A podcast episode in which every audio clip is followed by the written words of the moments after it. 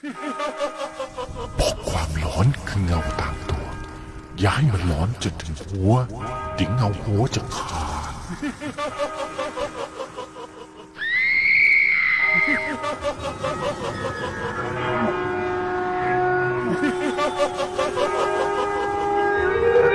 เ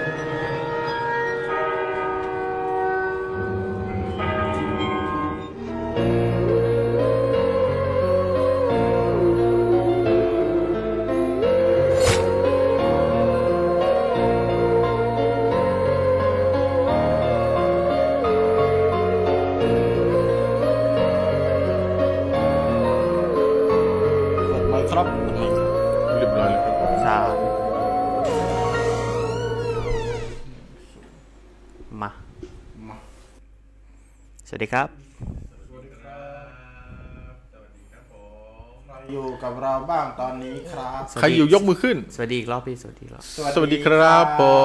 ม พบกันอีกแล้ว กับรายการ เรื่องเล่า จากเงา หัว เรื่องเล่า ผ่านเงาหัว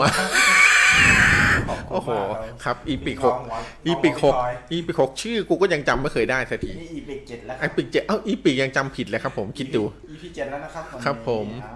ใครเข้ามาแล้วบ้างตอนนี้ขอ รบกวนนะครับ ทักทายกันเข้ามาหน่อยนะคครัรับผมจากในทั้งใน Facebook และใน YouTube เลยนะครับ อันนี้เป็นครั้งแรกที่เราลองไลฟ์สดไปที่ YouTube YouTube ด้วยนะครับผม อ่าตอนนี้เราแชร์กันนะแชร์แชร์แชร์แชร์แชร์แชครับ เราเริ่มที่มือละห้าร้อยนะฮะ ไม่ใช่เอาตอนนี้ไม่ใช่ไม่เทใช่ สเสียงเทสอ่ามาที่ลำโพงกันหน่อยนะครับ ใครที่เข้ามาแล้วรบกวนเช็คคอมเมนต์เราหน่อยว่าเสียงฟังชัด ดีหรือเปล่านะครับโอเคไหมครับ เสียงโอเคไหมครับ โอเค สวัสดีคุณปื้มปริมกระดิ่งกระดิ่มดองนะครับโอ้โห สวัสดีครับผมน้องบาสครับอืมใกล้ใหม่หนะครับผมคุณจักรีครับเออครับผมใครใหม่แต่บังพี่เหลือมนะครับ อ่าแนะนำให้รู้จักครับซาวเอนจิเนียร์ของเราพี่เหลือมนะครับอยู่ข้างหลังนะครับผมเจอเอนจิเนียร์ของเราสาวเจอของเราซาวเอนจิเนียร์ของเราช่หลืพี่กินเหลือมพี่เหลือมเออช่างเหลือมและหลอนมากตอนนี้อะตอนนี้มีคนเข้ามาหนึ่งท่านแล้วครับตอนนี้เราต้องแชร์แล้วล่ะแชร์แชร์แชร์แชร์ไปแชร์หนึ่งท่านนี่คือ คุณบัสใช่ไหมครับเนี่ยใช่โอ้โห คุณบัสกระดิ่งกระดิ่งแนวนะครับอะอันนี้อืมแชร์ไม่ได้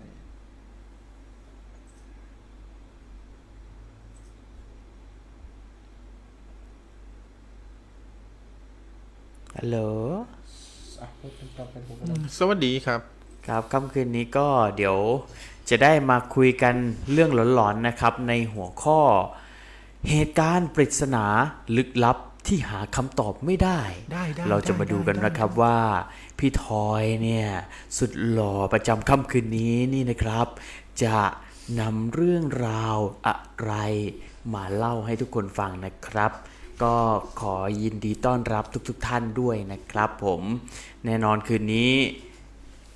เอ่อไม่อยากให้ทุกคนพลาดนะ มาให้กำลังใจกันด้วยนะครับ เข้ามาทักทายเอ่อแวบมาพิมพ์สักนิดสักหน่อยก็ยังดีนะครับผม เราเจอกันทุกวันจันทร์และวันพฤหัสนะฮะ ก็ไม่ห่างหายกันให้เหงานะฮะ ครับผม อาทิตย์ที่แล้วเนี่ยเราพูดถึงอะไรนะสำหรับคนที่ไม่ได้มาฟังอะพี่ พพี่ทอย เราพูดถึงเรื่องคืนนี้ผีอำก็คือเป็นอาการเกี่ยวกับผีอำนะครับ เรื่องความลึกลับความหลอนเกี่ยวกับผีอำเหตุการณ์ต่างๆ ที่เราได้ไปพบเจอ หรือท่านผู้ฟังได้ไปประสบพบเจอมาเกี่ยวกับอาการผีอำบางท่านก็มีประสบการณ์แตกต่างกันออกไปนะครับ แล้วก็มีข่าวเหตุผลทางวิทยาศาสตร์ที่พี่ทอยนำมาฝากกันด้วย นะครับอ่าสวัสดีครับคุณการ์ตูน ครับผม สวัสดีคุณการ์ตูนที่อยู่ในอ่า YouTube ด้วยนะคนะรับฮะ ที่ฟังใน YouTube นะครับครับอ่าวันนี้เราไลฟ์ผ่าน YouTube และ Facebook กันด้วย ทั้งสองช่องทางเลย ทาง Facebook นี่ก็จะอยู่ที่เอ่อเพจเงาหัวนะนะครัฮะบผมสามารถเสิร์ชหาเพจเงาหัวได้ใน Facebook นะครับ ส่วน YouTube อ่าเพจเอ่อ YouTube ที่ชื่อว่าอ่า Head Shadow Head Shadow นะครับ H E A D นะครับแล้วก็ Shadow ที่แปลว่าเงานะครับครับผมแปลว่าหัว Shadow คุณติคุณดกันเลยนะครับครับคุณการ์ตูนอยู่ใน YouTube ใช่ไหมครับอ่าคุณการ์ตูนเสียงใน YouTube ดีไหมครับ ฟังชัดดีไหมครับ คุณการ์ตูนอืมก็จะดีเลยหน่อย เดี๋ยวรอเขาก่อนอืมดีเลยหน่อย ตอนนี้อ่าเสียงใน YouTube สวัสดีครับ คุณการ์ตูนแจกโปรนะครับอืม ตอนนี้เพื่อนๆที่อ่าตามมาใน Facebook ทุกท่านนะครับ ตอนนี้ คือช่วงแรกนี้เราก็จะแชร์แชร์กันก่อนเนาะครับแชร์กันก่อน จะได้ให้ทุกฟังได้ครับเข้ามาพร้อม ๆกัน แล้วก็เริ่มเล่าเรื่องไปด้วยกันใช่ไหมฮะพี่ทอย วันนี้ทำไมพี่ทอยห่อหุ้มเอ่อร่างกายมาเลยครับพี่อืมวันนี้เรื่องที่ผมจะเล่านี่โอ้โหแค่ได้ฟังนี่ขนลุกเลยครับ ผม ครับคนลุกคือขนลุกคือน่ากลัว เปล่าครับหนาวครับแอร์เพิ่งล้างฮะเพิ่งล้างแอร์ด้วยโอ้โหเย็นเจี๊ยบเลยครับวันนี้ ขอบคุณสำหรับข้อมูลนะครับ คุณโอ้การ์ตูนขอบคุณมากเลยครับแจโปคุณการ์ตูนขอครับผม อยู่กับเราไปตลอดชั่วค่ำคืนนี้เลยนะครัคุณการ์ตูนถ้าเกิดมีเรื่องเอ่อปริศนาลึกลับอะไรที่อยากจะเล่ากับเราก็แอดไลน์เข้ามาอยากได้ร่วมสนุกก็เชิญเลยนะครับนะณคการับตูนก็เราจะเริ่มเปิดสายในช่วงที่ 2 นะฮะครับก็จะอยู่ที่ประมาณ4ี่ทุ่มบวกบวกๆ ประมาณนั้นสี่ทุ่มครึ่งครับมาเดี๋ยวท่านที่เข้ามาใน Facebook แล้วนะครับผมมาชมเราใน Facebook แล้วก็ฝากเข้าไปกดไลค์ใน YouTube แล้วก็กลับมาที่ Facebook แล้วกลับไปที่ YouTube กลับไปกลับมานะครับตอนนี้ก็จะได้ดูเหมือนคนเยอะๆหน่อยเอาที่สะดวกหมายถึงรู้เออท่านผู้ฟัง เอาเลยครับจัดไปครับอะเดี๋ยวเรารอท่านฟังสักนิดหนึ่งครับ แฟนประจำของเรานะครับอาตอนนี้กำลังทยอยกันเข้ามาแล้ว เราจะพบกับรายการเรื่องเรื่องเล่าผ่านเงาหัวได้ทุกวันจันทร์และวันพฤหัสบดีนะครับ เวลาสามทุ่มครึ่งเป็นต้นไปจนถึงเที่ยงคืนโดยประมาณครับครับ แล้วก็สามารถฟังแห้งแล้วก็คัดเป็นเรื่องเรื่องๆที่เราเล่าเนี่ยมาชมกันได้ตลอดติดตามในเพจแล้วก็ใน YouTube ได้เลยนะครับผมเอ๊ะวันนี้รู้สึกแปลกๆ ตรงด้านหน้ายังไงไม่รู้อะพี่ ครับด้านหน้าด้านหน้าเนี้ยด้าอ๋หาอวันนี้ใครด้าหาเยใครจะสปอนเซอร์ครับด้านหสน้าปอนเซอร์ ด้านหน้าอ๋อสปอนเซอร์ฮะ วันนี้เรามีสปอนเซอร์นะครับ เป็นอ่าล็อกเทปนะครับล็อกเทเทปติดบรรเทาอาการปวดเมื่อยกล้ามเนื้อของสัตว์นะครับ โดยเฉพาะสุนัขนะครับใครที่เลี้ยงสุนัขแล้วสุนัขเนี่ยมีอาการเจ็บปวดรวเมื่อดยร่างกายที่กระดูกนะครับอืมก็ใช้ล็อกเทปได้อาเพการ ราะว่า ผู้ที่สนับสนุนของเราเนี่ย เป็นตัวแทนจำหน่ายเจ้าเดียวในประเทศไทยใช่ไหมใช่ครับผมอ่าสำหรับสุนัขของท่านใดที่ชอบไปเอานวดบ่อยๆนะครับ ชอบไปนวดแผนโบราณบ่อยๆเพราะปวดเมื่อยเนื้อตัวบ่อยมากเชิญล็อกเทปได้เลยครับผมครับผมอะตอนนี้อยู่กับอ่าแฟนๆรายการใน Facebook แล้วก็ใน YouTube ด้วยนะครับผม YouTube วันนี้เป็นวันแรกที่เราไลฟ์ผ่าน YouTube นะครับ ซึ่งก็อ่าต้องมาแนะต้องมาทำความรู้จัก กับอ่าแฟนๆของเราใหม่นะครับ ก็คืออาเพิ่งมาทำความรู้จักกันนะครับอ่าก็คือมีท่านแรกเข้ามาก็คือพี่การ์ตูนนะครับพี่การ์ตูนพี่การ์ตูนแจกโปรมาถึงก็ทักทายเราเลยทีเดียวนะครับผมอ่าก็อยู่ฟังเรานะครับ ถ้ามีแชร์มีเรื่องราวอะไรก็แชร์กันได้นะครับ ครับผมค่ำคืนนี้เราจะพูดกันในคอนเซ็ปต์ที่ว่าอะไรนะครับ วันนี้เราจะพูดถึงเรื่องเหตุการณ์ปริศนานะครับ คืออ่าเป็นเหตุการณ์ที่เกิดขึ้นแล้ว เป็นเหตุการณ์สะเทือนขวัญนะครับ และยังหาคำตอบไม่ได้ว่าเหตุการณ์นั้นเกิดขึ้นได้ยังไงนะครับ ผมเดี๋ยวเราลองมาฟังวันนี้เรื่องที่เราเอามาฝากกันครับแต่ก่อนจะไปฟังเดี๋ยวสักครู่นะครับ เดี๋ยวเราขอรออ่ารอผู้ชมสักหน่อยหนึงนะครับอ่าวันนี้นะครับ การเดินเดี๋ยวเราเปิดสปอตหน่อยดีไหมดีครับดีอ่าเดี๋ยวเปิดสปอต สปอตผู้สนับสนุนของเราหน่อยแล้วกันนะครับ เดี๋ยวรอไม่ไม่ไม่เกินสามสิบปีไม่เกิน30วิเดี๋ยวมาเจอกันอีกรอบนะครับ ครับ สวัสดีครับ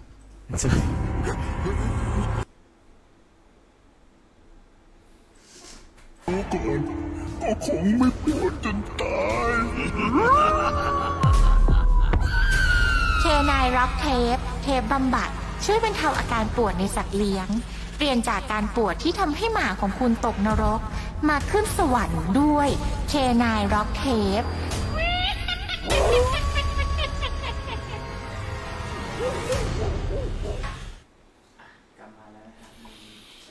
ซะเหลือเกิน กลับมาแล้วกลับมาแล้วนะเป็นฮะยังไงครับ รวดเร็วซะเหลือเกินนะครับ เปิดอีกหลายรอบเลยเราจะเปิดอีกประมาณ 400 รอบ ใครๆที่อยู่บน Facebook ช่วยพิมพ์พิมพ์อะไรมาสักนิดสักหน่อยนะฮะเพื่อผมจะได้ ดูว่าอ๋ออข้อความมันขึ้นอยู่นะครับ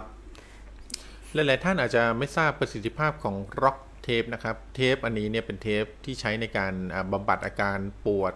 ในสัตว์นะครับไม่ว่าจะเป็นการปวดข้อปวดสะโพกปวดกระดูกนะครับ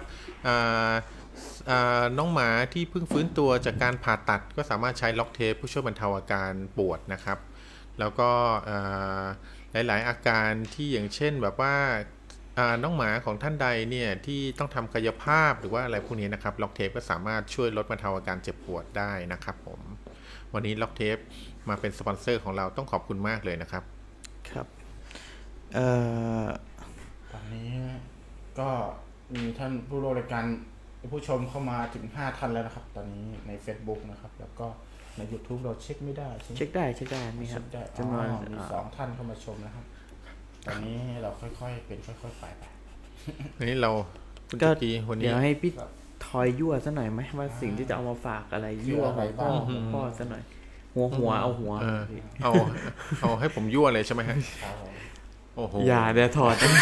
คุณอตาย่านะคุณตามาอยู่แล้วครับแฟนประอย่าจำของนะเรานะครับครับที่ผม คุณตาบอกว่าอ่าล็อกเทปเนี่ย ผมปวดเอวใช้ได้หรือไม่นะครับอ๋อได้ครับคุณตาแต่อันนี้มันเป็นที่บรรเทาสำหรับสุนัขเท่านั้นครับผมนะเป็นของสุนัขเท่านั้นนะครับ แต่ของคนก็มีนะครับเอ้ยแต่แต่บ้านคุณตาเนี่ยเลี้ยงสุนัขเยอะนะฮะ อ่าอ่าผมรู้นะ ผมรู้ อันนี้ผมรู้นะครับอืมเข้าล็อกนะครับคุณตาคุณตาอันนี้เหมาะมากเลยนะครับ บอกให้นะครับเช้าเช้านี่ๆลองถามสุนัขของท่านดูนะ ว่าถามยังไงวะปวดไหมนะตัวตรงนี้ปวดไหมอ่าพี่นัทเข้ามาแล้วครับพี่นัทอ่าผมทักทายกันหน่อยมครับผมเข้ามากันแล้วนะครับอ่าไม่ต้องห่วงครับ ตอนนี้เราก็พูดวนไปวนมาครับผมไม่มีพูดตอนแรกตอนหลังเลยครับ พูดกลับไปกลับมาอยู่นี่แหละครับพี่นัทครับ พี่นัทได้ยินเสียงชัดเจนนะครับพี่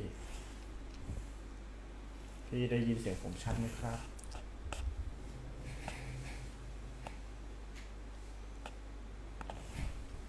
มันจะดีเลย์หน่อยๆเนาะก็เดี๋ยวรอสักนิดสักหไม่น่อเป็นยไรครับตผอม นนี้พี่แล้วนัก็ ทพี่นัทกดหัวใจมาให้เราหน่อยนะครับ พี่นัทให้รู้ว่ายังฟังอยู่นะครับโอเคชัดโอเคชัดเจนนะครับโอ้โหประจำของเรานั่นเอง แต่แฟนของเราก็ทั้งสองคนเลยนะฮะครับทั้งพี่นัทและพี่ตะนะครับผมอ่าตอนนี้อ่าวันนี้เราจะพูดเรื่องอะไรครับพี่ทอยวันนี้เราจะพูดเรื่องเหตุการณ์ปริศนาก่อนที่เราจะเข้าเรื่องนะครับ ต้องขอขอบคุณผู้ฟังทั้ง 200 กว่าท่านนะครับ ที่ได้เข้ามา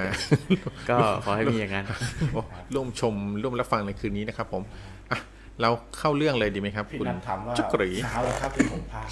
โอ้โหกลัวหนาวเลยครับผมกลัวกลัวครับกลัวรู้ครับกเพลัวราะว่าครับเรื่องเล่าวันนี้รับรองเขย่าขนเขย่าขวัญเขย่าขวัญอ๋อเขย่าขวัญเขย่าขนตุ๊ดแน่นอนครับผม อ่า ตอนนี้พอวันเนี้ยเป็นวันที่เราจะพูดถึงเรื่องเกี่ยวกับปริศนาเนาะอืมอ่าปริศนาเหตุการณ์ต่างๆที่เกิดขึ้น เรื่องเล่าตำนาน หรืออะไรก็ได้ ที่มันเกิดขึ้นมาแล้วว่าเป็นที่ที่หาคำตอบไม่เจออืมหรือยังไม่ค้นพบคำตอบ ว่ามันเป็นเพราะอีหยังวะครับผมนะครับมันเป็นเพราะอะไรกัน เรื่องปริศนาเนี่ยไม่จำเป็นว่าต้องเป็นเรื่องเกี่ยวกับเอ่อผีหรืออะไรพวกนี้ตลอดนะครับ อาจจะเป็นเรื่องที่อ่า เรายังหาข้อพิสูจน์ไม่ได้เรื่องทางวิทยาศาสตร์หรือว่าเรื่องใด ๆ ก็ตาม ก็จะเป็นครับยังคงเป็นปริศนาสำหรับมนุษย์ที่ยังค้นหาคำตอบอยู่ดีแหละครับ เรื่องใด ๆ ในโลกล้วนปิดเป็นปริศนาอ่า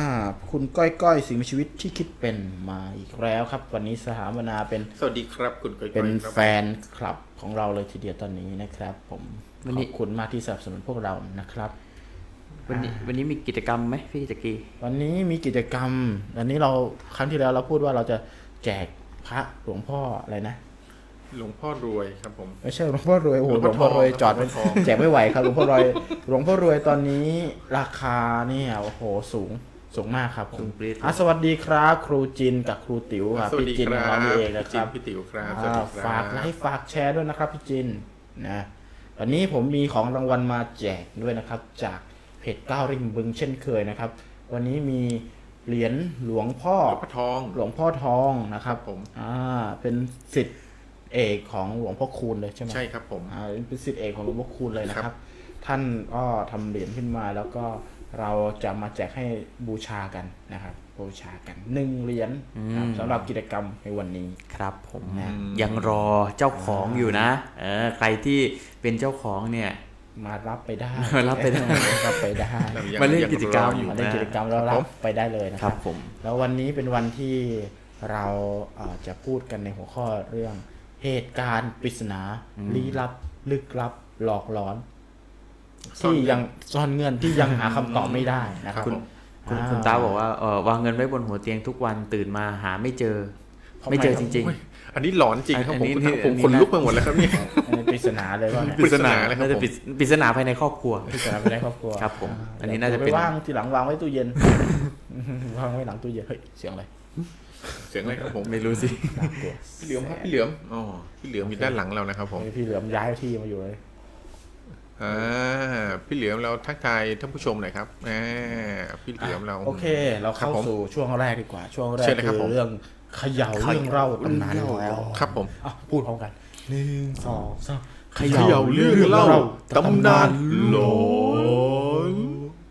เออโอเคทำไมเราต้องพูดพร้อมกันนะครับเนี่ยจุกรูครับเข้าสู่รายการไงครับผมเข้าสู่รายการอะครับ เรื่องเล่าตำนานหลอนในวันนี้พี่ทอยมีไหมมีอะไรมาฝากเป็นเรื่องเป็นตำนานเป็นอะไรอย่างเงี้ยอ่า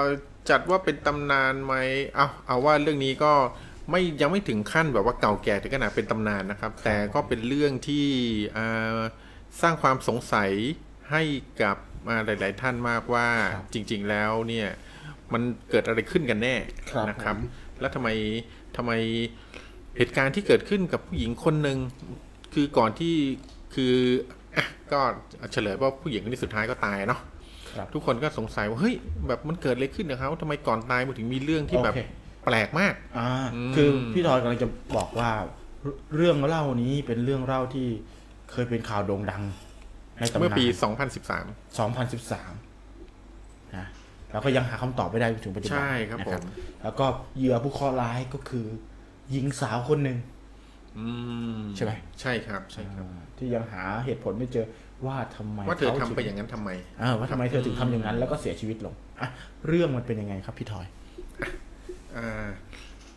ให้ผมเล่าเลยใช่ไหมครับเนี่ยครับเราได้เลยครับพี่อะเรื่องที่ผมจะเล่าเรื่องนี้นะครับ เป็นเรื่องที่โด่งดังมากเมื่อปี 2013 นะครับ เกี่ยวกับปริศนาการตายอย่างร้อนๆของสุภาพสตรีท่านหนึ่งที่มีเอ่อนามว่าอิลิซาแลมนะครับ เรื่องนี้ยังไม่ทันเล่านี่หลอนแล้วเหรอครับผมหนาวครับเขานะแอบเพิ่งล้างนะครับ ผมขออภัยครับ เรื่องนี้เกิดขึ้นเมื่ออาเหตุการณ์นี้เกิดขึ้นเมื่อวันพุธที่ 13 กุมภาพันธ์ 2013 นะครับผม คือเมื่อประมาณอ่า7ปีที่แล้วนะครับ หญิงสาวชาวแคนาดาผู้นี้นะครับ ถูกประกาศหาตัวหลายสัปดาห์มากเลยครับ คือเป็นชาวแคนาดาใช่ไหมใช่ครับผมเขาหายสับสูญผมว่าคือ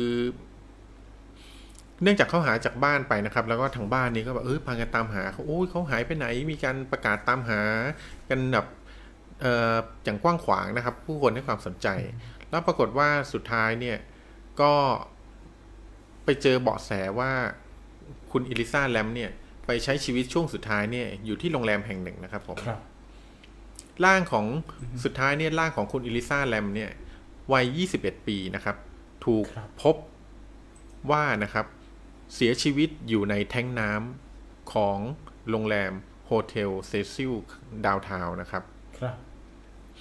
หลังจากนั้นเนี่ยเอ่อตำรวจไปถึงก็ได้เริ่มสอบสวนว่าทำไมเขาถึงมาตายอยู่ในแท็งก์น้ำได้ เป็นเพราะอะไร เป็นเพราะครับการฆ่าตัวตายหรือว่า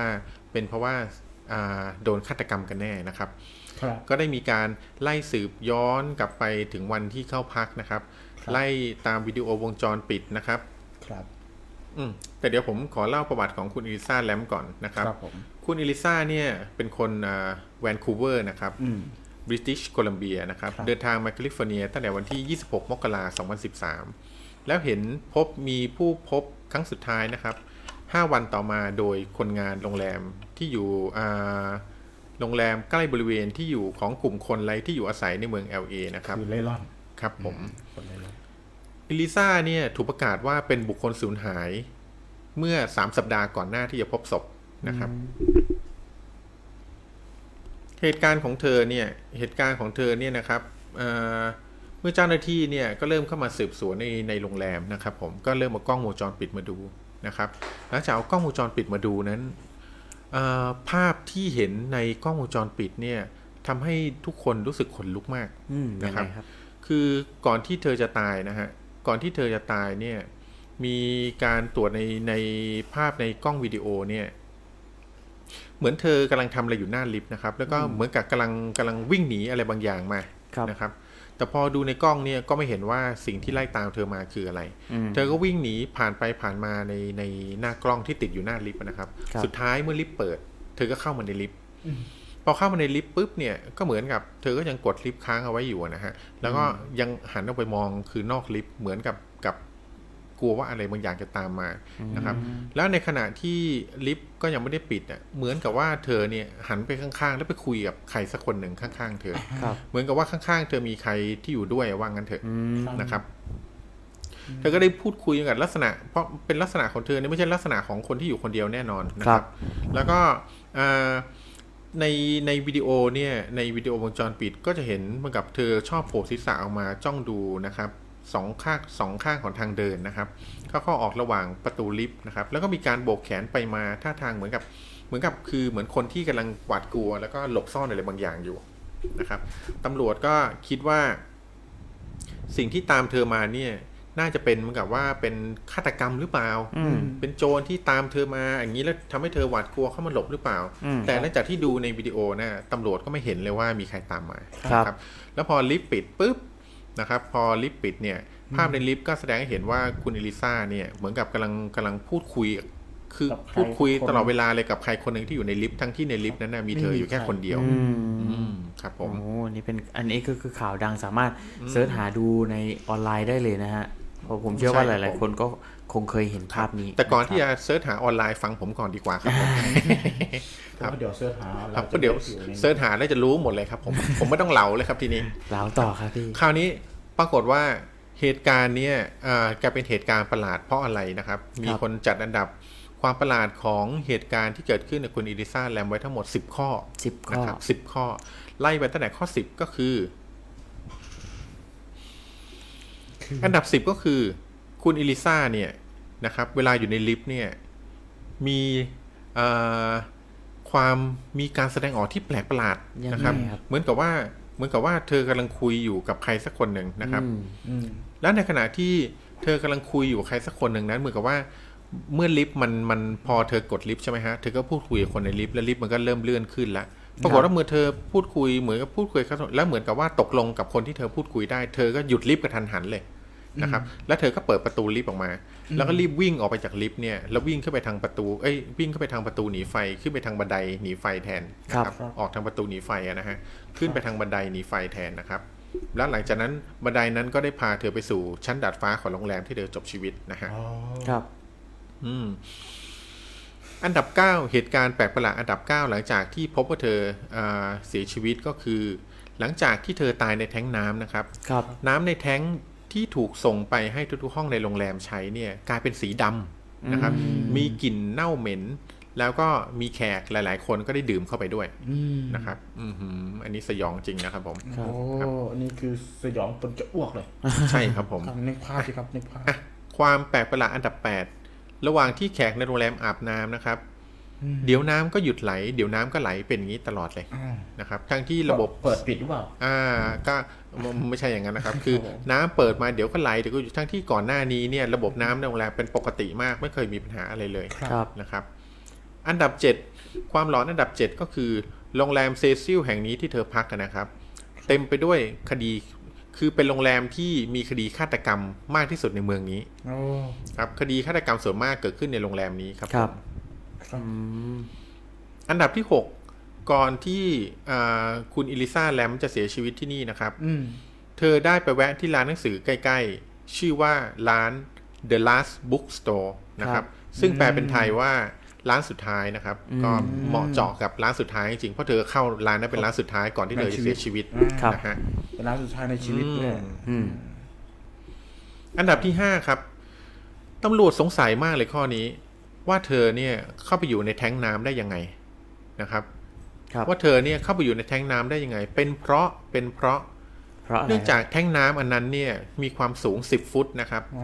มีความสูงของแท้งน้ำ10ฟุต คุณผู้ชมลองนึกภาพระหว่างเอ่อพื้นตรงพื้นถึงถึงตรงหมายถึงพื้นแท้งอะนะฮะอ่าตรงขาตั้งเนี่ยถึงปากแท้งน้ำข้างบนเนี่ยสูง10เอ่อสูง10ฟุต10ฟุตนะครับ และ10ฟุตเนี่ยยังต้องรวมฐานอีก ฐานที่เป็นฐานปูนตั้งขึ้นไปอีก 5 ฟุตครับนะครับ เป็นทั้งหมด 15 ฟุต และเธอเนี่ยเป็นผู้หญิงตัวคนเดียวที่ก็ตัวจัดว่าไม่ได้ใหญ่มากอะนะฮะอืมซึ่งเอ่อพนักงานของโรงแรมเนี่ยบอกว่าแท้งน้ำเนี่ยถ้าจะขึ้นไปบนแท้งน้ำได้อย่างน้อยๆเนี่ยต้องใช้บันไดปีนขึ้นไปนะครับ ไม่มีทางแบบไต่ขึ้นไปเองได้อะอืมแล้วแท้งนะเธอขึ้นไปได้ยังไงอืมเพราะบนแท็งก์บนดาดฟ้านะไม่มีบันไดไม่ได้อันเดียวครับนะครับ คือไม่ได้ท้องแท็งยัอ่ายังไงถูกไม่ใช่อ่าไม่ใช่ครับขึ้นผมไปบนแท็งก์ได้อย่างขึ้นไปบนแท็งก์ได้ยังไงครับผมใช่ครับ แล้วที่แปลกกว่านั้นก็คือ เธอขึ้นมาบนดาดฟ้าแห่งนั้นได้ยังไง เมื่อดาดฟ้าแห่งนั้นเนี่ยประตูเนี่ยถูกล็อกด้วย key card เอาไว้อืมนะครับ แล้ว key card แล้วเอ่อ key card ที่ล็อกเนี่ยก็มีแค่ยามเท่านั้นที่มี key card อยู่ครับอ๋อนะครับผมซึ่งไม่สามารถเป็นไปไม่ได้เลยที่เธอจะผ่านประตูนั้นเข้าไปได้โดยที่โดยที่ไม่รู้รหัสนะฮะอืมครับผมอ่าน่าสนใจ อันดับ 4 ความน่ากลัวอันดับ4นะครับครับความแปลกประหลาดของเหตุการณ์นี้เกิดขึ้นนะครับ วันเกิดเหตุเธอได้ส่งอีเมลโพสต์ข้อความบอกเพื่อนๆว่า เกิดเหตุการณ์แปลกๆ น่าตกใจที่ไม่เคยพบเห็นมาก่อนในชีวิต และก็รู้สึกว่าเหมือนมีคนตามมานะครับ แต่เธอก็ไม่ได้ลงรายละเอียดให้เพื่อนรู้ว่าเกิดเหตุการณ์อะไรขึ้นนะครับ เธอก็รู้สึกเหมือนว่ามีคนตามมา แล้วเธอก็ก็ก็เออต้องการบอกเรื่องนี้กับเพื่อนครับนะครับ อันดับสาม ที่เป็นเรื่องน่ากลัวที่เป็นเรื่องแปลกประหลาดก็คือ คืนวันเกิดเหตุนะฮะ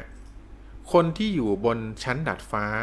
ใกล้กับชั้นที่คุณอิลิซาแลมตายอะนะครับดาดฟ้าครับได้ยินเสียงดังโครมครามนะครับ เหมือนเสียงคนทะเลาะกัน แล้วก็มีเสียงหวีดร้องของผู้หญิงที่ร้องดังมากนะครับพี่แต่อย่างที่บอกนะฮะว่า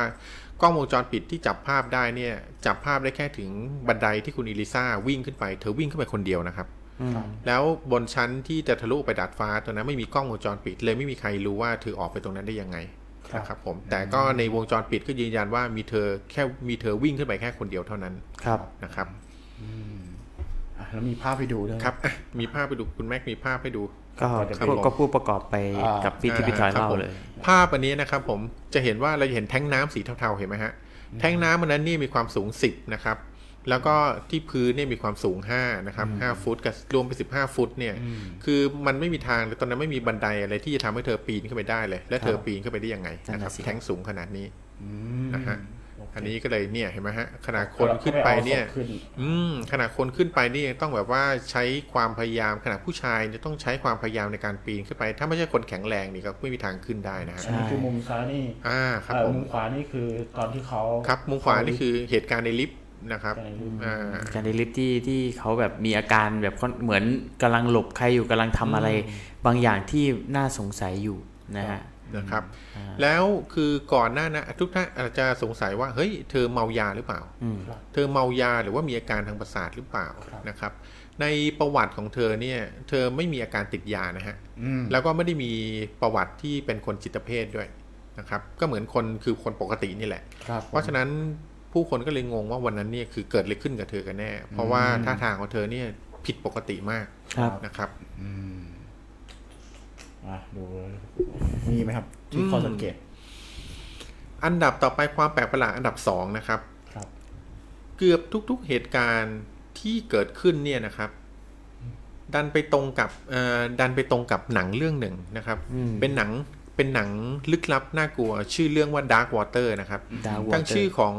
ทั้งชื่อของโรงแรมนะครับ ช่วงอายุของเธอเนี่ย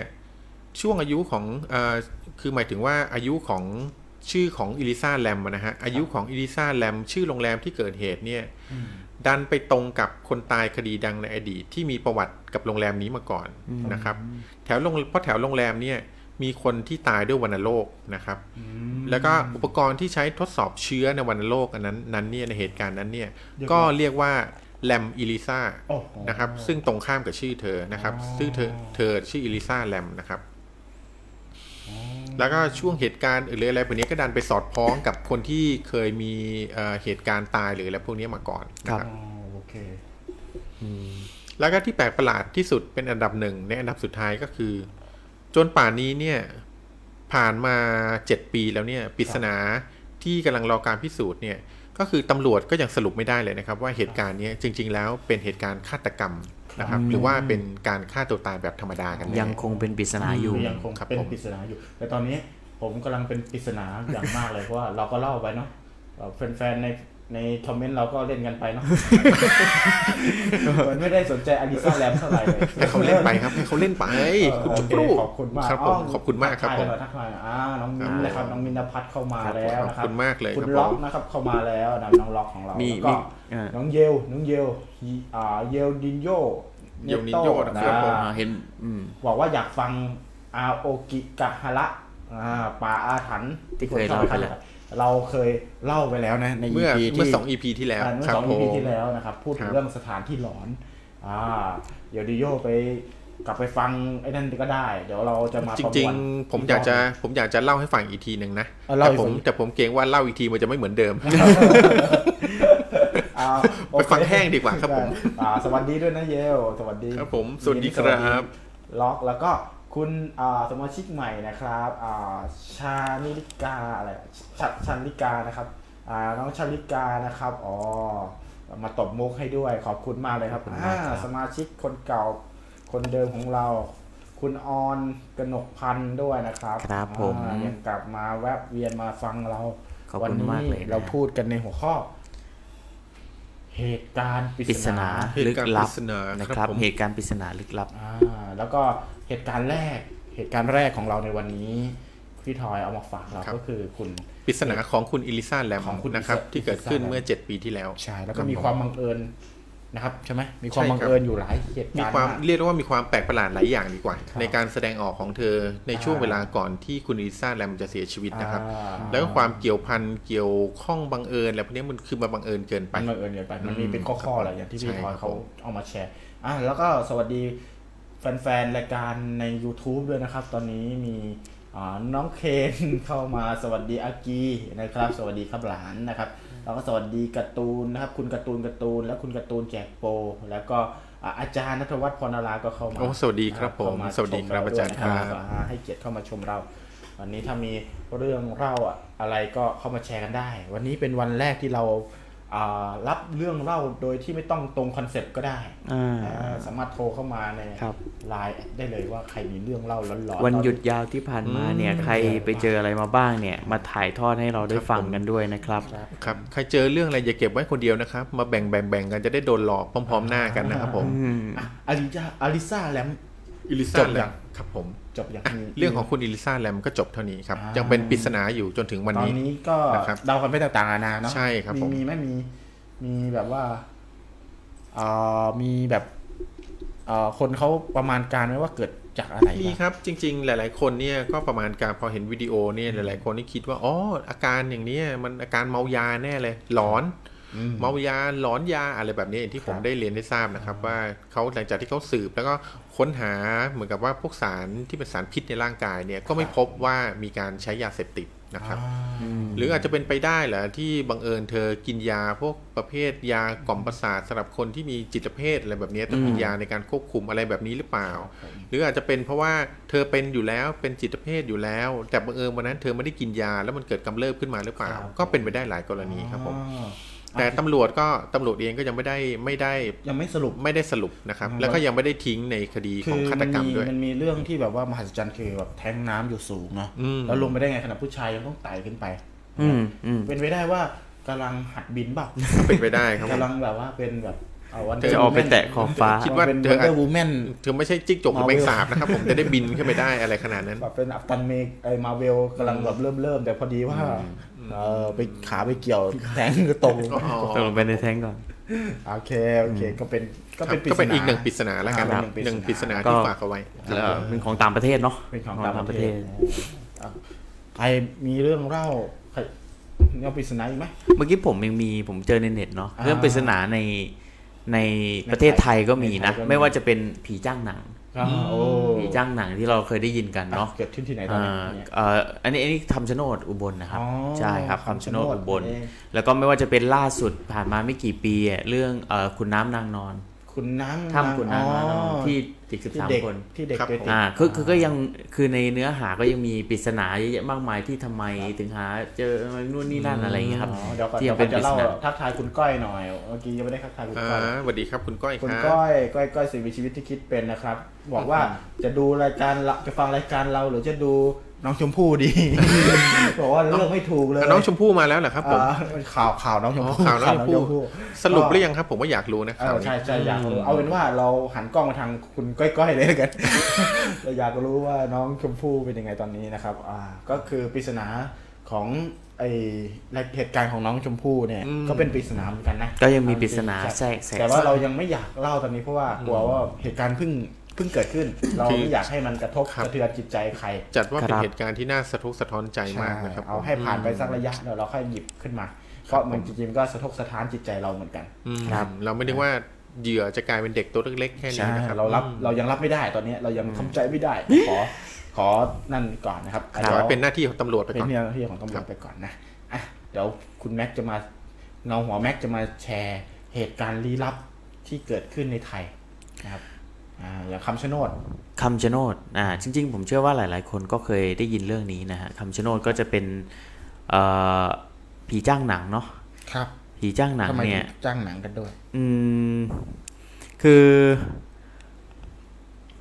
คือเป็นชาวบ้านบริเวณนั้นแล้วเขาก็ต่างเชื่อในเรื่องนี้ว่าแบบเอ่อบริเวณนั้นเนี่ย เชื่อมต่อกับสู่เมืองบาดาลนนะฮะที่เป็นเหมือนกับพญานาคอะไรอย่างเงี้ยครับครับคือมันก็มีหลายความเชื่อนะครับ อันนี้ผมยกตัวอย่างเป็นหัวข้อมาเฉยๆอาจจะไม่ได้ยาวแค่แบบหยิบเป็น topic มามาพูดคุยกับทุกๆท่านเผื่อใครจะแบบว่าสามารถพูดได้ลึกครับหรือว่ามีแบบเรื่องเออที่จะมาครับแลกเปลี่ยนกันอ่นะฮะงั้นเดี๋ยวลองอ่าแชร์เดี๋ยวคุณเงาหัวแม็กลองแชร์ก่อนแล้วก็เดี๋ยวพี่ทอยครับน่าจะมีความรู้เรื่องนี้อยู่ครับอ่าแล้วก็ลอง ลองขยายความเอ่อช่วยกันความรู้เรื่องอะไรเหรอครับ เรื่องคำชะโนดคำชะโนดคำชะโนดคำชะโนดนี่อ่าพูดกันตรงๆเลยก็คืออ่ามันเป็นเขาเรียกว่าเป็นเอกสารเกี่ยวกับที่ดินของคนที่ไม่คนตาบอด เออมองไม่เห็นก็เลยใช้วิธีการคำชะโนโอ้ดโหผมก็ตั้งใจฟังคำชะโนดเอาเวลาสิบวิที่ผมตั้งใจฟังคืนมาครับผมเอาคำชะโนดนะครับคำชะโนดนะครับผมผมมองไม่เห็นครับผม คือในตำนานเนี่ยชาวบ้านในบริเวณนั้นต่างเชื่อกันว่านะคำชะโนดเนี่ยเป็นที่อยู่ของพญานาคครับ ในป่าที่มีทางเชื่อมสู่โรงบาดาล และผู้ปกครองในดินแดนแห่งนี้นะฮะคือพญานาคครับเอ่อ ราเอ่อราชปู่ศรีสุโธสุโธธนะสุโธไม่ใช่ และองค์แม่ศรีปทุมไม่ใช่อันนั้นนะครับเป็นพ่ออันนี้ผมพูดผิดยังไงก็ขออภัยด้วย แต่เนื่องด้วยพญานาคเนี่ยเอ่อราชปู่ศรีเนี่ยนะครับ ผมเกิดผิดใจกับเจ้าพ่อสุวรรณสุวรรณนาคนะครับเป็นพญานาคเหมือนกันอ่าติดใจกันใช่ผิดใจกันครับสาเหตุบางประการนะฮะซึ่งเขาไม่ได้ชี้วัดมาอ่าทำให้ทั้งสองคนเริ่มทำสงครามกันอ่าอ่าครับ เป็นสงครามที่รุนแรงมากสั่นสะเทือนไปทั้งผืนโลกนะครับอ๋อมิน่าตอนนั้นผมนั่งอยู่ในบ้านแล้วสั่นไปหมดเลยครับพี่น่าจะยังไม่เป็นวุ้นอะตอนนั้น ก็เดือดร้อนไปทั้งพระอินทร์นะฮะลงมาหยุดสงครามนี้นะฮะอันนี้ก็คือตำนานที่เขาเล่าสู่กันมานะครับของของไทยเนาะอ่าผลของการแข่งขันปรากฏว่า พญานาคราชปู่ศรีสุโธนะครับสร้างแม่น้ำเสร็จได้ก่อน จึงเป็นสาเหตุทำไมถึงมีปลาบึก อยู่ในแม่น้ำโขง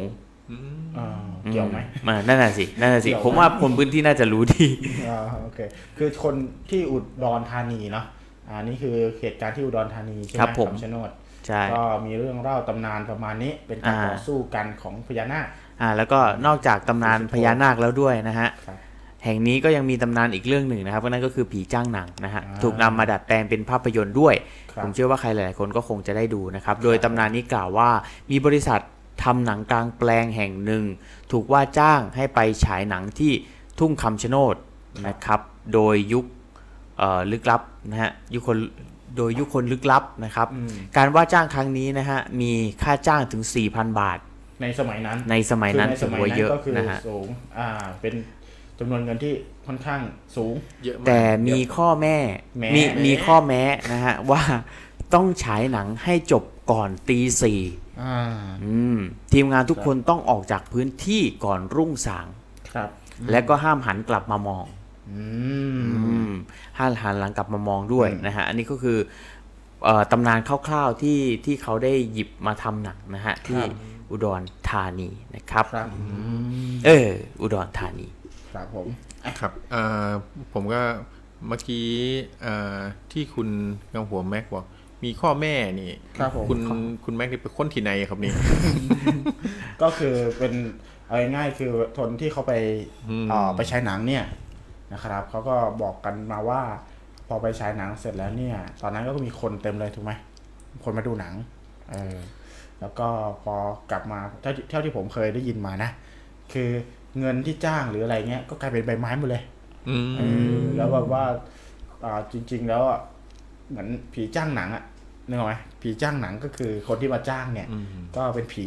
อันนี้อะไรก็ประมาณนี้ครับผมนะครับเออก็คล้ายๆกันก็ก็หลาย ๆ คนก็จะดินมาประมาณนั้นนะฮะครับผมโอเคอะทีนี้เรื่องของเด็กหายเนี่ย ผมก็มีเรื่องเล่าเหมือนกันอืมนะคือเป็นปริศนาเหมือนกัน อันนี้เกิดขึ้นที่ประเทศเกาหลีอ๋อเป็นแบบเป็นเหตุการณ์ที่สะเทือนใจคนเกาหลีอย่างมากนะครับ ในเมื่อ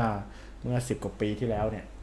อ่าเป็นน่าจะเป็น 20 ปีได้นะครับ อันนี้ผมจำอ่าวันเดือนปีไม่ชัดนะครับ แต่ว่ามันเป็นข่าวยาวนานถึง 11 ปี หมายความว่าเด็กกลุ่มนี้หายไปแล้วก็มีการตามหากันอ่าแบบพลิกแผ่นดินเลยว่าได้นะครับอืมจำเป็นเวลานานจนถึงแบบ11ปีเลยครับนะครับ ก็ยังไม่เจอ คือคดีนี้เป็นคดีที่อ่าทางเกาหลี เรียกขนานนามคดีนี้ว่าเป็นคดีหาไข่กบอืมเป็นเขาเรียกว่าเป็นยุทธการตามหาไข่กบอืมนะครับ เป็นยุทธการตามหาไข่กบ เพราะว่าเป็นเรื่องของเด็กกลุ่มหนึ่งจำนวนห้าคนนะครับ ที่คือมันเป็นช่วงที่เด็กหยุดหยุดเรียนอืมนะครับ เป็นโรงเรียนหยุดอะ่ะก็เพราะว่าช่วงนั้นเป็นช่วงที่เกิดอ่าเกิดการเลือกตั้งของของพื้นที่ นะครับพื้นที่นั้นนะครับของเกาหลี เด็กก็เลยไม่ได้ไปโรงเรียนก็นัดกันเล่นครับก็นัดกันเหมือนเด็กๆ บ้านเราเนี่ยก็คืออมนัดนัดกันออกมาเล่นกันนะครับเอ่อจำนวน 6 คนครับเด็ก 6 คนนัดกันออกมาเล่นนะครับ แต่ว่ามีเด็กคนหนึ่งที่แม่บอกว่าห้ามออกไปไกลอืมก็คือห้ามห้ามออกไปไกลจากบริเวณที่เล่นนะครับอะไรเงี้ยครับ คือเพื่อนชวนไปไหนก็ห้ามออกไปอืมนะครับททีเนี้ยเด็ก6คนก็เลยตกอ่าตัดสินใจกัน ว่าวันเนี้ยเป็นวันที่วันหยุดนะครับวันวันหยุดก็เลยชวนกันขึ้นเขานะครับเขาที่อ่าอยู่หลังหมู่บ้านนี่แหละอืมก็พูดง่ายๆคือเป็นภูเขาที่คนทั้งหมู่บ้านก็รู้กันดี เพราะภูมิประเทศของเกาหลีเนี่ยก็เต็มไปด้วยอ่าภูเขาเนาะเนินสูงอะไรเงี้ยนะครับครับอาพอนัดกันแล้วว่าเดี๋ยวจะไปไปเล่นบนภูเขา คือพวกเขาเนี่ยทั้งหกคนเนี่ยบอกว่าบนภูเขาเนี่ยจะมีไข่เต่าอืม เอ้ยไข่กบ เออไข่กบไข่กบนะครับ มีไข่กบ เราจะไปเก็บไข่กบกันเถอะอืมนะครับ เออทั้งหกคนก็เลยเดินไป เดินเข้าไปในป่าอืมมีเด็กคนหนึ่งที่แม่เคยบอกว่าเฮ้ยอย่าไปไกลเด็กคนนั้นก็แบบเฮ้ยเราไม่ไปอะเราเราขออยู่เราเออเราขอไม่ไปด้วยแล้วกันมาส่งพวกนายแล้วกันครับอย่างเงี้ยครับเออทั้งห้าคนก็ก็เลยเดินไปเข้าไปในป่าหายไป รับตาไอเด็กคนที่คนที่ไม่ไป เด็กคนที่ไม่ไปก็เหมือนมาส่งเพื่อนมาเห็นหลังรับหายไปนะครับ จากนั้นเอ่อเด็กทั้งห้าคนก็หายตัวไปอืมลึกลับลึกลับนะครับเอ่อในระยะเวลาชั่วโมงสองชั่วโมงนั้นอ่าเนื่องจากว่าเด็กพวกนั้นขึ้นขึ้นไปบนภูเขานะครับ แล้วก็พ่อแม่ก็เริ่มตามหานะครับ วันนั้นทั้งวันเนี่ย พ่อแม่ไปแจ้งความนะครับ คนทั้งหมู่บ้าน คนทั้งตัวหมู่บ้านอำเภออะไรอย่างเงี้ยในหมู่บ้านแถวนั้นอะต่างพากันค้นหาเด็กทั้งห้าคนนะครับ คือแบบพลิกแผ่นดินเลยคือ เป็นเขาเรียกว่าเดินเรียงแถวกันเป็นระนาบเลยครับ เป็นครับร้อยคนเนี่ยอืม ทั้งเจ้าหน้าที่ทั้งชาวบ้านทั้งอะไรเงี้ยครับเอ่อคุณคุณไหมเหมือนเหมือนเอ่อน้องชมพู่เลยนะเอออคือเดินกันไป ครับ เลี้ยงหน้ากระดาน ทั้งฮอทั้งอะไร คือ คือแบบว่า เขาเชื่อกันว่านะครับ เชื่อกันว่า คือหากันแบบนั้น คือทุกอย่างที่เกิดขึ้นบนภูเขาเนี่ยยังไงก็ต้องเจอ อืมนะครับ คือหากันไปหามา หาละเอียดขนาดที่เอ่อสิบเอ็ดปีก็หาไม่หยุดเลยสิบเอ็ดปีสิบเอ็ดปี พ่อแม่ของเด็กทั้งห้าห้าคนก็ทำทุกอย่างทั้งติดใบประกาศทั้งอะไรเงี้ยครับนะขับรถเอ่อติดตามใบประกาศคือมันมียุคหนึ่งเลยที่ที่คนจะรับรู้ถึง เหตุการณ์นี้สิบเอ็ดปีนี่ถือ11ถือว่าเปลี่ยนปีนี่คือเจนเปลี่ยนอะไรหมดเลยนะเนี่ยใช่คือแบบยุคสมัยนี่แบบใช่คือคนคือหาทั้งภูเขาไม่เจออืมอ่านะครับคือหาทั้งภูเขาก็ไม่เจอ หายังไงก็ไม่เจอไม่รู้เพราะอะไรนะครับเอ่อผ่านไป 11 ปีครับคือแต่แต่ก่อนระระหว่าง 11 ปีจะมีมีคนคนหนึ่งครับนะครับมีคนคนหนึ่งมาแบบเขาเรียกว่ามาแสดงตัวนะครับ บอกว่า บอกว่าเขาเองอะ เป็นคนลักพาตัวเด็กไปนะครับเออแล้วคือเด็กอะยังไม่ตายนะเขาบอกงี้นะครับอ่าแล้วก็บอกว่าให้พ่อแม่ของเด็กอะเอาเงินมาให้เขาอืมเออแล้วสุดท้ายคือพิสูจน์ได้ว่า จริง ๆ แล้วคนคนเนี้ยอ่าไม่ได้รู้เรื่องเด็กเลยครับคือโกหกเพื่อที่จะเอาเงินพ่อแม่นะครับนะครับ ก็เกิดเป็นเหตุการณ์นี้ขึ้นมาอืมแล้วจากนั้น 11 ปีผ่านไปนะครับ ตอนนั้นข่าวก็เริ่มซาแล้วแต่ว่าป้าย ป้ายของเด็กคนเนี้ยก็ยังมีอยู่ครับ เดี๋ยวเงาหัวแม่ก็ลองเสิร์ชดูได้อ่าก็เดี๋ยวเอาเป็นว่า เดี๋ยวเราคัดมาแล้วเราหาภาพมาให้ดูอืมแต่คือหลักๆเลยเนี่ย ภาพของเด็กทั้งห้าคนเนี่ยก็ยังติดอยู่ที่เกาหลี ทุกวันนี้ก็ยังเป็นใบปลิวเก่าๆแบบแห้งๆขาดๆเต็มไปหมดเลยนะใช่ก็ยังเห็นอยู่ทุกวันนี้ชื่อลืชื่อเลยนะพี่เอ่อเดี๋ยวเดี๋ยวไว้ไว้ เอาไว้ค่อย อ่าได้ครับ ค่อยส่งไปให้ดูก็ได้นะครับ ใครที่สนใจก็ก็รอติดตามชมคลิปของเรานะครับ จากนั้นผ่านมาสิบเอ็ดปีมีคนที่ปีนเขาเขาปีนขึ้นไปบนภูเขาอันนี้แหละนะครับ ผมไม่ได้ไม่ได้บอกชื่อนะว่าภูเขาอะไรผมจำไม่ได้นะครับ ก็ปีนขึ้นไปแล้วก็หันมาแล้วก็มาเจอแบบเหมือนเป็นเออกองกระดูก อืมเออ เป็นกองกระดูกอ่านักปีนเขาคนนี้เขาก็เลยไป แจ้งเจ้าหน้าที่ เจ้าหน้าที่ทุกคนก็ก็มามาตรงบริเวณนั้นนะครับ ซึ่งจริง ๆ แล้วบริเวณนั้นก็เป็นบริเวณที่พวกเขาอ่าค้นหา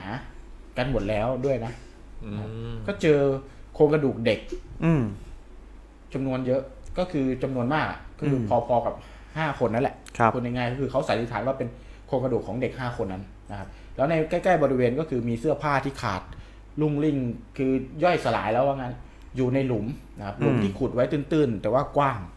นะครับคือกว้างมากแต่ว่าขุดไว้ตื้นครับๆแต่เสื้อผ้าจะอยู่ในหลุม แต่ส่วนกระดูกอะจะอยู่ข้างนอกอืมนะครับเหมือนเป็นลักษณะเหมือน มีอะไรคุยออกมามีอะไรดึงออกมาประมาณนี้ครับ ซึ่งสุดท้ายแล้วอ่าผลพิสูจน์บทสรุปของคดีนี้ก็คือ ก็เป็นอันว่าจบคือเด็กเสียชีวิตหมดทั้งห้าคนนะครับรู้สาเหตุไหมครับซึ่งสาเหตุการตายเนี่ยอ่า ก่อนอื่นเลยก็คือความที่น่าพิศวงคือ เขาใช้เวลาในการหาและพ่อแม่ใช้เวลาในการหาอ่าในภูเขาลูกนั้นอะเป็นเวลาเวลาแบบแรมปีอืมนะครับค้นหาทุกซอกทุกมุมก็ยังไม่เคยเห็นครับแล้วจุดตรงนั้นก็เป็นจุดที่เขาก็มาหาแล้วอืมก็ไม่เคยเจอนะครับ อันนี้คือสิ่งที่น่าประหลาดใจนะครับ แล้วก็อ่าอีกส่วนหนึ่งก็คืออาพอเขาเอาเอากระดูกทั้งห้าเนี่ย ไปพิสูจน์ ครับนะครับ มีสองโครงกระดูกอืมที่เกิดจากการโดนยิง อ๋อคือมีรอยโบตรงตรงกระกระโหลกศีรษะครับ นะครับ แล้วก็อีกสามเอ่ออีกสามกระโหลกก็คือเด็กอีกสามคน ครับ ก็พิสูจน์หลักฐานแล้วว่าโดนของแข็งตี อืมตีที่หัวตีที่ศีรษะตีที่ศีรษะนะครับ เลย อันนี้คือสรุปคือเขาบอกว่าเป็น คดีฆาตกรรมฆาตกรรม ที่หาตัวฆาตกรไม่เจอ อืมคือยังลึกลับ แล้วก็เป็นปริศนาอยู่ทุกวันนี้ด้วยอืมเอ็ดปีเนาะ11ปีสิบเอ็ดปีกับเป็นการเรื่องค้นที่หา สะทกสะท้อนใจมากนะ ใช่เวลาเป็นเรื่องที่เราที่ได้ฟังเรื่องพวกนี้ว่าเด็กผู้บริสุทธิ์เนี่ยกลายเป็นเด็กแล้วใช่ กลายเป็นเหยื่อความรุนแรงนะครับ เด็กนั้นน่ะไม่มีอายุไม่เกิน6ถึง7ขวบด้วย ครับ นะครับคืออยู่ประมาณแบบเนี่ย คือขุนน้ำนางนอนของเราเนี่ยเอ่อ ที่อยู่ในถ้ำเนี่ยก็ยัง12 13นะครับ แต่เด็กที่อยู่ในเหตุการณ์ที่ผมเล่าเนี่ย ก็คืออายุประมาณ5ถึง8ขวบไม่เกินอืมยังเด็กอ่าเล็ก็คืกอๆยังอยู่เด็กเล็ก ๆ เลย ซึ่งคดีนี้ถูกเอามาทำเป็นหนังหลายเรื่องมากครับนะครับเป็นหลายเรื่องมากเอ่อเรื่องล่าสุดเห็นว่าจะมีอะไรนะคนเป่าคุยหรืออะไรสักอย่างลองครัไปบดูได้ คิดว่าน่าจะเป็นเรื่องเรื่องนี้นะครับ ซึ่งก็เขาก็มีการประมาณคาดการณ์ไว้ว่าครับเกิดจากอะไรได้บ้าง นะครับ ก็มีอยู่4ี่ห้าเหตุผลนะเหตุผลแรกก็คือเออสาเหตุการตายเนี่ยเกิดจากการที่เขาประมาณตอนนั้นเนื่องจากตรงภูเขานั้นเป็นภูเขาที่พวกทหารอืมพวกเจ้าหน้าที่เอาไว้ซ้อมรบครับนะครับซ้อมรบเขาก็เลยประมาณว่าเอ่อคาดการณ์ว่ามีทหารกลุ่มหนึ่งซ้อมรบอืมแล้วไอ้ปืนอะไปยิงโดนหัวเด็ก ลั่นโดนเด็กตาย ลั่นโดนเด็กตายอืมนะครับ ลั่นโดนเด็กตาย จากนั้นก็พยายามปกปิดหลักฐานอ๋อนะเอ่อปกปิดหลักฐานด้วยการแบบเขาเรียกอะไรฆ่าทุกคนเลยอ่าฆ่าทุกคน อันนี้คืออันนี้คือเขาเขาสมตั้งสมมติฐานครับแต่สุดท้ายก็คือสมมติฐานนี้ก็ตกไป เพราะว่าวันนั้นเป็นวันเลือกตั้งครับนะเป็นวันเลือกตั้งที่เขาบอกว่าไม่มีการซ้อมรบครับ แต่ก็ไม่มีใครรู้ไม่ใช่เหรอว่าเด็กตายวันนั้นจริงหรือเปล่าใช่ไหมใช่อาจไม่จะมีใครตายรู้วันอื่นหลังเลือกตั้งก็ได้ถูกต้อง แล้วก็มันก็มี สมมติฐานอีกสมมติฐานหนึ่งก็คือเออมีคนที่ทำผิดอยู่ข้างข้างใน แล้วเด็กก็ไปเจอ อืมอ่า เด็กก็ไปเจอแล้วก็อ่าคนคนนั้นก็เลยฆ่าปิดปากเด็กอืมอ่าอะไรอย่างเงี้ยครับ แต่อันนี้ก็ยังพิสูจน์ไม่ได้นะพิสูจน์ไม่ได้เหมือนกันนะคครัรับบมันก็หลายสมมติฐานอ่าเนาะใช่ ก็ก็ลองไปอ่านดูได้นะครับครับคดีไข่กบ คดีตามล่าไข่กบ อันนี้เป็นคดีตำนานของเกาหลีที่ยังหาปริศนาคือเป็นปริศนาฆาตกรครับพูดง่ายๆคือฆาตกรที่ยังหาตัวตนไม่เจอครับไม่รู้ว่าใครเป็นคนฆ่าเด็กทั้งห้าคนครับผมแล้วเขายืนยันว่าเป็นการฆาตกรรมแน่นอนด้วยอืมอืม เป็นการฆาตกจรริรมงแน่นอนด้วยจะว่าไปเรื่องของฆาตกรปริศนานี่มีเยอะนะ มีหลายคดีครับในโลกนี้มากเลยเนาะครับผมอย่างในเมืองไทยก็มีซีอุยใช่ไหมใช่ซีอุยซึ่งตอนนี้ได้รับการการพิสูจน์แล้ว ได้รับครับการยืนยันแล้วว่าฆาตกรกินตับเด็กครับในอดีตเนี่ยคือไม่ใช่ซีอุยครับนะฮะแต่ตอนนี้ก็ไม่รู้เป็นใครละเพราะมาเหตุการณ์มันก็ผ่านมาหลายสิบมนนปีแล้วใช่อืมมีสมมติฐานด้วยครับแต่ว่าเราก็พูดไม่ได้ตอนนั้น ใช่ครับผมอ่าก็กลารว่าตอนนั้นซีอุยเป็นคนจีนที่พูดไทยก็ไม่ค่อยชัด เป็นคนเออถ้าทางบ้าๆบอๆก็เลยโดนจับยัดข้อหาว่าเป็นครับฆาตกรกินเด็กซะเลยครับก็ตอนนี้คือพ้นมณฑินแล้วใช่ไหมอืตอนนี้พ้นมณฑินแล้วอ่าพ้นมณฑินแล้วแล้วก็ก็เลยอนุโมก็เลยทนาสาธุครับเอาเอาเขาเรียกว่าอะไรนะเอาร่างของคุณซีอุยที่สตาร์ฟเอาไว้เนี่ยเอาไปทำชาปนกิจตามพิเรีธียบร้ทางอยศาสใช่นาไหมตอนแรกคือสตาร์ทไว้ที่ไหนนะพี่อ่าโรงพยาบาลอะไรนะโรงพยาบาลศิริโรงราชพยาบาลศรีราชใช่ครับอ่าเอาไว้ศึกษาอืม นะครับเอาไว้ศึกษากันตอนนั้น ซึ่งก็ก็ค่อนค่อนข้างเป็นตราบาปเนาะอืมให้กับเขาแล้วก็ตอนนี้ก็ถือว่าได้ปลดครับโซ่ตรวนนั้นเขาต้แล้องวเรียบร้อยมเขาต้องแบกมลทินอยู่เป็นสิบสิบปีเลยนะครับ ถึงใช่ขั้นขนาดเสียชีวิตไปแล้วเนี่ยครอบครัวก็ยังต้องยังต้องต้องแบบยอมรับแบกมลทินกันอันนั้นอยู่อืมครับก็ถูกทำเป็นหนังทำเป็นอะไรเพื่อที่ครับผมนั่นเยอะแยะมากมายเนาะอืมเออแล้วนอกจากคุณซีอุยเนี่ยในต่างประเทศก็มีแจ็คเดอะริปเปอร์อย่างเงี้ยอ่าฆาตกรใจทรามที่ชอบฆ่าควักหัวใจครับอ่าผู้หญิงนะครับ เป็นคดีฆาตกรรมสะเทือนขวัญในลอนดอนเนี่ยครับอ่าใช่จนถึงปัจจุบันเนี้ก็ยังไม่มีใครทราบ ยังไม่มีใครจับได้ว่าแจ็คเดอะริปเปอร์จริง ๆ แล้วเนี่ยเป็นใครกันแน่ มีแต่สันนิษฐานว่าน่าจะเป็นคนนั้น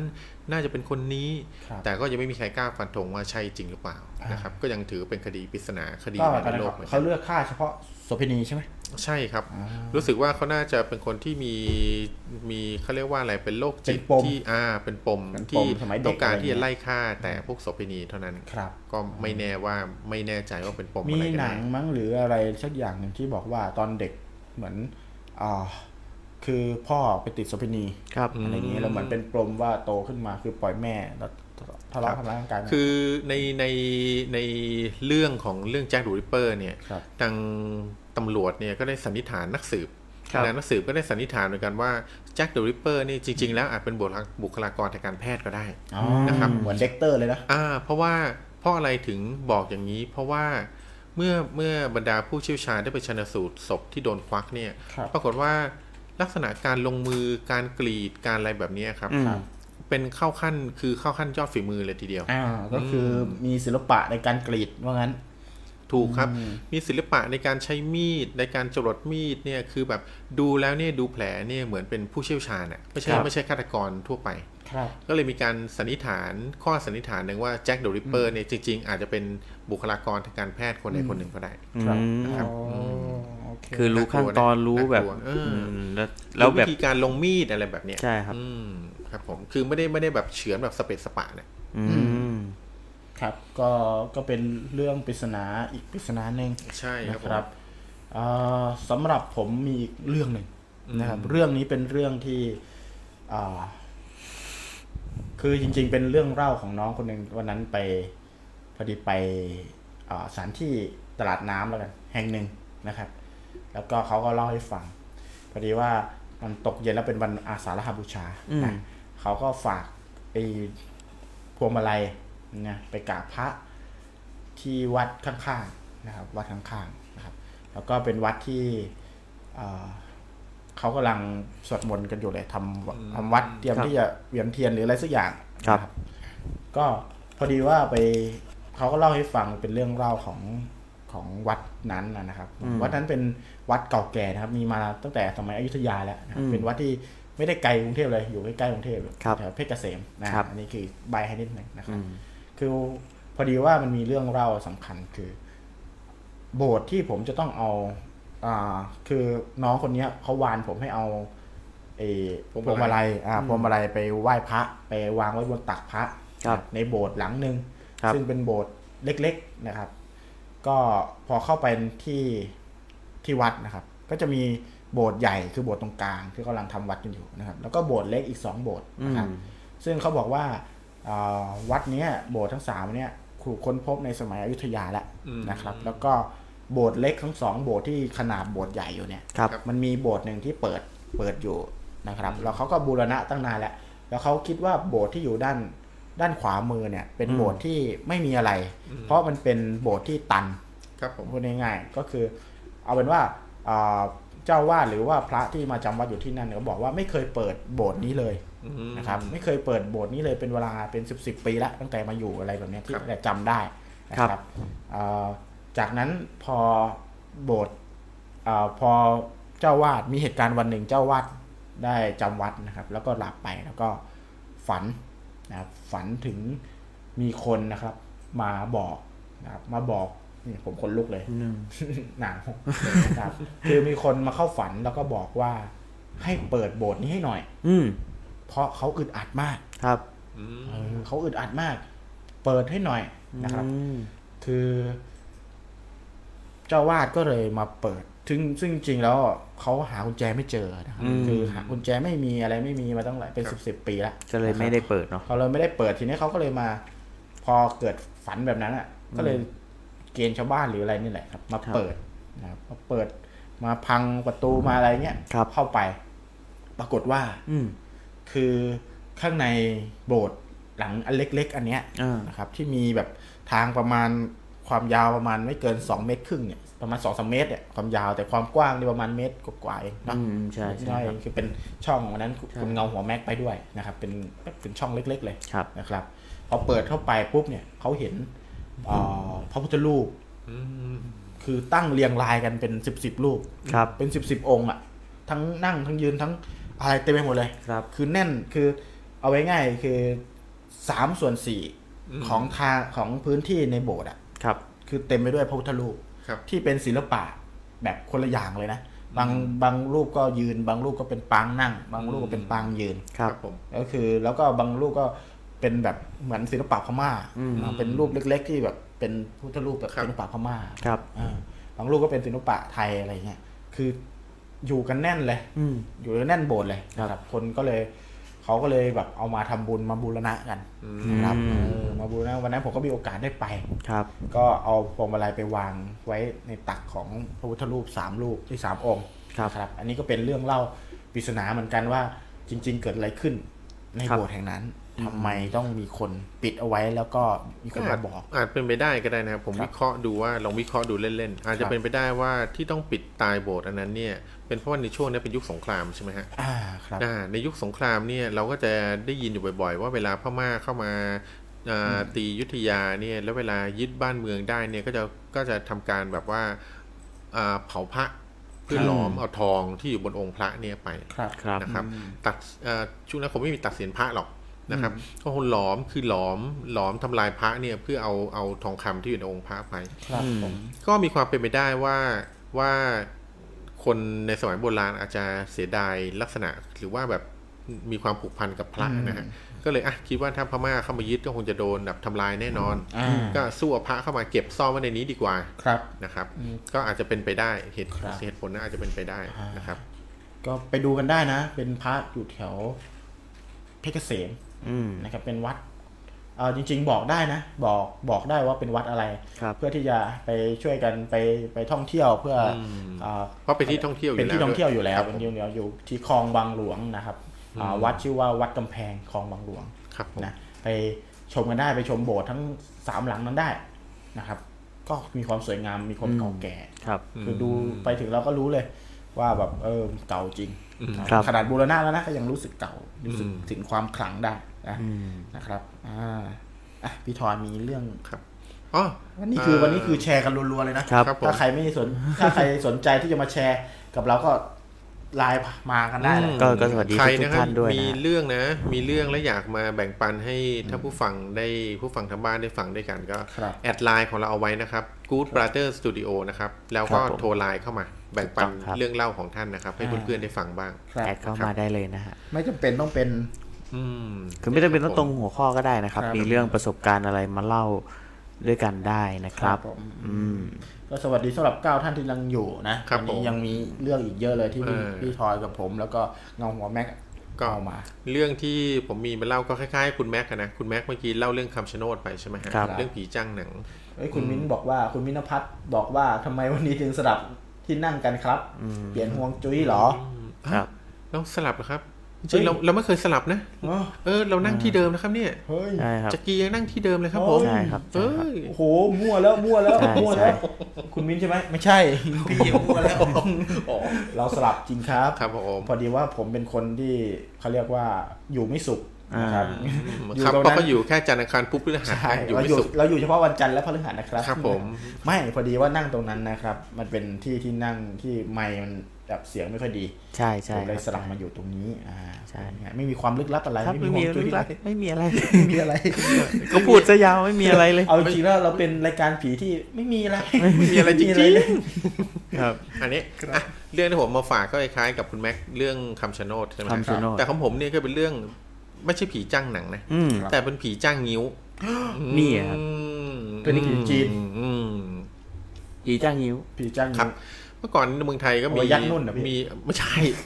ในเมื่อก่อนในเมืองไทยก็มีโรงงิ้วใช่ไหมครับพี่ ครับ เขาก็คนจีนบรรดาครอบครัวชาวจีนเนี่ยเวลาเขาจะมาหามีกินฉลองในเมืองไทยคนคนจีนที่มาหากินไม่ใช่ ในเมืองไทใช่ย ใช่ใจเย็นครับใจเย็น ครับฮะเขาก็จะแบบว่าเวลาฉลองอะไรพวกเนี้ยเขาก็มักจะมีงิ้วนะครับ เป็นคล้ายๆกับมหรสพเพื่อความบันเทิงนะครับ อืมเพราะฉะนั้นเนี่ยเท่าแก่ลงงิ้วเนี่ยก็ได้รับอ่าการว่าจ้างนะครับ จากผู้จ้างว่า เอ้ย เนี่ยเรา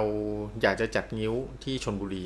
นะครับครับก็ให้สถานที่มาเรียบร้อย แล้วก็บอกว่าอะเนี่ยให้ไปถึงอ่าที่เนี่ยนะ แล้วก็ตั้งลงงิ้วเนี่ย แล้วเดี๋ยวจะมีคนมาดูเองครับอืม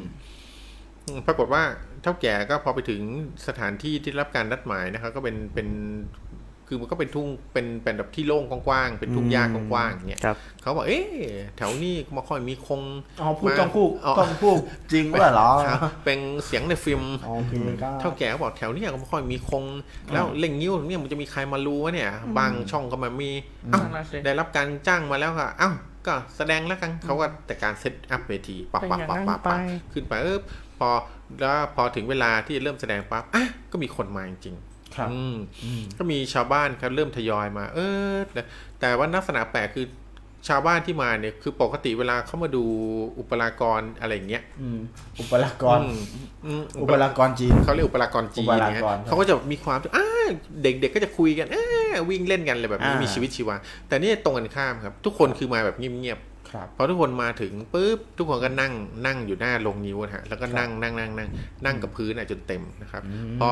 อ่าเท่าแก่เห็นพอมากันเต็มแล้วอะก็เลยเริ่มเล่นนิ้วไปตามตามที่แบบได้รับการจ้างมานะครับ ก็เล่นนิ้วแบบเอ้ยชงเชงชงเชงเนี่ยจนจนผ่านไปครับ จนผ่านไปเป็นเวลาตีหนึ่งเกือบตีสองแล้วครับครับลงนิ้วก็แสดงเสร็จครับนะครับผมพอแสดงเสร็จปุ๊บ อืม อืมเท่าแก่ก็บอกอะเก็บของกว่าจะเก็บของเก็บอะไรเสร็จปุ๊บก็ประมาณตีสามตีสี่แหละนะครับเท่าแก่ก็บอกอะงั้นเดี๋ยวเรายังไม่ต้องออกหรอกเพราะมันก็เดี๋ยวจะเช้าแล้วเราก็นอนอยู่ในรถนี่แหละ แล้วเดี๋ยวพรุ่งนี้เช้าพอฟ้าสางแล้วเราค่อยกลับกันงั้นจะได้ถือโอกาสพักผ่อนซะหน่อยนะครับ แล้วก็ทุกคนก็เข้าไปพักผ่อนในรถของคาราวานคณะงิ้วนะครับ ก็หลับไปอืมพอถึงตอนเช้าทุกคนตื่นมาอืมตกใจกันหมดทั้งรถอืม ปรากฏว่ารถจอดอยู่ในสุสานโอ้อืม อืมอ๋อรถคณะงิ้วนะครับ จอดอยู่ในสุสานครับที่ล้อมรอบด้วยอ่าสุสานจีนนะฮะล้อมรอบด้วยก็คือสุสานฮวงจุ้ยอ่าฮฮววงงจุ้จุ้ยยฮวงฮวงฮวงฮวงซุยฮฮววงงซุซุยยอ่านะครับล้อมรอบด้วยฮวงซุยเนี่ย รอบตัวเต็มคือเต็มไปหมดเลยเต็มไปด้วยฮวงซุยเลยครับเขาก็ตกใจเฮ้ยมัน เป็นไปได้ยังไงเกิดอะไรขึ้น เมื่อคืนนี้ที่เรามาทำสนามเพื่อเราเห็นเป็นทุ่งกว้างๆไม่มีอะไรเลยครับ แล้วทำไมตอนนี้เป็นฮวงซุยอ้าวอ่าแล้วงั้นเนี่ยเรามาอยู่ตรงนี้ได้ไง แล้วอ่าคนดูที่มาดูเราเล่นเมื่อคืนล่ะเป็นใครโอ้อ่าครับผม อันนี้ก็คือเป็นเป็นก็เป็นเรื่องปริศนาปริศนาเรื่องหนึ่งเหมือนกัน ที่นะครับใครเป็นคนจ้าง ใครเป็นคนจ้างใครครับผมเป็นคนจ้างแล้วใครมาดู อืมปริศนาอีกปริศนาเรื่องนี้ก็คือ ขับรถเข้าไปในสุสานได้ยังไงครับทั้งที่ไม่มีทางที่จะให้เข้าไปอ่าใช่ครับผมอะก็เป็นครัอีบกเรื่องหนึ่งก็นี่ที่คือเป็นเอามาเรื่องฝากวันนี้ครับผมอ่ามีคนบอกว่าเอ่อปริศนารถไฟที่อิตาลีหายไปในอุโมงค์42 ปี อืมอ่าพี่ทอยเคยได้ยินไหมเพลงอันนี้เคยได้ยินครับปริศนานี้ก็คืออารถไฟขบวนนี้เนี่ยครับเขาเชื่อว่าอุโมงค์นั้นเนี่ยน่าจะเป็นความ Big Hole ผันผวนของเวลาอ่านนะครับก็รถไฟขบวนนี้เนี่ย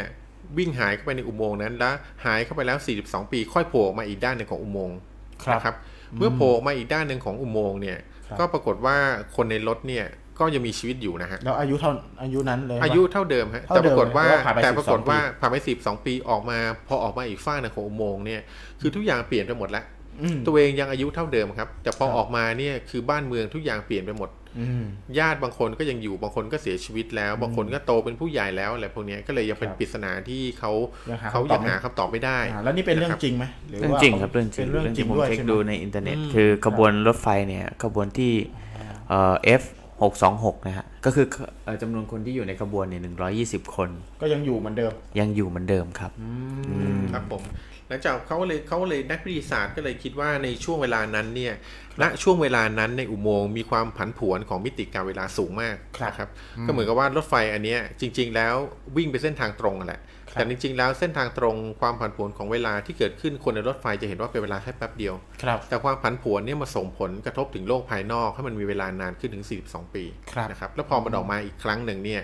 ก็ทุกอย่างก็เปลี่ยนไปหมดเรียบร้อยแล้วอ๋อ นะครับนี่เป็นเรื่องของวิทยาศาสตร์นะครับ น่าจะเป็นหลักการเดียวกับพวกหลุมดำหรือพวกแบ็คโฮอะไรพวกเนี้ยครับ แล้วก็เขามีบทสัมภาษณ์จากคำให้การด้วยนะฮะว่าเอ่อคนคนที่อยู่ภายในรถไฟเนี่ยเขามองเห็นหมอกลงจัดหลังเข้าอุโมงค์ไปนะฮะก็เขาก็ไม่รู้สึกตัวอะไรอะไรเลยนะฮะก็คือรู้สึกตัวอีกทีก็ก็โผล่ออกมาแล้วอะไรเงี้ยครับภาพผมมาปลายอุโมงค์แล้วแต่ว่าก็ก็อย่างที่พี่ทอยเล่าไป ครับผมครับ ก็อันนี้คือเป็นโอ้อันนี้คือน่าจะเป็นเหตุการณ์ที่เป็นปริศนาระดับโลกเลยใช่คจรับริงนะๆพูดถึงในเรื่องพวกนี้นะพวกในเชิงวิทยาศาสตร์เนี่ยมีปริศนาที่เป็นลักษณะนี้เยอะมากเลยนะคเกิรับดมากเลยใช่ไหมครับ บริเวณสามเหลี่ยมเมอร์บิวดาก็เหมือนกัน ก็มีปริศนาว่าทำไมรถทั้งเอ้ยไม่ใช่รถทั้งเครื่องบินหายไปอ่าทั้งนะเรืคอบทั้งเครื่องบินทั้งเรือทำไมทั้งเครื่องบินหายไปหายสับสูญจากเรดาร์ไปอย่างเงี้ยแล้วก็มีแต่คนมาบอกว่าแบบมาโผล่อีกอืมุมโลกหนึ่งด้วย อืม อ่าอืมใช่ครับ แต่เร็วๆนี้เมื่อเร็วๆนี้เนี่ยนักวิทยาศาสตร์เพิ่งมาเปิดเผยข้อมูลเพิ่มเติมว่าได้ค้นพบว่าในบริเวณในบริเวณสามเหลี่ยมเมอร์บิวดานั้นเนี่ยเป็นครับบริเวณที่มีคลื่นแม่เหล็กสูงมากครับนะครับเป็นบริเวณที่มีคลื่นแม่เหล็กเนี่ยแรงกว่าทุกๆที่บนโลกครับนะครับเพราะฉะนั้นก็เป็นไปได้ว่าด้วยคลื่นแม่เหล็กเนี่ยเรานึกถึงถ้าเรานึกถึงแม่เหล็กใหญ่ก้อนใหญ่ๆอะนะครับสามเหลี่ยมเมอร์วิด้าจะเป็นแม่เหล็กก้อนมาคือมาเลยนะครับเพ ราะฉะนั้นไม่ว่าจะเป็นเครื่องบินเรือหรืออะไรก็ตามที่วิ่งไปบนแม่เหล็กนะมันก็เหมือนกับจะโดนดูดลงไปนะครับ ดูดลงไปตรงแม่เหล็กตรงนั้นนะอืมอาจจะเป็นสาเหตุนี้ก็ได้นะครับ แต่สาเหตุที่แปลกประหลาดกว่าแล้วยังหาข้อพิสูจน์ไม่ได้เนี่ยก็คือเครื่องบินรบของสหรัฐอเมริกานะครับครับมีเครื่องบินอยู่ลำหนึ่งนะครับ ที่มีเอ่อ นักขับเครื่องบินคนเนี้ยนักขับเครื่องบินเขาได้ขับเครื่องบินรบของของอเมริกันคันนี้อะฮะลำเนี้ยครับในขณะที่เขากำลังบินไปคือเครื่องบินของเขาก็ปรากฏอยู่บนเรดาร์ของฐานทัพใช่ไหมฮะครับคนที่ดูเรดาร์ก็เอ่อก็คุยไปอ้าวเป็นไงครับอาจารย์เพราะครับเขาก็มีรายงานมาว่า ผมกำลังโดนติดตามด้วยวัตถุลึกลับครับ ครับ วัตถุลึกลับเนี่ยมีลักษณะเป็นลักษณะเป็นเหลี่ยมครับผม แล้วก็บินตามประกบผมมา บินตามประกบผมมาตลอดเลยครับผมอืมแล้วเขาว่าในใน ในวิทยุเนี่ยเขาก็เขาก็แจ้งมาตลอดนะ ครับ ปรากฏว่าในเรดาร์ที่สถานีครับเขาก็ดูเรดาร์นะ ปรากฏว่าไอ้สิ่งลึกลับเนี่ยปรากฏอยู่บนเรดาร์ไล่ตามเครื่องบินจริงๆแล้วพอสิ่งลึกลับเนี่ยมันก็ได้เลื่อนเคลื่อนที่ไปข้างหน้าข้างหน้าจนทันกับเครื่องบินซ้อนกันระหว่างสิ่งลึกลับกับเครื่องบินเนี่ยก็ได้ซ้อนกันพอดีนะครับ เหมือนกับไอ้สิ่งลึกลับเนี่ยกับเครื่องบินอยู่จุดเดียวกันเนี่ยหลังจากนั้นทั้งสองสิ่งเนี่ยก็ได้หายสาบสูญไปจากเรดาร์เลย อ๋อ ก็คือเครื่องบินด้วย เครื่องบินด้วยฮะ คือหายสาบสูญไปเลย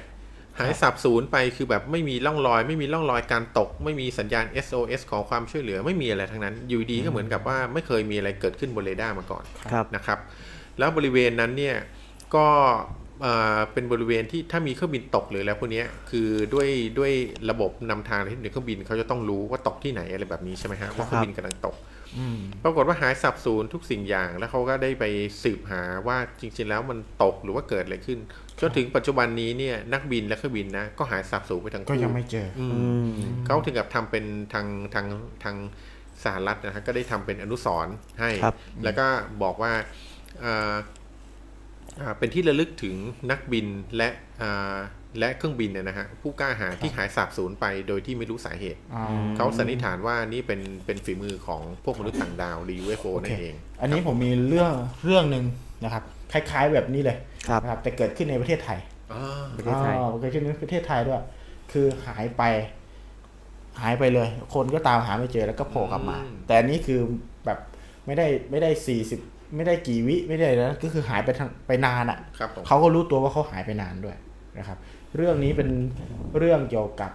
ป่าแห่งหนึ่งนะครับเดี๋ยวจะเฉลยว่าป่าแห่งนี้คือที่ไหนอืมนะครับ เป็นป่าแห่งหนึ่งซึ่ง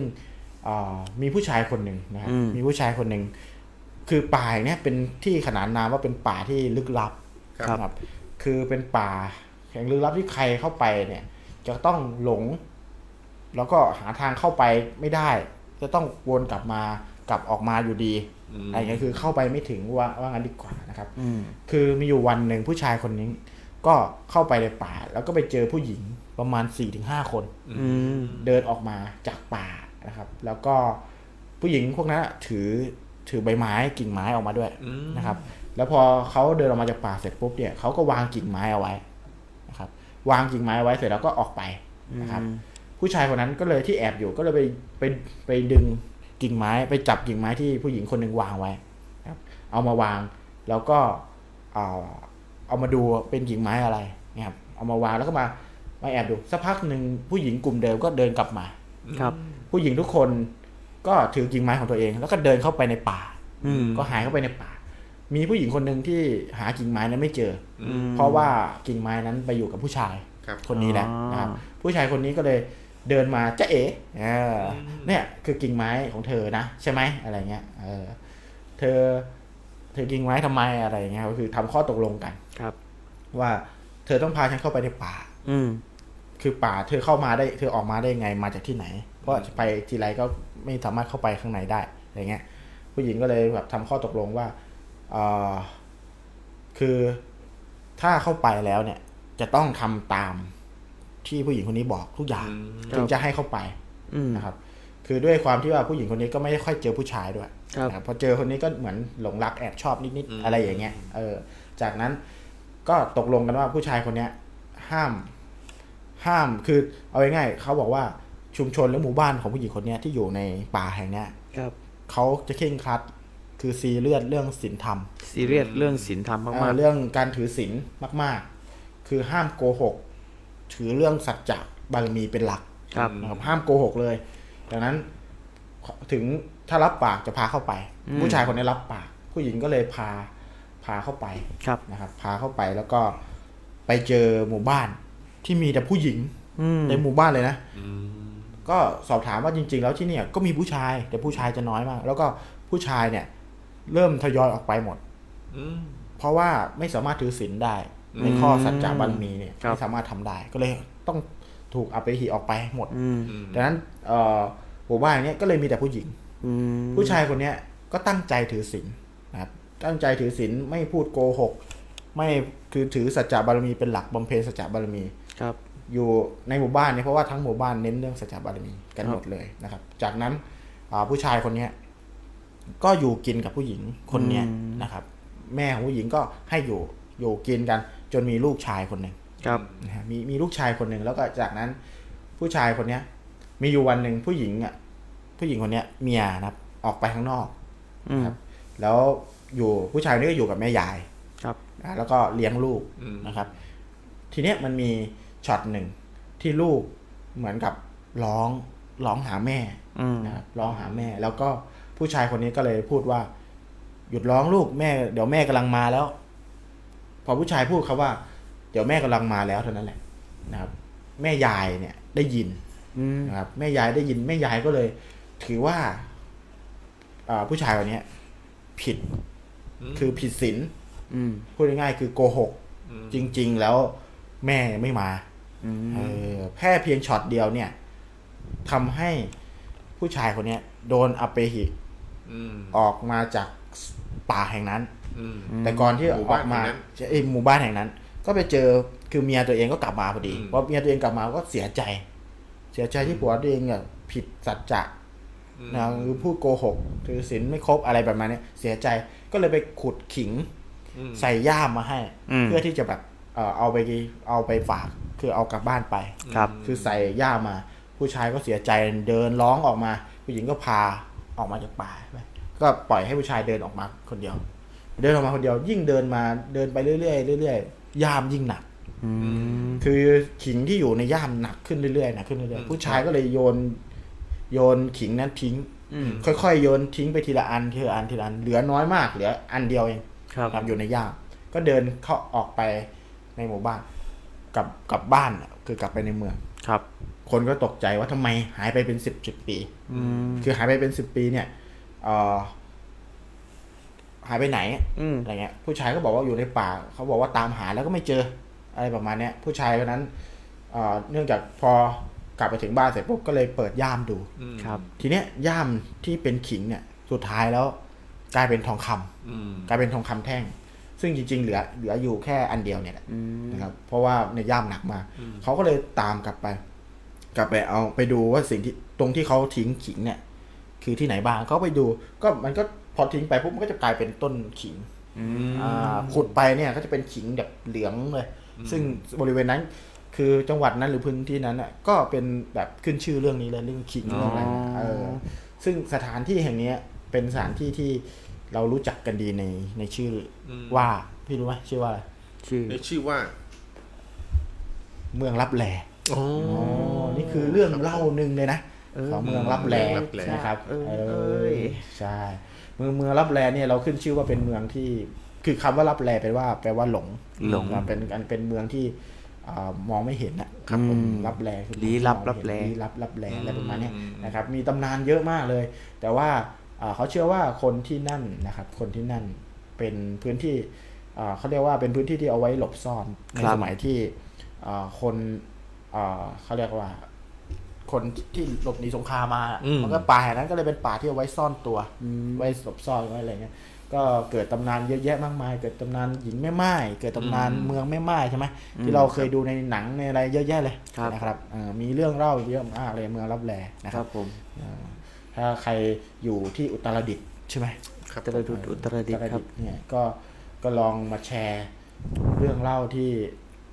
อ่าที่เราเล่าไปได้นะครับว่า จริงเท็จยังไง หรือว่ามีตำนานอื่นๆไหมนะครับ อันนี้คือก็ไปแต่จอ่านริงมาไปฟังๆพูดมาไปถ้าเรื่องนี้เป็นเรื่องจริงเนี่ย ผู้ชายคนนั้นเก่งมากเลยนะทำไมครับสามารถอยู่ในหมู่บ้านได้ไม่สิบปี โดยที่ไม่ได้พูดโกหกเลยไม่ได้คำเดียวเนี่ยใช่ ถ้าเป็นพวกเราสามคนไปอยู่นี่สักนาทีเดียวนี่สามคนไม่เลเหลืยอแล้วสามสามสามคนเลยใช่ไหมขายมาเลยคือไปอยู่นี่ผมไม่อยู่ด้วยเลยไม่นาทีเดียวนี่คงแบบต้องออกมาเลยแหละครัจากที่ฟังผมว่าเนี่ยเหมือนกับเขาบอกว่าเขาตั้งใจแบบเลยนะ ตั้งใจเลยนะ อธิษฐานจิตเลยนะ ก่อนเข้าไปอืม เออเหมือนว่าเออจะอยากจะจะรักษาศีลอยู่แล้วจะอะไรอยู่แล้วอะไรเงี้ยแล้วซึ่งสมัยก่อนจริง ๆ การรักษาศีลไม่ใช่เรื่องยากนะอืมถูกไหมการรักษาศีลการรักอะไรแบบเนี้ยมันไม่ใช่เรื่องยากคือมันไม่ค่อยมีสิ่งอ่าล่อลวงมีมีสิ่สิ่งงเร้าเล้ามาอะไรมากมาย แต่ก็แต่ไม่เอาแน่จริงผมว่ายากนะครับใช่ไหมเอาจริงผมว่ายากนะเพ ราะว่าในสมัยโบราณเนี่ยอย่างที่เรารู้กันในสมัยโบราณเนี่ยการดื่มสุราอะไรทุกบ้านน่ะหมักสาโทเองนะอืมทุกบ้านนี่มีการหมักสาโทหมักอะไรเก็บไว้ดื่มอ๋อเก็บไว้กลางคืนนะอ๋อสาโทนี่มันสุราเหรอใช่สาโทนี่มันเป็นอันนี้ไม่ใช่เหรออืมก็ก็ของมึนเมาเหมืก็อนเป็นกันของมึนเมาของมึนเมาเพระแต่อะไรว่ามันอยู่ที่เจตนา ถ้าเจตนาอืมแบบเป็นยาเป็นอะไรก็อีกแบบหนึ่ง อย่าอย่าเรียกบาลีดีกว่าโอ้ยอย่าเรียกบาลีดีกว่าแอลกอฮอล์เข้าปากก็คือผิดศีลแล้วอ๋อขณะที่แบบว่าเราหลอกตัวเองว่าเราใช้เป็นยา แต่จริงๆถึงแม้ว่าเราจะบอกว่าเราใช้เป็นยา เราก็รู้อยู่ดีครับว่ามันคือแอลกอฮอล์พ อล่วงเข้าปากเมื่อไหร่ก็คือผิดศีลเหมือนกันอ่าผิดศีลอยู่ดีโอเคอืมอะอ่าค่อยค่อยว่ากันครับเรื่องนี้นะเรื่องนี้ครับผมถึงบอกเป็นเรื่องยากมากมันห้าสิบเป็ห้านเรื่สิอบงยากเป็นเรื่องเจตนาอะใช่อีกข้อหนึ่งที่ผมว่ายากเพราะอะไรครับในเมืองนั้นทั้งเมืองอะเป็นเมืองแม่ไม้นะคุณจะครับคิดดูให้ดีอะๆในเมืองนั้นเต็มไปด้วยคนสวยนะแล้วมีครับผู้ชายอยู่คนเดียวอย่างเงี้ยก็จริง ๆ จากที่ผมอ่านมา คือต้องต้องเข้าใจอย่างนี้ว่าตำนานหลายตำนานบอกว่าอืมเป็นเมืองแม่ไม้ที่มีแต่ผู้หญิงด้วยนะอืมแต่ที่ผมอ่านมาจริง ๆ เขาไม่ได้บอกว่าเป็นเมืองที่มีแต่ผู้หญิงด้วยนะ อ๋อคือเขาบอกว่าเป็เป็นนผู้ผู้ชาชายยน้อยมาก แล้วก็คือจะเห็นว่าลูกลูกที่เกิดขึ้นมาก็เป็นลูกชายด้วยอ๋อที่ที่ที่ที่ครับจะผมอ่านมานะครับนะครับ แล้วก็เขาคิดคือจากที่ผู้เอ่อที่ผู้ชายน้อยแสดงว่าผู้ชายอาจจะผิดศีลได้ง่ายกว่าหรือเปล่า หรือว่าอืมมีการผิดศีลมากกว่าหรือเปล่าโดนเอาไปขี่ออกมาอะไรเงี้ยแล้วเป็นการไปได้ครับเป็นไปได้คือ คือจากแต่ว่าแต่แต่ต้องเข้าใจว่าจากที่เราเล่าคือฟังกันมาตลอดเนี่ยคือเมืองรับแลเนี่ยเป็นเมือง เมืองแม่ไม้อืมใช่ไหมเป็นเมืองผู้หญิงเมืองแม่ไม้เอามาทำเป็นหนังมาทำอะไรเยอะแยะมากมายเลยแต่ว่าเพราะฉะนั้นจากที่ฟังเนี่ยอาจครัจะบคนเพราะฉะนั้นวิธีเดียวที่จะรอดอยู่ในเมืองนี้ได้นะอืมต้องปิดวาจาเลยห้ามพูด ก็ไม่แน่คือผมยังคิดอยู่เหมือนกันว่า ถ้าแม่ยายไม่อยู่อาจจะอืมเขาเรียกไหมอาจจะไม่ได้ออกก็ได้ ไม่ไม่ได้ออกมาก็ได้ หรือว่าจริงๆแล้วผู้ชายคนนั้นอาจจะผิดศีลหลายครั้งแต่ไม่มีใครเห็นก็ได้ ก็เป็นไปได้นะเป็นไปได้แต่บังเอิญวันนั้นไม่ยายได้แม่นยายพอยู่อืมเออคือคือมันเป็นไม่ได้หลายสาเหตุอะครับผมเขาอาจจะไม่ได้แบบดีแบบอยู่ในศีลตลอดอืมทุกวินาทีอะไรครับเงี้ยขนาดนั้น แต่พอดีว่าอันนั้นมันอาจจะโดนถึงข่าวพอดีอ่าถึงคราวพอดีอะไรแบบนี้อืมเออจคือริงๆมันก็มีเรื่องเล่าอีกหลายๆเรื่องที่มันที่เป็นเมืเมืององรับแลแม่ไม้เมืองรับแลที่เป็นลักษณะนี้นะคผรับมก็เคยได้ยินเรื่องทำนองนี้มาเหมือนกันฮะมีคล้ายๆไหมคล้ายๆแบบมีนี้ไหมีมีคล้าย ๆ กันอ๋อมีแบบอย่างอื่นไหมพี่อืมมันก็มีนะฮะครับ แต่มันเป็นมันเป็นเรื่องเล่ากึ่งนิทานมากกว่าผมว่าอ๋ออืมอ๋ออ๋ออ๋ออันนี้ก็เชิงเชิงตำตำนานนิดๆนะ เป็นเรื่องที่แบบว่าเอ่อใช่ก็เป็นเชิงตำนานแหละ แต่เรื่องที่ผมได้ยินมามันมันเป็นเรื่องที่ผู้ชายสองคนหลงเข้าไปในป่าครับอืมอืมหลงเข้าไปอยู่ข้างในอย่างเงี้ยฮะเหมือนเมืองรับแลอย่างนี้แหละครับแล้วก็ดำเนินเรื่องก็คล้าย ๆ กันอืมในเป็นเมืองที่ถือศีลห้ามอะไรเงี้ยครับแต่ว่าคือพอสุดท้ายเนี่ยผู้ชายสองคนก็ที่ไปอยู่เนี่ย ก็รู้สึกว่าคิดถึงบ้านอืมอืม คือเขาหลุดเข้าไปเพื่อแค่ไปกินข้าวเนี่ยเขาเดินป่าแล้วเขาหลงเข้าไปครับแล้วหลงเข้าไปในหมู่บ้านแห่งเนี้ยก็เห็นครับพอทีแรกจากที่มืดๆก็เห็นหมู่บ้านเต็มไปด้วยไฟมีชีวิตชีวา มีคนอืมมีอะไรอยู่เนี่ยเขาก็ไปขอบ้านหนึ่งขอกินข้าว ครับอืมอืม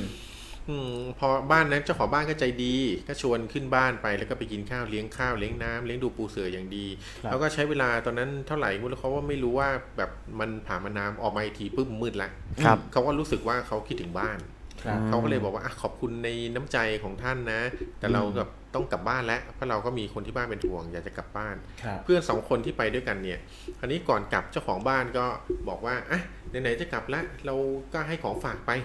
ที่เนี่ยก็มีมันแบบหัวมันใต้ดินฮะครับเขาบอกอะเอามันเนี่ยนะใส่แล้วก็ใส่ฉลอมมาให้อืมแล้วใส่ให้ไปคนละฉลอมครับแล้วบอกอะเอามันกลับไปด้วยแล้วกันเอากลับไปที่บ้านเผื่อจะมีประโยชน์กับท่านบ้างครับอืม ก็ชายสองคนก็ออกมาจากป่าปุ๊บคนหนึงก็แบกฉลอมมาปุ๊บก็ก็ถึงแม้ว่า คือยิ่งแบกออกมาก็ยิ่งหนักกันละอืมอืมยิ่งแบกมันก็ยิ่งหนัก ผู้ชายคนคนที่สองเนี่ย ก็เอาพอยิ่งแบกก็รู้สึกหนักก็โอ้ยหนักต้องเดินอีกไกลแล้วไปถึงบ้านเนี่ย มันแถวบ้านเราก็มีจะแบกมาทำไมอ่าเขาก็เอาเอามันออกมาจากตะกร้าเลยแล้วก็ทิ้งไว้เรื่อยๆลักษณะเดียวกับกับขิงเลยครับแล้วว่าทิ้งไปเรื่อยจนเหลือในตะกร้าเหลือมันที่แบบเบาๆเขาก็แบกเนี่ยสบายฮะแต่คนที่แบก ออกมาทั้งหมดคนแรกเนี่ยที่มันหนักเนี่ยเขาบอกว่า ทิ้งไม่ได้หรอกอืมเสียดายคือเขาเลี้ยงดูเราอย่างดีแล้วเขาอุตส่าห์ให้ของเรามาครับเราจะน่าจะเอาของเนี่ยไปใช้เป็นประโยชน์ครับกับคนทางบ้านเอาไปแจกจ่ายก็ยังดีอืมเขาก็เลยทนแบกหนักนะครับมาออกมาอืมปุ๊บ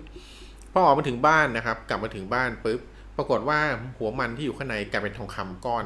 เป็นก้อนทองคำอะ ก็คือเหมือนกันเลย อ่า เหมือนกันตำนานเดียวกันฮะครับคือคนที่แบกฉลอมเต็มฉลอมก็คือร่ำรวยเป็นเศรษฐีเลยเพราะทองคำทั้งทั้งทั้งฉลอมเลยอ๋อส่วนคนที่ทิ้งไปก็เหลือทองคำอยู่นิดหน่อยเขารู้สึกครับเสียดายว่าแบบตัวเองไม่น่าแบบเป็นคนที่ไม่มีความอดทนเลยอ๋อเพราะถ้าเขาอดทนเนี่ยเขาก็คงรวยไปแล้วครับนะครับตำนานผมได้ยินมาเป็นครับกึ่งนิทานนะเป็นคแบรับบนี้ฮะอ่าคือจริง ๆตำนานของ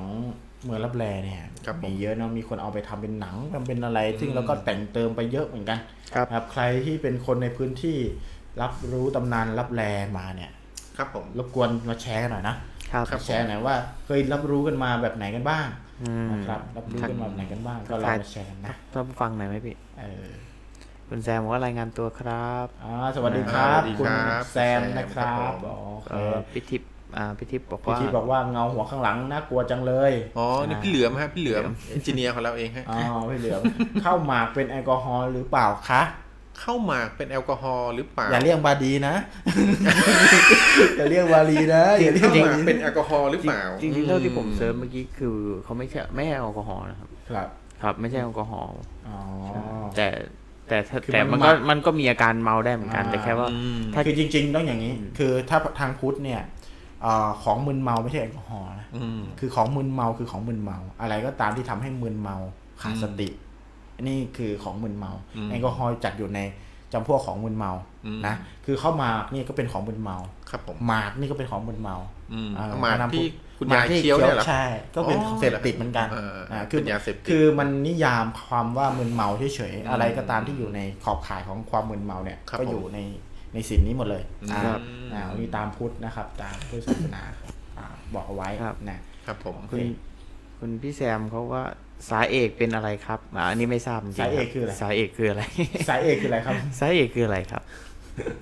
ก็ได้เออ่าอเออเอาพี่แซมมามาบอกนะครับงงนะเนี่ยสายเอกคืออะไรนะสายเอกคืออะไรอะเดี๋ยวทักทายแฟนๆใน YouTube ด้วยนะครับ ตอนนี้ครับอ่าอยู่กัน กี่อยู่กัท่านนสามเลยคนอ่ายังคงอยู่กันสามคน ยังโอ้อยู่กันขอบคุณนะครับที่ยังอยู่กับเรานะครับเพราะว่าตอนนี้ ทั้งสมท่านนะครับผม เราเปิดไลฟ์ผ่าน YouTube อีกหนึ่งช่องทางด้วยครับนะครับอ่าสำหรับก็ แฟนๆใน YouTube เอ่อช่วยแชร์ภาด้วยษานะเกย์สายเกย์ สาเกย์เปล่า อืมอ๋อสาโท สาโทสาโทสายเอกไงอ๋ออ๋อขอบคุณครับขอบคุณมากครับผม ได้ความรู้มาใหม่เล่นกับพี่ทอยได้เลยเนี่ยสายเอกพี่สาโทอะไรอครัย่าบงเงี้ยอันนี้เดี๋ยวครับช่วยคอโทรกับพี่ทอยแล้วกันนะเอออันนี้สายเอกสาโทนะครับจัดไปครับผม ขอบคุณสำหรับมุกตลกในวันนี้ ครับผมรายการผีเป็นของมึนเมาไหมคะอ๋อรายการผีเป็นของมอมเมาครับไม่เป็นของมึนเมานะครับผม ถ้าติดก็มึนครับครับผมเออแต่ใช้วิจารณญาณในการครับดื่มนะคใช้รับวิจารณญาณไม่ใช่ในการรับชมในการรับชมนะครับเออือมใช้วิจารณเอาอย่าญาณเพิ่งไปนอนนะครับมีพัดนะครับ อย่าเพิ่งไปนอนนะอ่าอาการง่วงเป็นของมึนเมาอ่าครับอะตอนนี้เราอยู่กันในหัวข้อว่า ครับ เหตุการณ์เหตุการณ์ปริศนา ลึกลับที่หาคำตอบไม่ได้นะครับก็อ่าสวัสดีครับพี่ณะนะครับบอกลูกหลับไปแล้วมาฟังได้นะครับอืมนะครัรับสลินนะครับพี่ณะรัสลินนะครับก็มีหลาย ๆ เรื่องที่เราได้เล่าไปแล้วเนาะทั้งครับตั้งอ่าแต่สวัสดีพี่บอมบอมโกโก้พี่เบิ้มของเราเนี่ยโอ้แฟนประจำกลับมาอีกแล้วนะครับครับผมอ่า ต่อไปนี้เราจะเรียกทุกท่านว่าขึ้นต้นด้วยยศเงาหัวให้หมดเลย เงาหัวเบิ้มนะครับ ใครเป็นแฟนประจำของเราเราจะเรียกว่าเงาหัวเบิ้มใครเงาขึ้นหัวแฟนมีเดี๋ยวตัเดี๋ยวอย่าเพิ่งต้องแบบไอ้นี่ก่อนที่ Facebook มันจะมีฟังก์ชันแบบใครเข้ามาประจำแล้วจะได้แบบเป็นแฟนพันธ์แท้อะไรนี่ไงแฟนแฟนตัตัวยยงเนี่ยโอ้ถ้าแฟนตัวยงพี่เบิ้มได้นี่แล้วใครได้แฟนตัวยงเราจะให้รับตำแหน่งฉายาไปเลยครับผมรับตำแหน่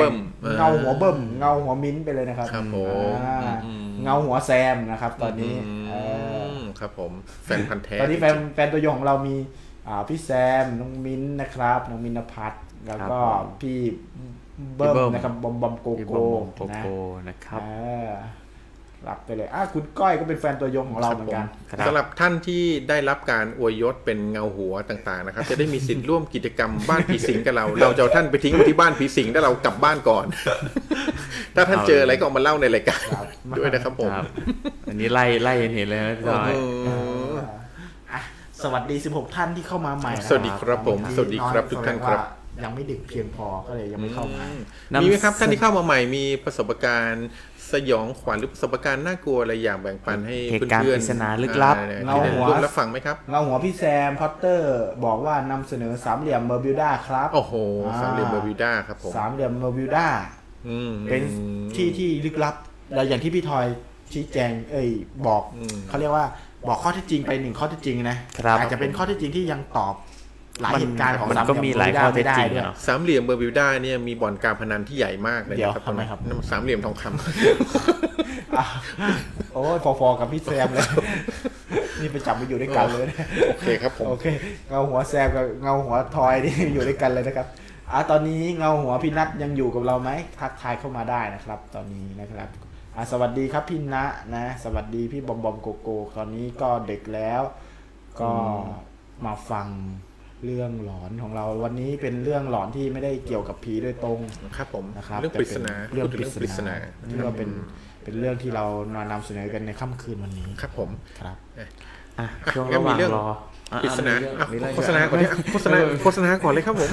ผู้สนับสนุนรายการที่น่ารักของเราอะวันนี้ผู้สนับสนุนรายการของเราเป็นใครครับแม็กครับครับ ก็เป็นล็อกเทปครับผม อ่าเป็นล็อกเทปใครมีที่น้องหมาอันนี้ต้องต้องต้องให้พี่ทอยเป็นคนแนะนำดีกว่า เพราะว่าเพราะว่าคนที่ชำนาญที่สุดนั่นคือพี่ทอยคือเอาง่ายๆใครมีน้องหมาตอนนี้นะครับ ใครมีน้องหมาเอ่อเขาเรียกว่าเอ่อปวดกระดูกปวดกล้ามเนื้อเนี่ยครับผมล็อกเทปเนี่ยช่วยได้อ่าครับเป็นเขาเรียกว่าเป็นวิทยาการจากฝั่งตะวันตกเลยใช่ครับผมที่เขาวิจัยวิเคราะห์วิจัยมาเรียบร้อยแล้วก็ใช้ได้ใช้ดีอืมนะครับ แล้วก็อันนี้เป็นยี่ห้อที่ที่ เกิดการวิจัยมาเรียบร้อยเนาะใช่ครับผมอ่าว่ารักษาอ่ากล้ามเนื้อสุนัขได้ครับผมดีมากแล้วก็อ่าคนเจ้าเนี้ยที่อยู่ในไทยเนี่ยเป็นเจ้าแรกครับเป็นเจ้าแรกนะครับที่และนำเข้ามาใช่ครับเจ้าแรกและเจ้าเดียวที่นำเข้ามาได้เป็นตัวแทนที่นำเข้ามานะครับผมอ่าครับผมอะตอนนี้น้องเยลดิโยนะครับ บอกว่าอยากฟังเรื่องขอเรื่องพระพระกินเนนครับพระกินเนนอ๋อเนนป๊อกแปดพระป๊อกเก้าไม่อันนี้ไม่เอาเขาบอกไม่เอาโอเค ซึ่งอะ ไอ้พระกินเนนเนี่ย น่าจะเป็นเรื่อง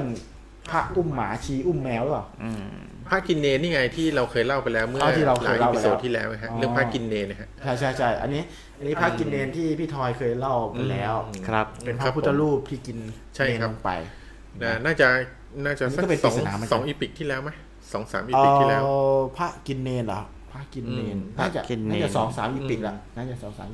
ประมาณนั้นนะครับครับ ประมาณลองนั้น ฟังแห้งย้อนหลังได้ครับผม อ่า แต่อันนี้อันนี้ก็น่าสนใจน่าสนใจพระน่าสนใจอุ้มหมาชี้อุ้มแมวในตำนานปอบเนี่ยครับเป็นปริศนาเหมือนกันอะครับเป็นปริศนาเพิ่งเกิดมาในปี 2000 เพิ่งมีข่าวแรงในปี 2140 ด้วยครับผมนะครับเป็นพระอุ้มหมาชี้อุ้มแมว เป็นข่าวอืมที่เกิดขึ้นมาในช่วงที่ เป็นข่าวที่เกิดขึ้นมาในช่วงที่เขาเรียกว่าเอ่อช่วงที่กวาดล้างยาเสพติดครับ คือฆ่าตัดตอนอะไรประมาณเนี้ยครับในช่วงนั้นนะครับ แล้วก็ พูดเอ่อพูดง่ายๆคือเขาบอกว่านะครับ พระพระเนี่ยเอ่อจะแต่งตัวเป็นพระอะไรนะครับ คือเดินไปไหนมาไหนกับชีอืมส่วนพระเนี่ยก็จะอุ้มหมาไว้ ส่วนชีนี่ก็จะอุ้มแมวไว้อืมนะครับเอ่อเวลาที่ไปทักใครหรือไปคุยกับใคร แล้วใครคนนั้นนะคุยด้วย คนนั้นก็จะตายครับเออเป็นเรื่องแบบนี้นะครับเอ่อคือดังนั้นพอ พอข่าวมันเกิดขึ้นมาเนี่ยอืมจริง ๆ มันแพร่ระบาดไปจากภาคกลางก่อนอืมข่าวนี้แพร่ระบาดไปจากภาคกลางก่อนว่าพระอุ้มหมาชิวแมวเนี่ยเดินทางมาภาคกลางก่อนแถวแถวภาคกลางแถวอยุธยาแถวแถวชัยนาทอะไรเนี้ยที่ที่ฟังมานะแล้วก็เขาก็เลยกังวลปิดบ้านนอนกันแต่หัวค่ำเลยนะครับนอนกันแต่หัวค่ำเลย จากนั้นตำนานนี้ก็ถูกเล่าไปที่ภาคอีสานภาคเหนืออ นะครับมีการพูดถึงกันมากขึ้นว่าพระอุ้มหมาชี้อุ้มแมวเนี่ยมาจากทางฝั่งเขมรอืมครับครับผมเดินทางมาฝั่งเขมรเป็นปอบนั่นแหละอืมนะครับ ใครมาให้กินน้เขามาปุ๊บเหนื่อย มีหมาอยู่มีแมวอยู่คนก็จะสงสารอืมคนก็จะเปิดประตูให้เข้าไปกินน้ำอ่าเอาน้ำมาให้อะไรไม่ให้ จากนั้นก็จะปล่อยเชื้อปอบอะไรเงี้ยนี่ภาคอีสานเขาจะคิดกันอย่างนั้นแต่ภาคกลางเนี่ยเขาจะบอกว่าเป็นประมาณที่บอกว่าใครแค่คุยแค่คุยด้วยเท่านั้นคนที่คุยด้วยก็จะเสียชีวิตครับเออ แต่มีคนมาบอกได้ว่า เหตุการณ์เนี้ยมันเป็นไปได้ว่ามีคนกระพือข่าวอืมนะครับเป็นคนกระพือข่าว เพราะว่าเป็นช่วงกวาดล้างยาเสพติดอืมเขาไม่อยากให้คนที่ไม่เกี่ยวข้องหรืออะไรเงี้ยอืมปิดบ้านนอนเร็วครับอืมๆเออมันก็เกิดการที่แบบว่าเอ่อเขาเรียกว่าเป็นมาตรการกวาดล้างยาเสพติดนั่นเองอืมนะครับครับอันนี้อันนี้คือ อันนี้คือข้อสันนิษฐานที่หนึ่งนะครับอืมแล้วข้อสันนิษฐานสันนิษฐานที่สองก็คือเออ ช่วงนั้นเป็นช่วงที่เขาเรียกว่าช่วงยาเสพติดมันมันแพร่ระบาดนะครับครับก็คนก็แบบเอ่อติดยาติดอะไรกันเยอะเอออเขาก็เลยใช้กุศโลบายนี้ในการทำให้คนที่มีพอมีสติหรือคนที่ก็เข้าบ้านนอนซะเร็วๆอะไรเงี้ยอืมก็จะมีการส่งยามีอะไรก็จะไม่ต้องมาเห็นอืมอะไรอย่างนี้ครับอ่าก็ยังมีสมมติฐานอีกเยอะแยะเลยนะครับ เรื่องนี้อืมนะครับ แต่ว่า เอ่อเรื่องนี้ก็ถูกเล่าขานกันออกไปในภาคอีสานเนี่ยอืมด้วยคนละแบบเลยนะอืมแต่ว่าด้วยแกนหลักเดียวกันคือพระอุ้มหมาชิ้วแมวเหมือนกันอืมเดินทางมาระยะไกลเนี่ยนะครับ คนเหนื่อยนะอะไรเงี้ย คนก็จะช่วยเหลืออืมอืมครับเออนี่ก็เป็นครับเรื่องราวปริศนาเหมือนกันครับนะไม่ครับรู้ว่าเป็นเพราะอะไรอืมอืมโอเคก็อะแล้วก็มันมีช่วงที่รถตู้จับเด็กอืมในช่วงนั้นด้วยนะคุณก็เลยแบบ กลัว นะอืมเป็นโอเค ก็เป็นเรื่องที่พี่จักรีนเอามาครับเล่าให้ฟังนะครับ พระอุ้มหมาชิวแมวนะครับอ่ามีแต่เจ้ามีลูกค้าไหมคะ คืออะไรนะครับคุณก้อยอ่าอันนี้อันนี้อ่าช่วยช่วยอธิบายหน่อยนะครับ คือด้วยความที่มันดีเลย์เนอะเราอาจจะพูดเลยมาแล้วอ๋อเราอาจจะพูดเลยมาแล้วใช่นะคพูรับดเลยมาแล้วขออภัยครับครับ อะพี่บอมบอมโกโกบอกมีเรื่องเล่าสองนาที ตอนอยู่มัธยมอืมเป็นปริศนาด้วยครับปริศนานี่คือผู้หญิงที่พี่ชอบหรือเปล่าอืมไม่ใช่นะอันนั้นจะอะน่าเปิจะดสายได้โทรเข้ามาได้เลยครับ พี่บอมบอมโกโก้ตอนนี้เรา freestyle freestyle ครับนะครับ ไม่จำเป็นต้องเป็นเขาเรียกไม่จำเป็นต้องเป็นเรื่องผีหรือเรื่องหลอนที่มันเป็นเรื่อง เขาเรียกอะไรอะอืมเป็นเรื่องใน concept ก็ได้ ครับ ครับเอาเรื่องที่พี่อยากแบ่งปันได้เลยครับผมครับทุกคนสามารถแบ่งปันทุกเรื่องได้ สามารถ phone in กันเข้ามาได้ครับ ที่ Line ID นี้เลยนะครับ นะครับ ส่วนใหญ่แฟนคลับเราเนี่ยจะไม่ค่อยเจอเรื่องเรื่องหลอนๆเท่าไหร่เนาะ ใช่ ก็ส่วนใหญ่ก็เป็นสไตล์อะมาอะละพี่เบิ้มมาละ เดี๋ยวรับสายเลยครับ สวัสดีครับ สวัสดีครับพี่เบิ้ม สวัสดีครับ สวัสดีครับพี่เงาหัวเบิ้ม ตอนนี้ได้กิตติมศักดิ์ได้ยศไปแล้วนะ ได้ยินไหมครับพี่เบิ้มฮัลโหลครับพี่เยพี่เบิ้มได้ยินไหมครับฮัลโหลพี่เบิ้มครับโทรศัพท์แกมีปัญหาหรือเปล่าฮัลโหลครับฮัลพี่โหลเบิ้มครับพี่เบิ้มโอเคอะเดี๋ยวเดี๋ยวให้ลองลองเราให้วางทีสามยงานแล้วโทรกลับไปใหม่เดี๋ยวให้ทีมงานโทรกลับไปแล้วกันนะครับเพราะครั้งก่อนเนี่ยว่ามีปัญหาเออพี่ไม่ต้องยุ่งอะไรในโทรศัพท์ใช่ไหมไหมไม่ครับโอเคฮัลโหลครับได้ยินไหมครับ ฮัลโหลครับพี่เบิ้มครับได้ยินไหมครับทำไมเสียงไม่ออก สวัสดีครับพี่เบิ้มฮัลโหลพี่เบิ้มได้ยินได้ยินพวกเราไหมครับโอ้โหหลอนตั้งแต่ทับสายแล้วเหรอพี่ลองโทรโทรศัพท์ดูโอเค สักครู่นะครับพี่เบิ้มพี่เบิ้มวางสายก่อนนะเดี๋ยวผมโทรไปครับ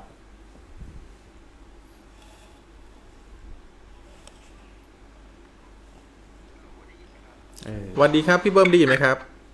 ผมได้ยินครับอ่าได้ยินโอเคครับได้ยินผมผมใช่ไหมได้ยินครับได้ยินได้ชัดยินเลยแล้ควรับคพี่รับเบิ้มอ่าวันนี้พี่เบิ้มโทรมาทุกสายเลยครับผมได้ยินตลอดเลยโอ้โหแต่ทางนู้นไม่ได้ยินร้อนโอ้ร้อนแสดงว่าที่นี่แบบของเขาแรงจริงแรงมากๆของเขาแรงแข็งมากครับอ่าเอาเลยครับพี่เบิ้มมีวันนี้มีเรื่องอะไรแบ่งปันครับพี่เบิ้มครับผม ก็เห็นว่าวันนี้เป็นช่วงตอนปริศนาใช่ไหมครับผมใช่ครับผม ครับ พอดีผมจะมีช่วงสมัยมัธยม ก็เริ่มเข้าเรื่องเลยนะครับผมได้ มันจะมีเพื่อนกลุ่ม กลุ่มสมัยมัธยมจะมีกลุ่มผู้ชาย แล้วก็กลุ่ม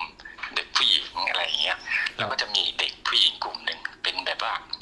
สวยน่ารักอะไรเงี้ยแต่มาแอบชอบผม อืมแต่ผมก็ไม่รู้นะ ครับผม ไม่รู้ว่าเขามาแอบชอบเรา ครับ แล้วก็มีครั้งหนึ่งผมขี่มอเตอร์ไซค์เนี่ยเขาเด็กผู้หญิงในกลุ่มสามคนเนี่ยจะสวยที่สุด เขาจะมาขอนั่งท้ายรถ ขึ้นมาแล้วนะ แล้วผมก็ไม่รู้ทำไงผมอายไงมีเพื่อนผู้ชายอะไรเงี้ยแล้วก็ผู้หญิงเยอะมาก ผมก็เลยยกหน้าอะไรเงี้ยแล้วก็ทำทำให้เธอตกจากจากรถเลยแบบอื้อหือผมไม่รู้ไงสมัยตอนเด็กแบบสงสารก็แล้วพี่เบิ้มโหดมากเลยนะครับ เนี่ยก็ก็คือยกล้อเหรอยกล้อยกล้อแล้วสาวตกจากรถ ใช่แบบแกล้งอะแกล้งแบบแกล้งเขาอะไรเงี้ยครับผมก็ไม่รู้นะว่า เราทำไปได้ไงเพราะสมัยเด็กเราก็ไม่ได้คิดอะไรมากอย่างเงี้ยใช่ไหมครับผผมมก็กลับบ้านไปปกติอะไรเงี้ยเวลาเขาผ่านไปหลายหลายปีแล้วผมก็ย้ายเข้ามาอยู่ในกรุงเทพอะไรเงี้ยครับครับแล้วช่วงหนึ่งผมกลับกลับไปเที่ยวต่างจังหวัดปรากฏว่าจะมีถนนจะมีรางรถไฟเขาเรียกว่าตลาดตลาดในเมืองเล็ก ๆ อะไรเงี้ยครับจะมีถนนรางรถไฟ แล้วก็อะไรนะเรียบข้างล่างอะเขาจะจะเป็นสะพานตีคู่สะพานแล้วจะเป็นแม่น้ำอืมอ่านึกนึกออกใช่ไหมครับประมาณนั้น แล้วก็ผมก็ขี่มอเตอร์ไซค์ครับผม ผมก็เห็นผู้หญิงคนหนึ่งลักษณะเหมือนเพื่อนคนเนี้ยเหมือนมากเลย ผมก็เอ๊ะเธอจะกลับบ้านแต่ก็คือบ้านอยู่ในโซนในเมืองใกล้ๆกันเนี่ยผมก็ขี่ไปข้ามขณะที่ข้ามรางรถไฟผมรู้สึกว่า เธอก็แบบดึงเสื้อดึงแรงมากเลย ผมหันไปมอง เอ๊ะ คืออากาศก็เย็นช่วงนั้นจะเป็นช่วงหน้าหนาวจะอืมอากาศเย็นแล้วก็ ปรากฏว่าผมหันไปมอง เอ๊ะ ไม่ใช่ ไม่ใช่เด็กคนคนที่ที่ขึ้นมาเมื่อกี้แต่แต่เรารู้สึกเราคุยกันอะไรอย่างเงี้ยอืมแล้วผมหันหันไปมอง โอ้โห แค่นั้นนะครับ ผมกลายเป็นอะไรนะเขาเรียกว่า ลูกกระตาลูกใหญ่ๆสองลูกจ้องผมอืม ผมก็ขี่รางรถไฟคือคือคือพอสุดสุดรางเสร็จปุ๊บผมรู้สึกว่า ช่วงขณะที่ขี่อะเหมือนจะมีจะผลักจะผลักตกให้ตกสะพานลงลงไปอืมข้างล่างข้างล่างจะเป็นแม่น้ำอะไรลักษอืณะนั้นมครับผม ปรากฏว่าผมหันลงสุดสะพานเสร็จปุ๊บผมหันไปมอง เอ้าเมื่อกี้ผมรับเด็กมาแล้วก็เหมือนคุยกันลักษณะเนี้ยแต่ปรากฏว่าไม่ใช่เป็นกิ่งไม้ครับผม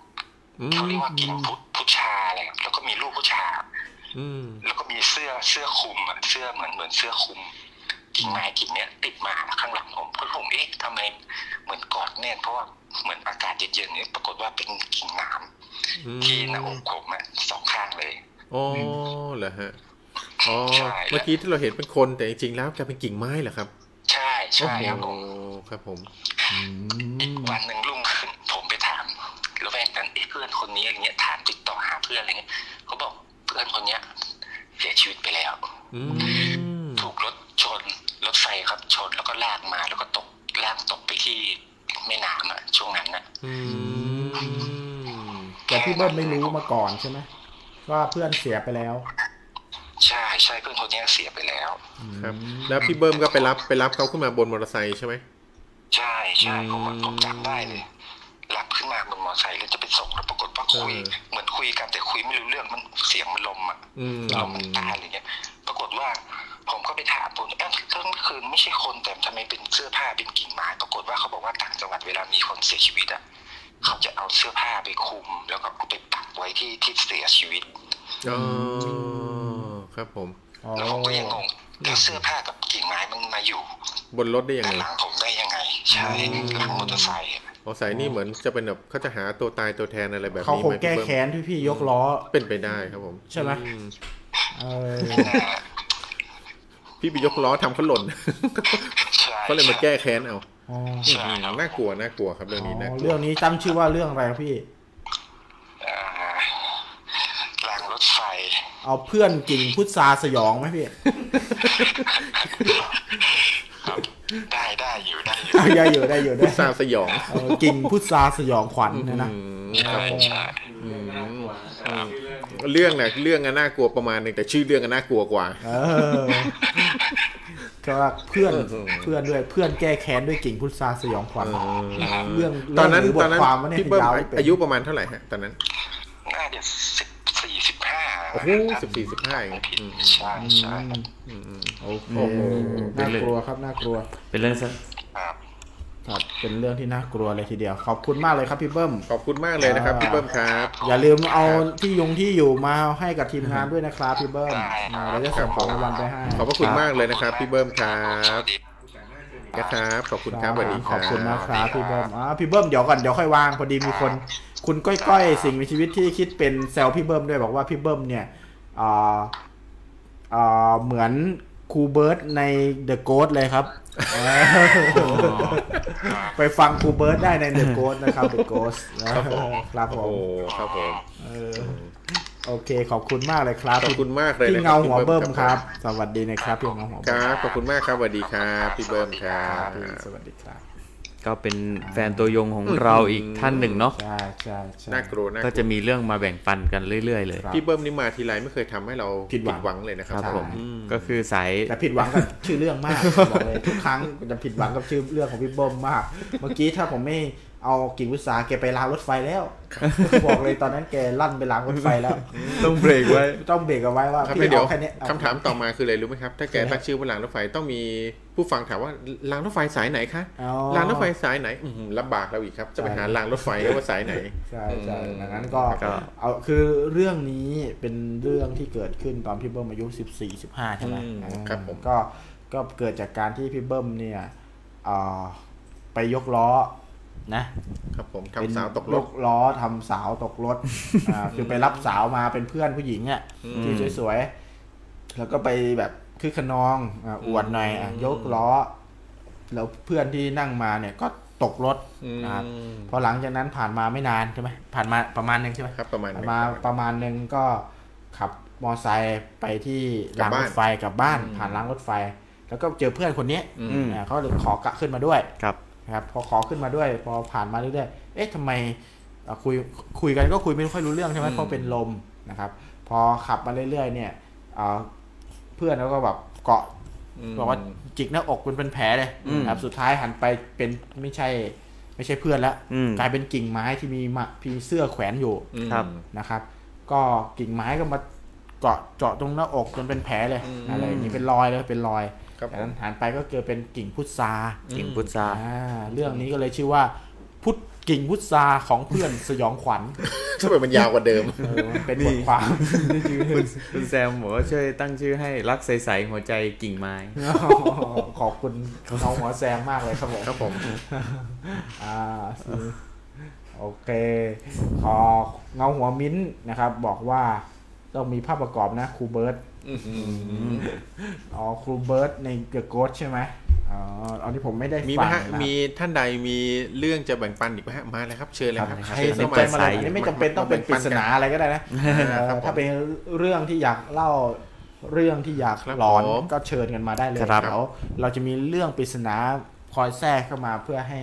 ให้ทุกคนได้เอ่อไม่เหงา ครับอ่าอยู่เป็นเพื่อนไปจนถึงเที่ยงคืนเลยวันนี้นะครับ ก็อ่าย้ำอีกสักครั้งอีกสักรอบหนึ่งนะฮะ เราก็ตอนนี้เราไลฟ์อยู่สองสองช่องทางนะฮะ ก็ Facebook กับ YouTube อ่า YouTube ก็ในช่องทางเอ่อ YouTube ชื่อก็คือมีชื่อว่า Head เงาหัว Shadow Head Shadow นะครับ ก็สวัสดีทั้ง 4 ท่านที่อยู่ด้วยกันด้วยอีกอ่าครั้งมีหสี่นึ่งท่านด้วยเหรอเนี่ยนะฮะ ก็สี่ท่านทักทายหน่อยนี่สี่ท่านในนี่สี่ YouTube เลยนะแต่เมื่อกี้ Facebook ก็ขึ้น14แม่อ่าอาจจะออก1 4ตอนนี้ขึ้นหนึ่งห้าอ่าทักทายกันหน่อยครับ ทั้ง15ท่านใน Facebook แล้วก็ทั้ง4ท่านใน YouTube ครับ พิมผพ์เข้ามาทักทายพวกเราหน่อยนะครับนะครับเพราะอย่าให้พวกเราต้องนั่งเหงาเพียงแค่ครับสามผคมนหรือท่านใดมีเรื่องส่งมาเลยนะครับเรื่องที่ท่านเจอแล้วท่านแบบว่าไม่แน่ใจเอ๊ะเราโดนผีหลอกหรือเปล่าวะนั่นน่ะสิหรือเรื่องนี้มันจริงหรือเปล่านะ เรื่องนี้มันคืออะไรกันแน่มาจริงไหมนะโทรท่านนึกเข้ามาไม่แบ่องอกปันว่ากันจะเป็นเรื่องไหนเนี่ยครับผมเอ่อตามคอนเซปต์ของเราก็ได้ครับก็คือคอนเซปต์ของเราเนี่ยพูดถึงเรื่องปริศนานั่นครับเรื่องหลอนที่ปริศนาลึกลับหาคำตอบไม่ได้ถูกต้องครับอาจ อาจจะเกิดหลังบ้านคุณก็ได้นะครับผมเป็นเรื่องหลังบ้านคุณก็ได้นะเป็นอ่าอาจจะแบบน้ำคลอ่าำหลังบ้านๆหลังบ้านก็ได้อย่างเช่น มีจอมปลวกอ่าอ่าเรื่องเล่าแบบของจอมปลวกนี่มีเยอะ คืออ่าอันนี้พอพอพูดถึงจอมปลวกผมนึกได้ เพื่อนสมัยเรียนมัธเอ่อเรียนมหาลัยอืมเคยเล่าให้ฟังว่าบ้านอ่าสมัยก่อนของบ้านอยู่ในป่า อืมมาเรียนในกรุงเทพนะอยู่ในป่า แล้วก็แบบข้างหลังบ้านมีจอมปลวก ครับ แล้วก็ชอบไปวิ่งเล่นในจอมปลวกนะครับ แล้วเพื่อนเหมือนกับเพื่อนก็ไปวิ่งซุกซนกันอืมครับขึ้นไปอยู่บนจอมปลวก แล้วก็ป่วย อืมแล้วทุกครั้งที่มาเล่นแล้วก็ขึ้นปีนไปจวนจอมปลวกเนี่ย ก็จะมีคนป่วยอืมเออมีคนป่วยอยู่ตรงนั้น ไม่ใช่คือหลังจากนั้นเขาก็จะป่วยกันอ๋อเด็กก็จะป่วย คือป่วยทุกครั้งแล้วจากนั้นเขาก็จะมีคนมาแบบเขาเรียกอะไรอะมาทำเป็นกระทงอ่าใบตองไปอะไรขอเงี้ยขมาไปขอขมาแล้วก็หายป่วยครับผมอันนี้ก็คือเป็นเรื่องที่ลี้ลับนะอืมเป็นเรื่องลี้ลับคือแถวบ้านผมก็มีอะไรแบบนี้เหมือนกันมีแบบเจ้าบึงเจ้าป่าเวลาทักเรามาเนี่ยก็จะป่วยใช่ไหมครับพอป่วยเสร็จปุ๊บเราก็จะต้องไปทำเป็นกระทงไม้กระทงอืมก้านกล้วย กระทงกาบกล้วยทำไมเขาถึงทำ เป็นกระทงมาเป็นมาไม่อะไรแน่ใจก็ก็เอาข้าวไปแบบเป็นกำกำมาเป็นปั้นๆไปวางไปไปอะไรขอไปขอเข้ามาเหมือนกับเป็นการแบบไปขอโทษที่ได้ใช่ล่วงเกินอะไรแบบนี้นะครับครับใช่อ๋อเอ็กเคฟตอนนี้อ่าเรียกหมดโควต้าในการสนับสนุนเลยครับเดี๋ยวผมก็ฝากเอ็กเคฟได้ยินก็มาสนับสนุนใหม่อีกรอบหนึงนะครับอ่าใครแต่ว่า ใครที่ได้เอ็กเคฟก็ส่งที่อยู่มาด้วยนะครับ ตอนนี้เรากำลังทยอยจัดส่งกันอยู่นะ เออตอนนี้เรากำลังเปิดรับสปอนเซอร์ใจดีนะครับมาคเป็นรับสปอนเซอร์ให้กับทางรายการนะคครัรับบ ซึ่งสปอนเซอร์ที่มาเป็นสปอนเซอร์ให้กับทางรายการ เมื่อกี้ก่อนเข้ารายการท่านจะได้เห็นเป็น display ภาพเคลื่อนไหวใช่ไหมฮะครับ แล้วก็มีข้อความมีเสียงมืออันนั้นเป็นถ้าท่านเป็นสปอนเซอร์นะครับเราจะทำ display เท่ๆให้ท่านเอาไว้โฆษณาในหน้าเพจของท่านได้เลยนะครับผมสปอตเดียวของเราไปโฆษณาได้เลยครับผมรับรองแปลกแหวกแนวไม่ซ้ำใครแน่นอนครับผม ครับผม ก็ใครใครมีเรื่องเล่าก็เล่ากันเข้ามาเล่ากันเข้ามา ใครมีเรื่องเล่าไหมครับ ผมอ่านับหนึ่งถึงยี่สิบงวดนี้ขอสามตัวตรงๆนะคะ FC เยอะแน่ๆคือหวยใช่ไหมสามตัวเนี่ยก็นั่นน่ะสิผมก็น่าสามตัวตรงๆนี่น่าถ้าจะสามตัวตรงๆนี่ผมแนะนำลูกหมานะครับตอนนี้ที่วัดมีเยอะเลยเอาไปครับเลี้ยงผมเลยเลยสามตัวอะอย่างนี้เดี๋ยว รู้สึกว่าคราวหน้าต้องเชิญอาจารย์เลนนี่มาอาจารย์เลนนี่ ใบหวย อ่า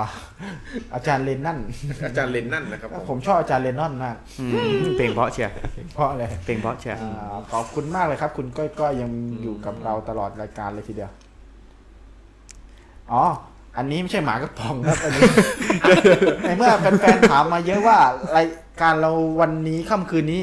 เรามีอะไรมาสนับสนุนนะครับเดี๋ยวเราเปิดสปอตให้ดูอ่าประมาณ 30 30วิวินาที อย่าเพิ่งไปไหนนะ อย่าเพิ่งไปไหนนะครับ ดูสปอตกันก่อน ดูสปอตเลยครับผม ผู้สนับสนุนรายการค่ำคืนนี้ไปดูครับ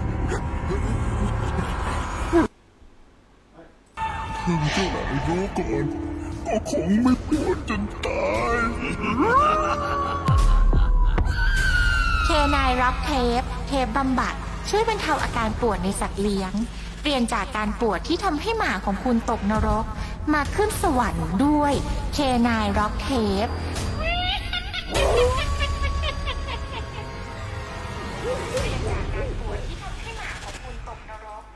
มากลับมาแล้วครับพี่ กลับมาแล้วฮะ กลับมา อ่าโอเคครับอะ ทีนี้หมดคำถามแล้วนะครับผม K9 Rock Tape พี่นัทนะคนัรับผมทิติรัสนะครับ ผู้สนับสนุนรายการของเราในค่ำคืนนี้คือเคนายล็อกเท Rock ป Tape นะครับ K9 Rock Tape เนี่ย K9 Rock Tape เนี่ยเป็นชื่อผลิตภัณฑ์นะครับ ซึ่งมีอยู่ 2 ชนิดนะครับครับ ในประเทศไทยเป็นเคนเป็น Rock Tape ที่ไว้ใช้สำหรับคนนะครับ และ K9 Rock Tape ที่เอาไว้ใช้ในสุนัขนะคครับก็เป็นนวัตกรรมเทปบำบัดให้กับสัตว์เลี้ยงนะฮะ ครับผมก็เป็นผลิตเอ่อเป็นผลิตจากเนื้อผ้า cotton คุณภาพดีเลยนะฮะครับแล้วก็เป็นมิตรและปลอดสิ่งแวดล้อมอ่อนโยนใช่อ่อนโยนต่อผิวของของสุนัขที่เอ่อท่านรักสัตว์เลี้ยงสัตว์เลี้ยงอ่าสัตว์ใช้เลี้ยงใช้ได้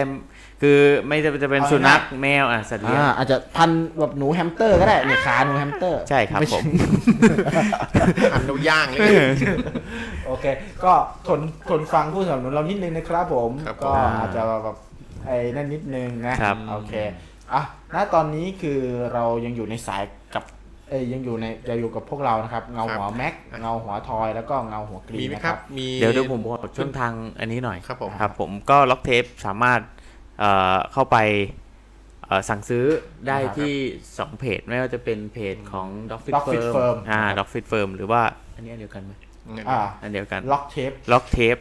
อ่า C9 เคนาย Thailand K9 นะครับเออ K9 Thailand ครับครับเคผมนายคันนี้จะสะกดว่า C A N I N E นะครับผมครับเคนายเดี๋ยนะวอคอรักบเสียงคำว่าเคนาย K9 ครับผมโอเคใช่ครับ สวัสดี 14 ท่านที่ยังอยู่กับเราเมื่อกี้สวัสดีเอ่อแวะครับเห็นผมแวบๆว่ามี 17 ท่านนะครับ กลับมาก่อนครับ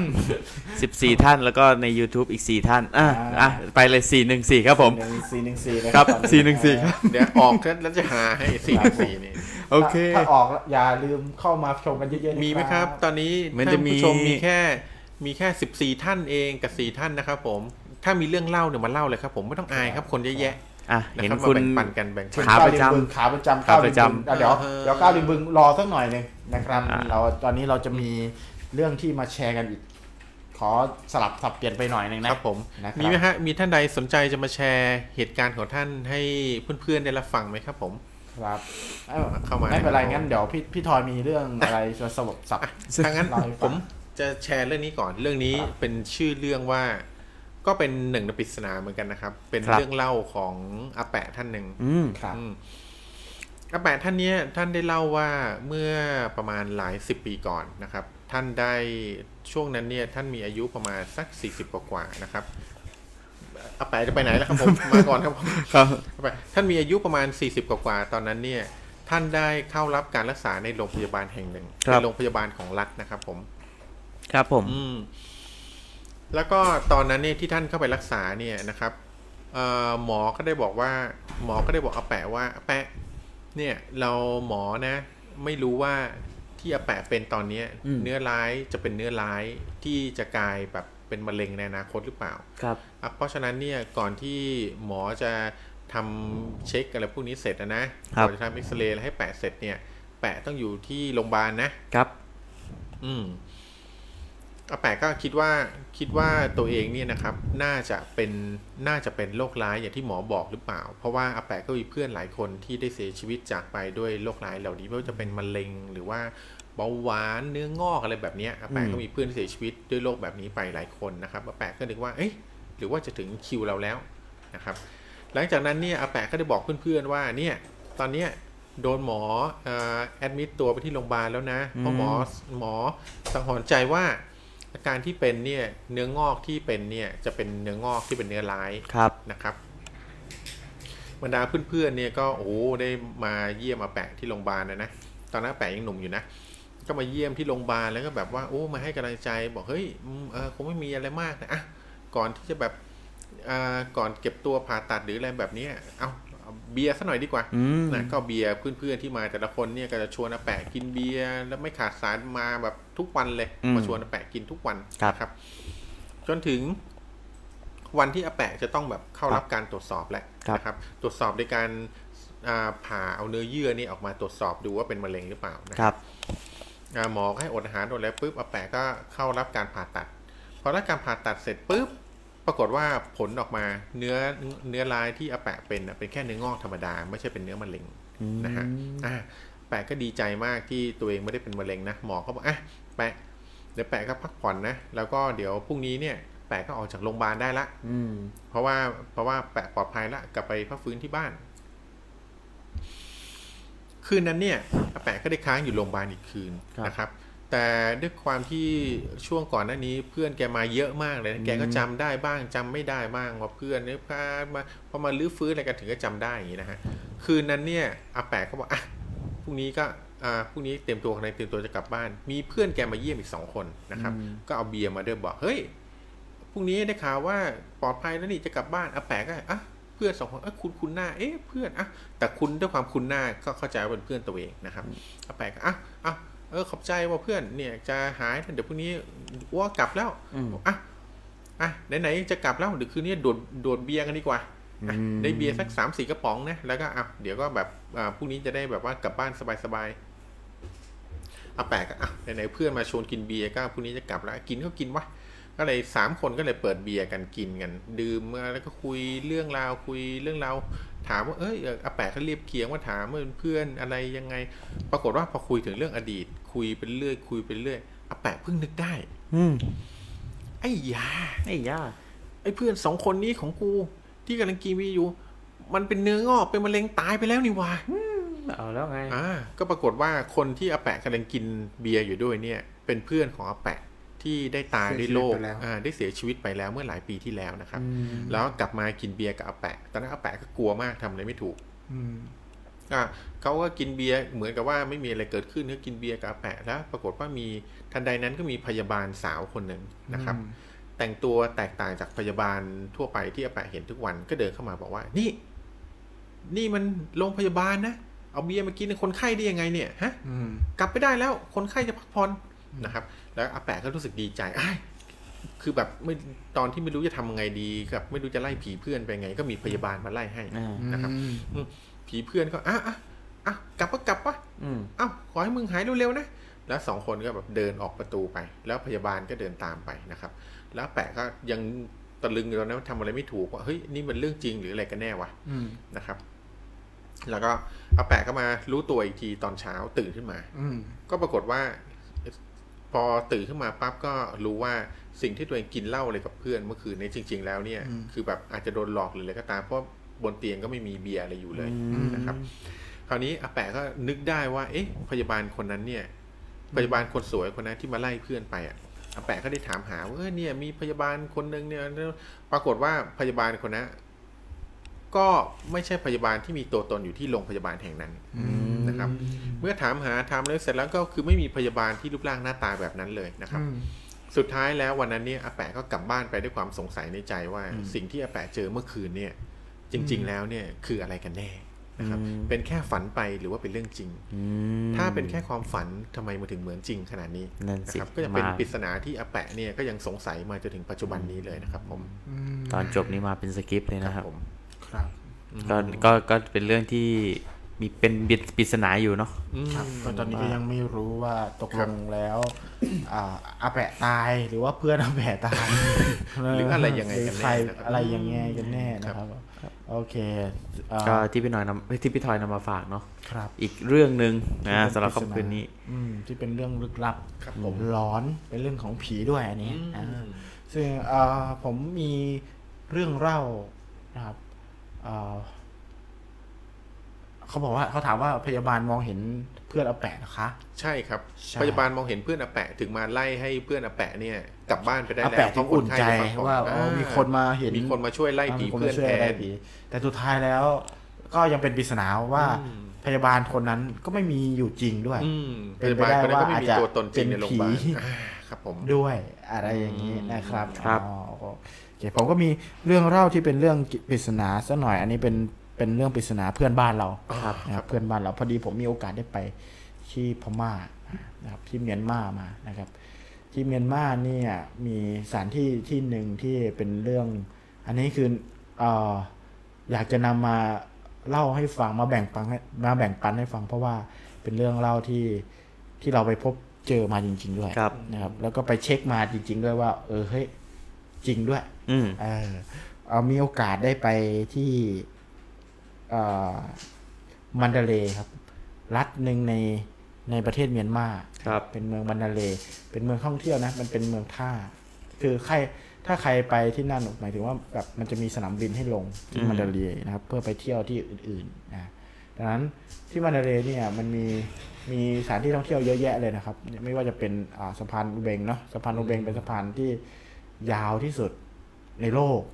นะครับคือทอดยาวเป็นกิโลกิโลเลยนะครับ แล้วก็ทำจากไม้เขาเรียกว่าเสาของท้องพระราชวังครับโบราณอืมซึ่งเป็นเสาไม้สักไม้สักโบราณที่แบบใหญ่มากใหญ่มากหลายสิบต้นนะครับ เป็นเป็นร้อยต้นได้มั้งอืมนะครับใช่ใช่เอ่ออันนี้คือขึ้นชื่อที่มันดาเลย์แล้วยังมีอีกที่หนึ่งที่ขึ้นชื่อที่มันดาเลย์ที่ไหนสถานสถานที่แห่งนี้เป็นเป็นวัดนะคครัรับบเป็นวัดแล้วก็ มีเรื่องเล่าของมีเรื่องเล่าของพระพุทธรูปอืมรูปหนึ่งครับนะครับ ที่ชื่อว่าพระมหาไมมุนีครับผมพระมหาพระมหาไมมุนีนี่มีเรื่องเล่าเยอะมากนะครับอ่าต้องบอกประวัติก่อนนะครับ ประวัติของพระพุทธรูปของพระมหาไมมุนีเนี่ยถ้าจากที่ผมฟังมาจากผู้รู้เนี่ยอ่าท่านได้เล่าให้ฟังว่า พระพุทธรูป พระพุทธรูปอ่าพระพุทธรูปองค์เนี่ยครัเป็นบพระพุทธรูปที่ไม่ใหญ่มาก อืม คือขนาดหน้าตักเนี่ยก็ประมาณน่าจะได้ประมาณเอ่อคือไม่ใหญ่อะเอาเป็นว่าคือประมาณหนึ่งนะครับเอ่อมีมาตั้งแต่สมัยโบราณละเมื่อก่อนคือถูกอัญเชิญมามาจากรัฐยะไข่ครับ นะครับรัฐยะไข่เป็นรัฐโบราณโบราณของ ของเมียนมาเลยนะครับครับผมเขาเชื่อว่ารัฐยะไข่นี่เป็นรัฐที่เก่าแก่มากอืมคือเจดีในรัฐยะไข่เนี่ยเป็นเจดีที่เก่าแก่กว่าเจดีภูกามเจดีอะไรเยอะครับเยอะมากเลยนะครับ ซึ่งพระพุทธรูปรูปเนี้ยนะครับพระหาพระมหาไมมุนีเนี่ยเอ่อก็เคยอยู่ที่เหมือนท้องพวกท้องเอ่อท้องท้องเขาเรียกราชวังอะอืมในสมัยท้อนั้งนพระโรงแถวแถวท้องพระโรงในสมัยนั้น แล้วก็ ก็เป็นเขาเรียกว่า เจ้าขุนมูลนายสมัยก่อนนะครับอืมอ่าก็ก็จะมีพุทธรูปเอาไว้บูชานะคครัรับบแล้วก็กะอ่าพระราชาที่อยู่ตอนนั้นในสมัยนั้นอะ ก็เหมือนจะต้องคือพูดคุยกับด้วยความเครียดด้วยความอะไรเนี่ยเขาท่านก็พูดคุยเหมือนเราคงจะพูดเวลาเราเครียดเวลาเราอกหักอยากระบายอะไรมาอยากระบายคงพูดกับตุ๊กตาถูกไหมอืมแต่ในสมัยนั้นอะเขาพูดกับพระอืม เออเขาพูดกับพระพุทธรูปอ่าองค์เนี้ยนะครับอืมพระมหาไมมุนีเนี่ยนะครับ พูดพูดระบายนู่นนี่นั่นนะครับ แล้วก็ก็เกิดความเชื่อว่าพุทธรูป พระพุทธรูปอันเนี้ยพระพุทธรูปองค์เนี้ยมีชีวิตอืมมีชีวิตจริง ๆ นะครับ คือเป็นความเชื่อมาตั้งแต่สมัยตอนนั้นแหละครับ แล้วพออ่ามันเดเลย์เริ่มสร้างเมืองขึ้นมาเนี่ยอืมเขาก็ไปอัญเชิญพุทธรูปปางเนี่ยนะครับ องค์เนี่ยมาประดิษฐานอยู่ที่วัดครับ วัดในมันเดเลย์เนี่ยครับนะครับอ่าตั้งชื่อเรียบร้อยว่าเป็นพุทธรูปพระมหอ่ามหามหาไมมุไมยมุนีนีอ่ามหาไมมุนีเนี่ยนะครับ แล้วก็แล้วก็มีสิ่งมหัศจรรย์เกิดขึ้น คือในทุกสิบปีเนี่ยอืมหน้าของพุทธรูปจะเปลี่ยนไปอืมโดยเขาจะถ่ายรูปเอาไว้หมดเลยนะครับทุกสิบปีจะถ่ายรูปแบบอันที่เราไป กันที่เอ่อวัดเนี้ยที่มันดาเลย์เนี่ยก็จะมีรูรูปภาพของพระพุทธรูปครับผมติดเอาไว้เป็นปีนี่ปีนี้ปีนี้ห่างกันสิบปีครับเขาจะให้เห็นเลยว่าหน้าเปลี่ยนไปยังไง ซึ่งเราไปดูแล้วก็เปลี่ยนไปจริงๆนะอืมนะวันนั้นพี่ทอยไปด้วยอ่าพี่เงาหัวทอยไปด้วยพี่พี่พี่ว่าเปลี่ยนไหมเปลี่ยนครับใช่เปลี่ยนแบบไม่ใช่แค่หน้าเปลี่ยนนะครับ องค์พระวรากายนี่ใหญ่ขึ้นทุกปีใช่อันนี้อันนี้อันนี้ใหญ่เนี่ยมีเหตุผลครับผมเพราะว่าจริงๆที่ผมบอกว่าจริงๆอะพระพุทธรูปอะไม่ได้ใหญ่มากอืมเนื่องจากด้วยอ่าโคโทมามีความศรัทธาในพุทธศาสนาอืมสูงมากเลยเนี่ยเขาก็จะไปปิดทองในรูปเอ่อตรงองค์พระเนี่ยเยอะในทุกปีจะปิดทองกันเยอะมากดังนั้นดังนั้นเอ่อตรงองค์เนี่ยลงมาเนี่ยยกเว้นหน้าเลยครับเขาจะไม่ให้ปิดทองที่หน้าใช่ไหม ครับอืมจะปิดที่ตัวแล้วตัวจะใหญ่มาก คือองค์พระจะใหญ่ เพราะว่าเป็นการปิดทองอืมนะครับ เป็นเพราะเกิดจากการปิดทองนะครับ ทุกปีก็จะอ้วนขึ้นอ้วนขึ้นเลยครับอืมนะครับ เพราะว่าอ่าศรัทธาแรงมากนะครับ แล้วที่ที่สำคัญที่มันเป็นปริศนาอยู่ตอนนี้ก็คือ ทุกสิบปีเนี่ย หน้าของพระพุทธรูปที่ไม่กี่เกิดจากการปิดทองนะอืมเปลี่ยนแปลงไปอืมเออ ด้วยมีรูปภาพยืนยันชัดเจน เขาติดเอาไว้แบบสิบปีถ่ายรูปครั้งหนึ่งสิบปีถ่ายรูปครั้งหนึ่งสิบปีถ่ายรูปครั้งอืหนึ่งมครับผมเลยนะครับ แล้วแล้วก็เป็นตำนานเล่าขานกันมาว่าเป็นอืมพระพุทธรูปที่มีชีวิตจริงอืมๆนะอันนี้เป็นเรื่องเล่าที่มันเดเลย์ครับสำหรับพระมหามายมุนีองค์นี้ที่คุณ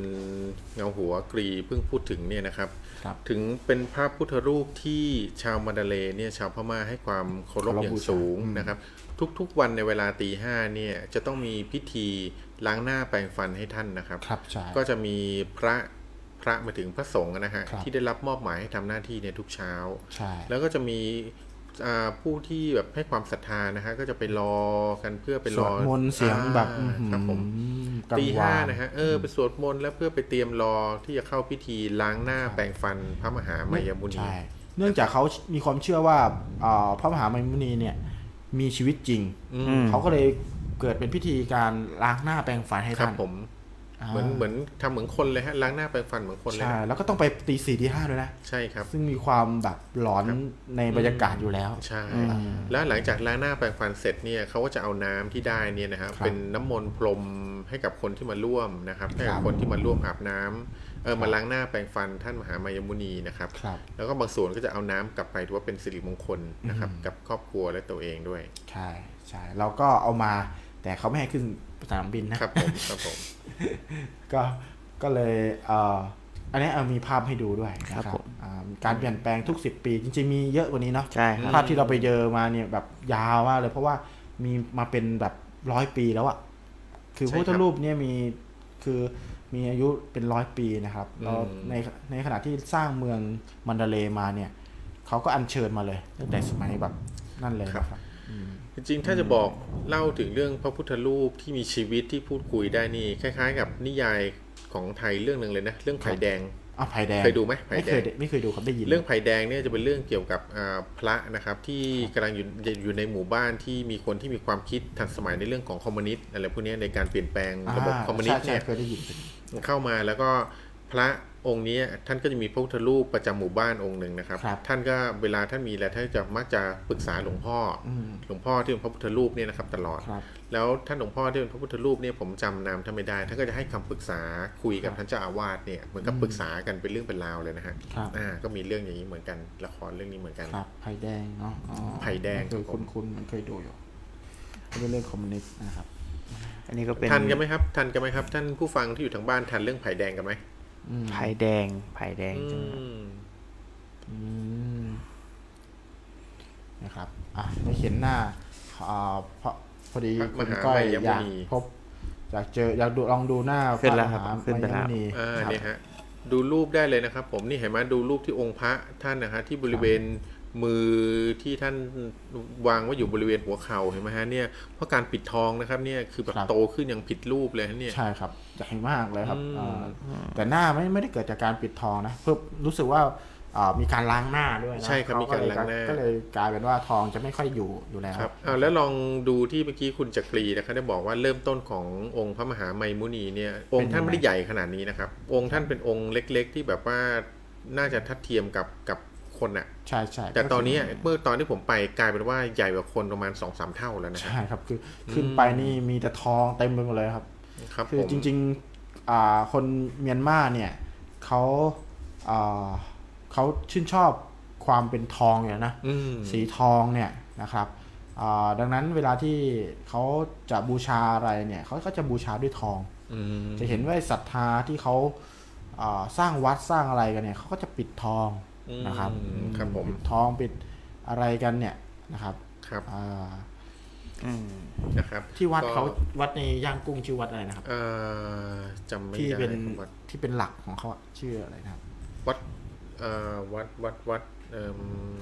อ่าอะนั่นแหละครับเดี๋ยวเราเดี๋ยวเราลองนึกกันก่อนนะครับ คือจะบอกว่า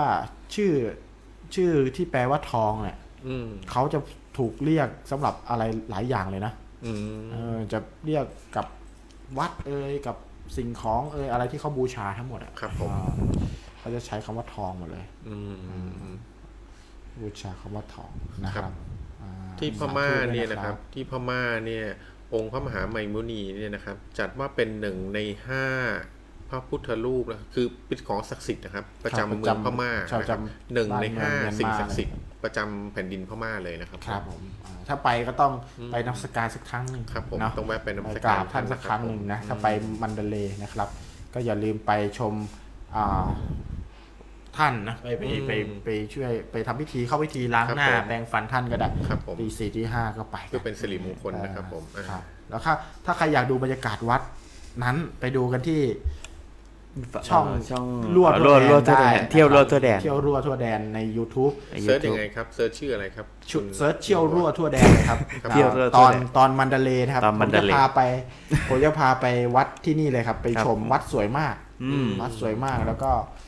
เอ่อศรัทธาล้นมากบอกเลยนะครับ คือตื่นตาตื่นใจเลยทีเดียวนะครับอ่าก็นะครับไปไปชมกันไปได้ชมไปชมกันได้ในช่องในที่ช่องพม่าเนาะอ่านอกจากจะมีอ่า สิ่งศักดิ์สิทธิ์นะครับ มีพระมหาไมมุนีเนี่ยก็ยังเป็นดินแดนของอัญมณีด้วยใช่เป็นดินแดนที่รวมของอัญมณีหลากหลาย เป็นดินแดนของหยก เป็นอัญมณีที่ผู้เชี่ยวชาญบอกว่าอ่าพลอยที่อยู่ที่พม่าเนี่ยตอนนี้มีอยู่แค่เหลืออยู่แค่ที่เดียวในโลกนะครับ ที่เป็นพลอยที่สวยที่สุดครับนะครับก็ยังคงมีอยู่ที่พม่านะฮะครับผมตอนนี้คือพลอยที่จันทบุรีเนี่ยคือไม่มีพลอยที่เป็นธรรมชาติอย่างนี้ละอืมนะครับถ้าอยากได้พลอยที่เป็นธรรมชาติอย่างเงี้ยที่เดียวที่จะเข้าไปได้คือพม่าครับ นะครับผมใน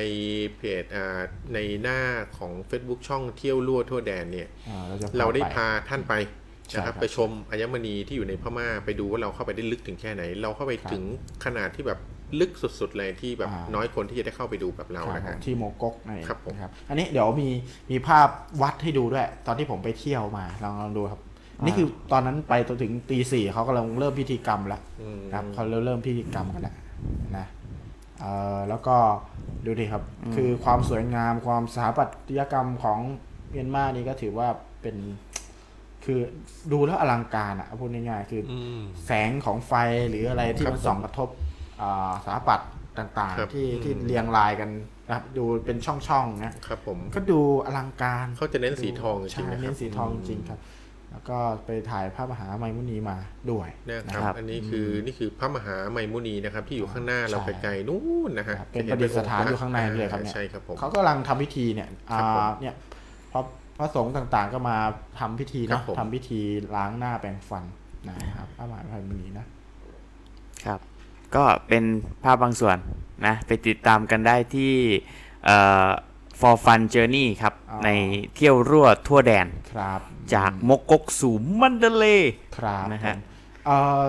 มีคนถามมาว่าสรุปพระมหาเจดีย์ชเวดากองอ๋อผมโอ้จำได้ไหมชเวดากองชเวดากองชเวนี่แปลว่าทองโอ้ปะขอบคุณมากครับชเวผมนี่แปลว่าทองขอบคุณมากสำหรับข้อมูลนะคครัรับบเขาถามว่าชเวดากองเนี่ยไม่ได้สร้างมาจากทองคำที่ขนมาจากกรุงศรีอยุธยาใช่ไหมครับ อันนี้เดี๋ยวเราจะให้ผู้เชี่ยวชาญด้านแล้วนะเดี๋ยวเราจะไปสอบถามผู้เชี่ยวชาญมาให้ คือจริงครับผมๆอ่าแต่ที่ผมฟังมาคือไม่ใช่ด้วย นะครับ แต่ว่าเดี๋ยวว่าดีเทลหรือรายละเอียดลึกๆเนี่ยเดี๋ยวผมจะเชิญผู้เชี่ยวชาญมาเพราะมีคนหนึ่งที่เขารู้เรื่องนี้อืมแล้วเจาะจงมาเลยเรื่องประวัติศาสตร์เรื่องอะไรเงี้ยเดี๋ยวถ้าเราพูดไปอาจจะผิดได้ครับผมนะครับอาจจะผิดได้ต้องต้องขออภัยตรงนี้ แต่ว่าครับผมแต่ว่าสันนิษฐานว่าไม่ใช่นะสันนิษฐานว่าไม่ใช่ครับแต่ว่าผมเดี๋ยวรอรอแต่ท่านอืมเราท่านแต่ผู้ว่าชาญเอาเข้าจริง ๆ นะ เอาเข้าจริง ๆ นะครับ ที่ผมได้อ่านมาเนี่ยเขาบอกว่าพอพม่าเข้ามายึด เมืองอยุธยาได้เนี่ยครับเขาก็จะเผาตามที่ได้เรียนมาตั้งแต่เด็กนะเขาก็จะเขาก็จะเผาพระเนี่ยฮะลอกเอาทองเราไปครับกลับไปหมดเลยกลับไปบ้านเขาครับนะครับ แล้วพอกรุงศรีอยุธยาไปตีพม่าได้เนี่ยกรุงศรีอยุธยาก็คือกันแหละครับไม่ได้ต่างกันนะอ๋ก็อไปเผาลอกเอาทองเข้ามาเหมือนกัน จริง ๆ อย่างนี้ครับเอ่อครับผมอันนี้เป็นประวัติศาสตร์ฝั่งไทยอืมครับซึ่งเรามีประวัติศาสตร์ฝั่งเมียนมาด้วยครับนะครับอืมแล้วยังไงก็ครับคือชนเผ่าพม่าเนี่ยเกิดขึ้นเขาเรียกว่า คือคนที่มาเผาเนี่ยมอย่างอย่างอย่างผู้ชนะสิบทิศครับใช่ไหมอ่าเขาเรียกไอชื่อท่านชื่ออะไรนะครับอ่าอ่าผมจำไม่ได้นะครับเดี๋ยวนะที่เออที่สู้กับพระนเรศวรเนี่ยอ่าครับจริง ๆ ก็ไม่ได้ก็ไม่ใช่ชนเป็นชนชาติพม่าพม่านะนะครับพม่าเป็นชนเผ่าหนึ่งเท่านั้นอืมคือเขาบอกว่าในประเทศเมียนมานี่มีชนเผ่าเป็นร้อยๆชนเผ่าเลยอืมนะครับคนอ่าคนที่ตีกับไทยตอนนั้นอะเป็นยวน มอนเออเป็นมอนเป็นมอนเป็นมอนด้วยซ้ำนะครับเป็นมอนนะครับ อ่าเป็นมอนด้วยซ้ำถ้าไปเรียกเขาว่าพม่านี่เขาจะทำไม่รู้เรื่องเลยนะ เพราะเขาถือว่าเขาไม่ใช่พม่าใช่เขาเป็นมอเขาญเขาคือแต่ละชนเผ่ามีเยอะ แต่ว่าในประวัติศาสตร์เราเนี่ยจะเรียกรวมเลยว่านี่คือพม่าอืม เออพม่าเป็นอะไรเงี้ยจริงๆเขาไม่ใช่นะอ่าเขาเขาไม่ใช่กะเหรี่ยงก็กะเหรี่ยงพม่าก็พม่าอ่ายวนก็เอยมอนก็มอนเนาะอืม คือเขามีชนเผ่าอยู่เยอะมากนะครับ แล้วเขาก็เขาก็แยก ตอนนี้เขายังต่อสู้เพื่อแบ่งแยกยินแดนกันอยู่เลยอืมนะเขาก็ต่อสู้กันอยู่เลยดังนั้นเขาคงไม่ได้ยอมรับประวัติศาสตร์อืมแบบไทยอันนี้อันนี้ต้องเข้าใจตรงกันนิดหนึ่งนะครับ แล้วก็เดี๋ยวเรื่องประวัติศาสตร์เนี่ยเราค่อยมาคุยกันอีกทีหนึ่งนะครับครับ เพราะว่าเราอาจจะเชิญผู้เชี่ยวชาญมานั่งคุยกัน เราก็ไม่อยากให้มันผิดเพี้ยนถ้าเราพูดเองอ่าเราไม่อยากให้มันเป็นเรื่องผิดเพี้ยนไปนะครับอืม งั้นเดี๋ยวเรามาเข้าเรื่องผีกันต่อไหมอะครับอะเข้าคุเรื่อณงก้าวผีคุณรับก้าวคุณคุก้าวณรอก้าวอยู่เดี๋แล้ยววขอเช็คคุณก้าวอก็ยู่ขอไหมอภัยคุณอนุชาด้วยนะครับ ที่อาจจะตอบไม่ได้ตามคำถามเท่าไหร่นะครับครับผมอ่าแต่ก็สวัสดีคุณอนุชามากๆ ที่เข้ามารับชมพวกเราอืมในอ่าการไลฟ์ครับเรื่องเล่าผ่านเงาหัวครั้งนี้นะครับครับผมอ่าคุณก้าวมาติดคุณตามก้าวกับยังเราอยู่ไหมเรื่อยๆด้วย น่าจะไปคุณก้าวน่าจะไปแล้วครับอ่าน่าจะเพไปราะว่าแล้วเหรอติดธุระเห็นแจ้งมาว่า จะต้องไปส่งเพื่อนอ๋อครับเขาไปส่งเพื่อนที่ไปเจอผีวันนั้นหรือเปล่านั่นคือไม่แน่ใจเหมืถ้าอนกัเจอกันอีกก็มาเล่าให้ฟังด้วยนะครับ ถ้ากลับมาทันก็ทักเข้ามาที่ไลน์ได้นะครัครับบผมเรายังอยู่กันอยู่อีกตั้ง 20 นาทีอืมครับนะครับอะค่ะตอนนี้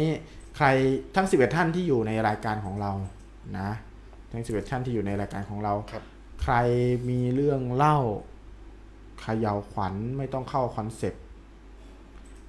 เรื่องปริศนาก็ได้ เป็นเรื่องอะไรก็ได้ที่เป็นเรื่องผีเรื่องหลอน เรื่องน่ากลัว ครับผม โฟนอินกันเข้ามาที่ Line ID Good Butter Studio ครับผมนะครับอืมเอ่อพอพูดถึงพม่าเนี่ยผมมีอีกเรื่องหนึ่งคือคือพูดถึงประเทศเมียนมานะครับพอพอพูดคำว่าพม่าอาจจะไม่ใช่นะเพราะว่าพม่าเป็นชนเผ่าหนึ่งเนาะคือเมียนมาเขาเรียกตัวเองว่าเมียนมาเนาะเอ่อเขาบอกว่ามีผีพม่าบ้างไหมผีพม่าเนี่ย ได้ยินว่า อ๋อถ้าพี่ต้องพี่ผู้เชี่ยวชาญท่านนั้นท่านมีแน่ ครับผมเดี๋ยวเราเดี๋ยวเรามาแชร์แน่นอนเรื่องเมียนมานี่ไม่ต้องห่วงเลย เพราะเราก็ไปมาหลายครั้งด้วย แล้วก็เอ่อมันมีเรื่องปริศนาหนึ่งจะเล่าให้ฟังนะครับเป็นเรื่องที่ที่เป็นเรื่องปริศนาของของที่เมียนมาเนี่ยแหละนะครับเอ่อมันมีเรื่องเล่าเรื่องหนึ่งอันนี้เกี่ยวกับพญานาคเหมือนกันนะครับ เรื่องเล่าเรื่องหนึ่งเกี่ยวกับพญานาคเหมือนกัน เป็นเรื่องเล่าที่เอ่อมันมี เขาเรียกมันมีตำนานพญานาคอยู่ที่หนึ่งในเมียนมาที่น่าสนใจนะครับ ที่น่าสนใจก็คือเออด้านบนนะครับ ด้านบนตรงเออของประเทศเมียนมานะครับพูตาโอครับทางไปอ่าพูตาโอเนี่ยมันจะมีแม่น้ำสองสายที่ไหลมาบรรจบกันครับนะครับ มีแม่น้ำสายหนึ่งคืออาเขาเรียกแม่น้ำอะไรนะอ่ามิราคะใช่ไหมกับนาคะ นะครับมิราคะนี่ไหลมาจากจีนนาคะนี่ไหลมาจากอินเดียนะครับ มาบรรจบกันเขาเรียกตรงนั้นว่ามิโซะอืมเออเหมือนสามเหลี่ยมทองคำบ้านเราอืมคือเป็นเรื่องมิโซะแล้วก็ไหลมาบรรจบกันแล้วก็ค่อยแยกกันมาอีก 11 สายเพื่อหล่อเลี้ยงประเทศเมียนมาเนี่ยนะครับแต่ละสายเนี่ยความกว้างของแม่น้ำนี่5กิโลเมตรอื้อหือก็คือใหญ่มากนะครับ ทีเนี้ยเขาบอกว่ามีเรื่องเล่าว่าเอ่อพญานาคเนี่ยนะครับ หางของพญานาคอะจะอยู่ตรงนั้น อืมส่วนหัวเนี่ยเขาท่านจะมุดดินลงมาแล้วก็จะเอ่อจะโผล่มาตามเส้นทางที่ขึ้นภูตะโออืมอ่ามีพี่ท่านหนึ่งขึ้นไปที่ภูตะโอเล่าให้ฟังว่า ว่าเขาเนี่ยขับไปแล้วเจอหัวพญานาคเนี่ยขึ้นมาจากจากถนน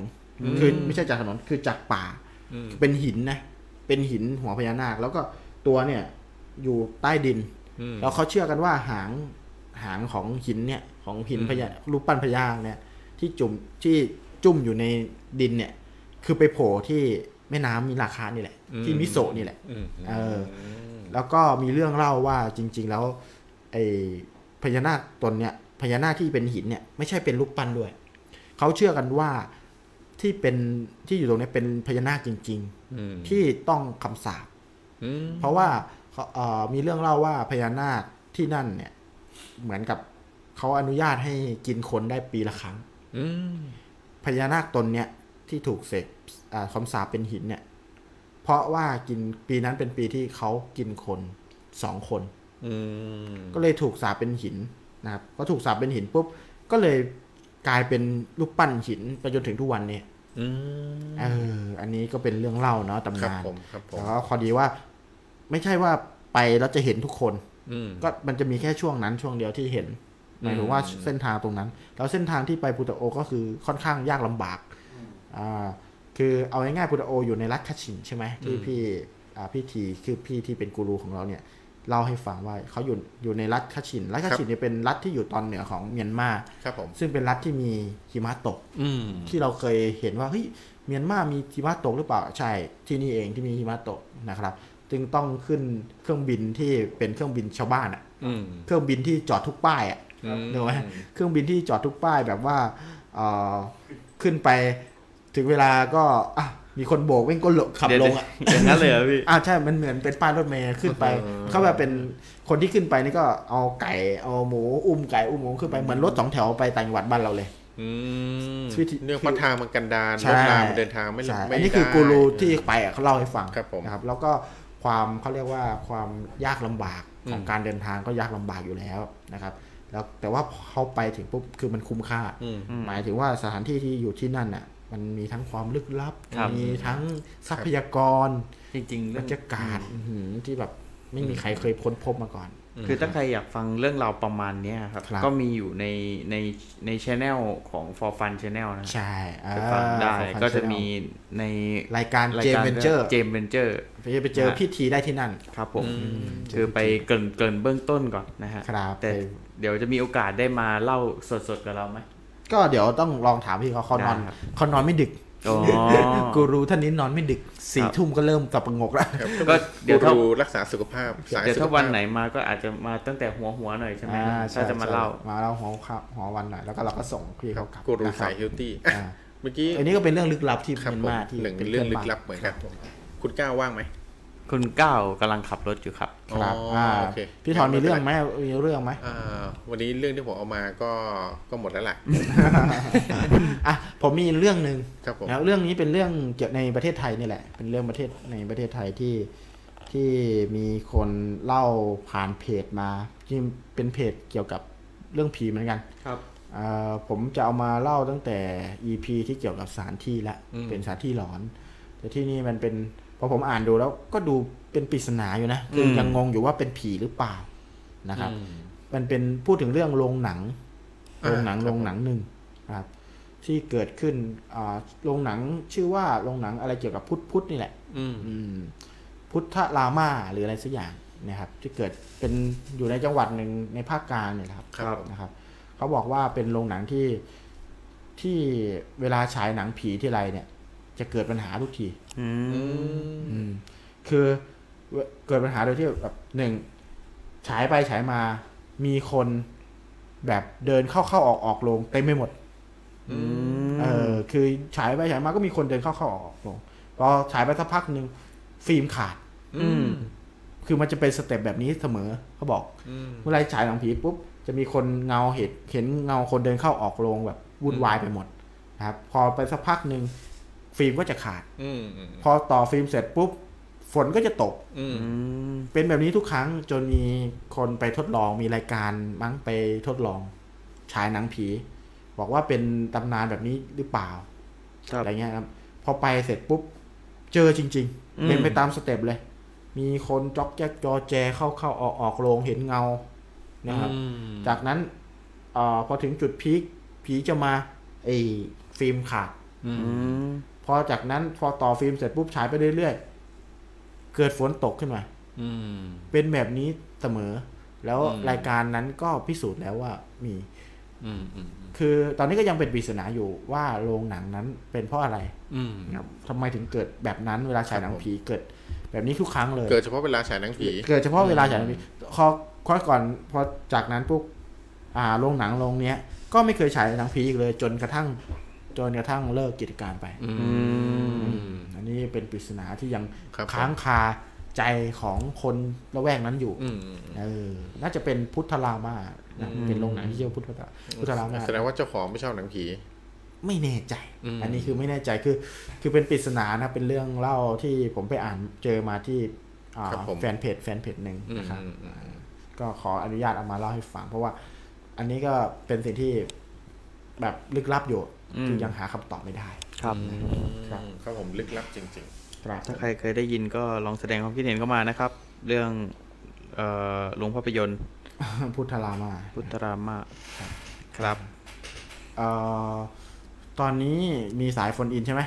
แขกประจำของเรา ยังครับยังอ่ายัยังท่องอยู่บนท้องถนนอ่ายังอยู่เผื่อในท้องถนนตอนนี้เราครับจะปิดรายการแล้วนะยังอยู่ท้องถนนนี่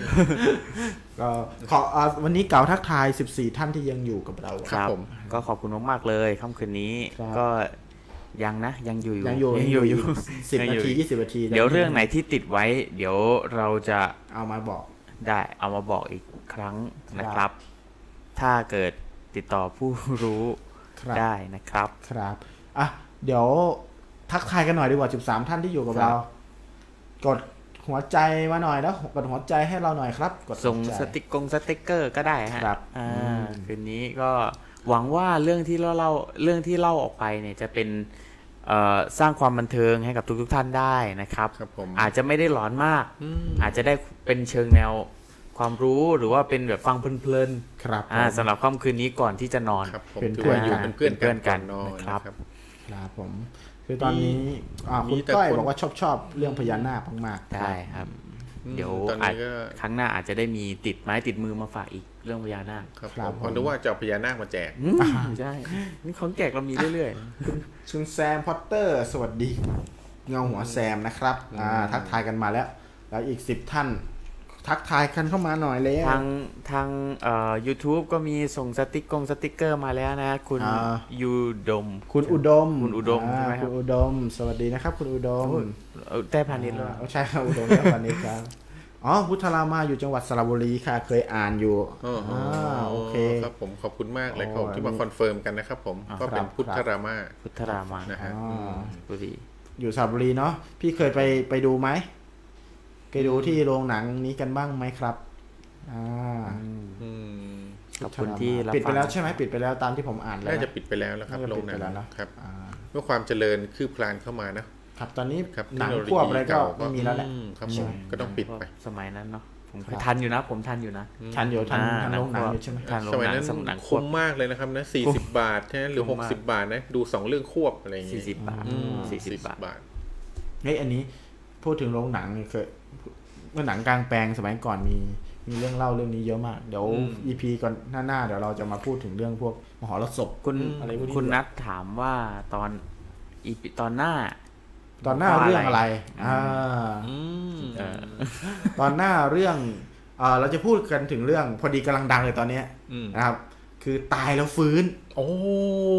เหตุการณ์หลอนอืมตอนตายแล้วฟื้นอืม เดี๋ยวลองมาดูกันนะครับ ว่าคนที่เขาตายไปเขาไปเจออะไรบ้าง ใช่ตอนที่เขาตาย มีต้องเหไปตุการณ์ถามแบบตายแล้วฟื้น ต้องไปถามอาจารย์เลนนั่นหรือเปล่าอาจารย์เลนนั่นนะเอออาจารย์เลนนั่นนะครับเอออะเราจะเอาเป็นว่า EP ต่อไปเราจะมาพูดกันเรื่องอ่าเหตุการณ์ตายแล้วฟื้นครับนะครับ ว่าบางคนอาจจะมีเหตุการณ์ตายแล้วไปท่องนรกท่องสวรรค์อืมครับนะบางคน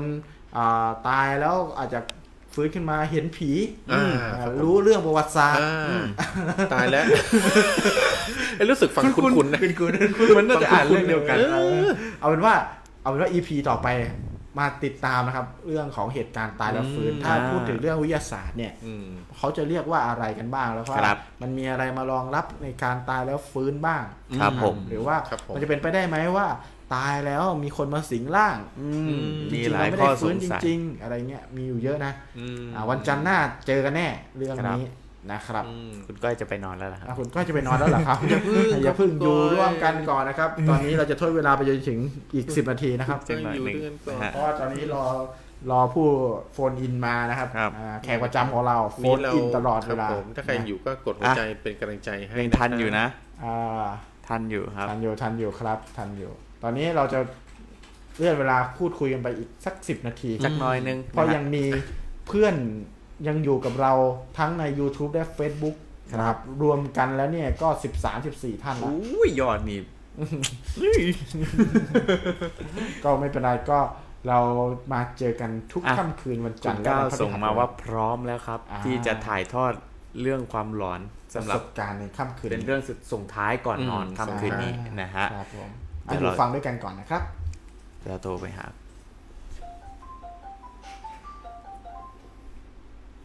สวัสดีครับ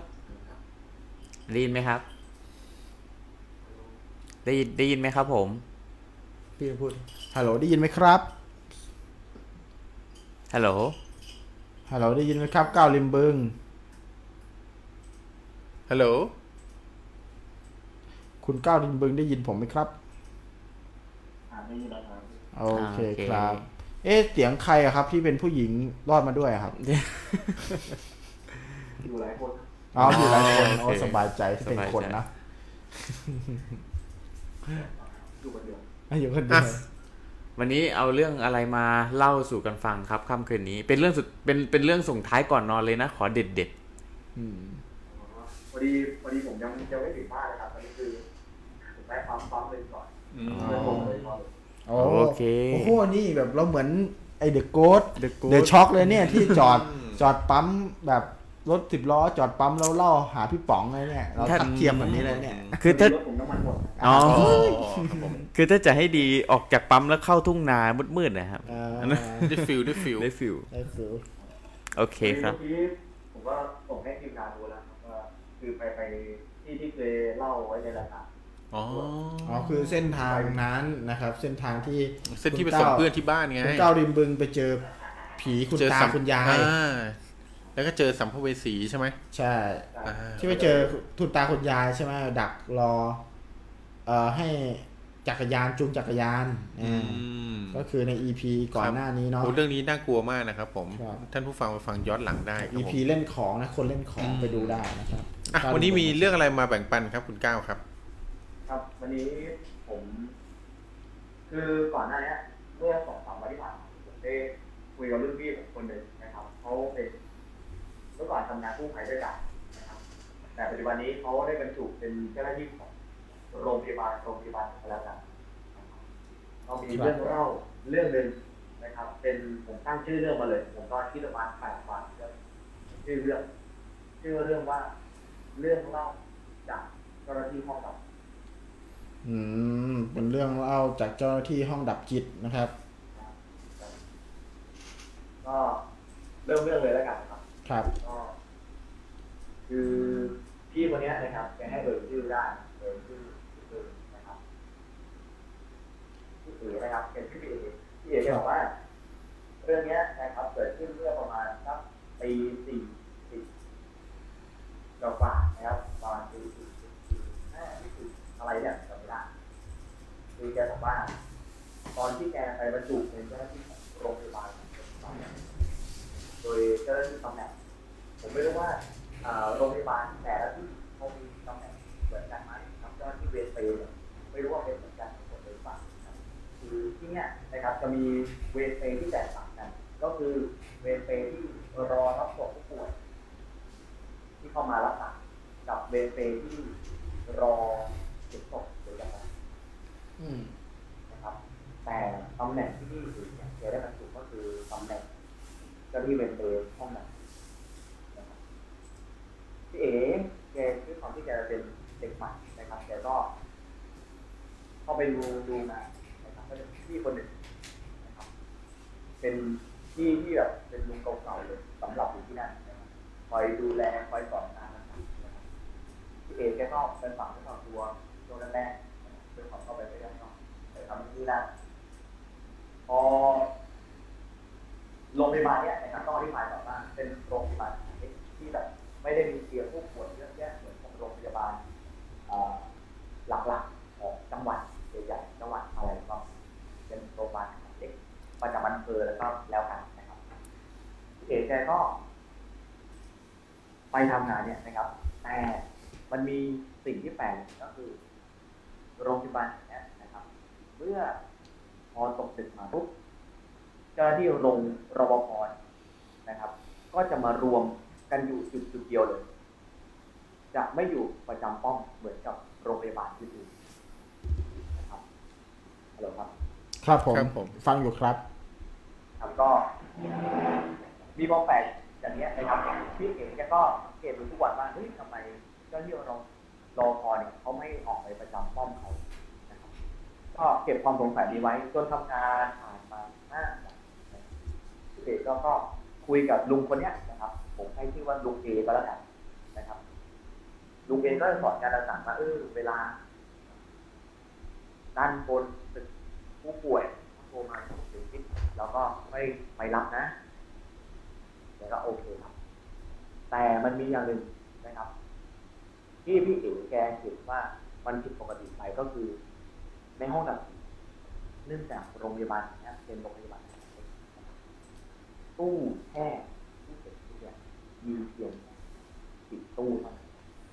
ตู้แช่ศพมีสิบตู้เท่านั้นถูกไหมครับ ใช่ครับอืมมีแค่สิบตู้ แต่ทุกตู้เนี่ยนะครับ ถ้าไม่มีศพก็จะมีการเปิดออกมา ไม่ได้ปิด ไม่ได้ปิดประตูอือหือแต่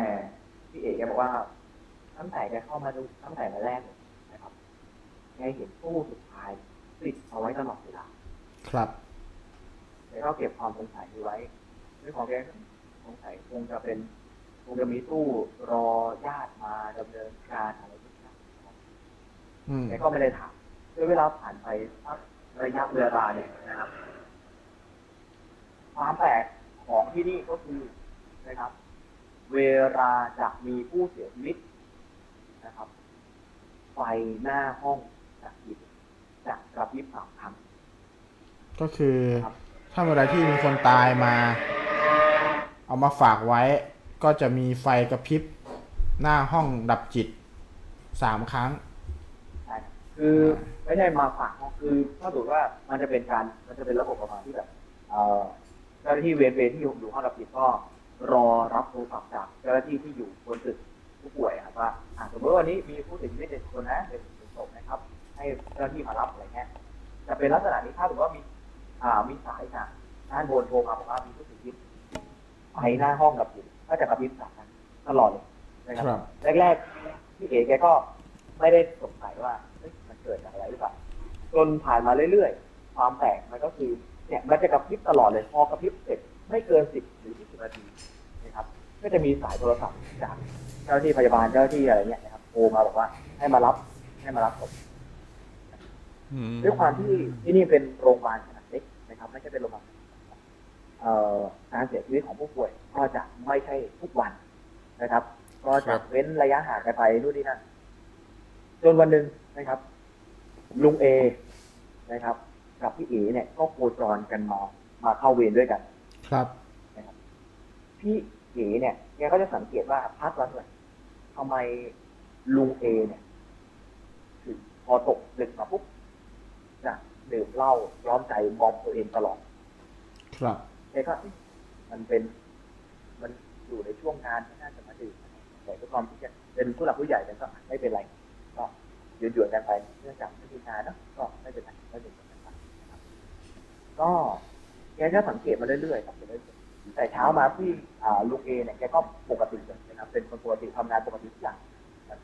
ครับผมจนระยะเวลาผ่านไปสี่เดือนนะครับพี่เอ๋แกก็ไม่ได้บอกนานพอสมควรแหละจนแกเป็นเด็กสาวพี่เอ๋นะครับแกก็เข้าเวรตรงกับลุงเอบ้างไม่ตรงกันบ้าง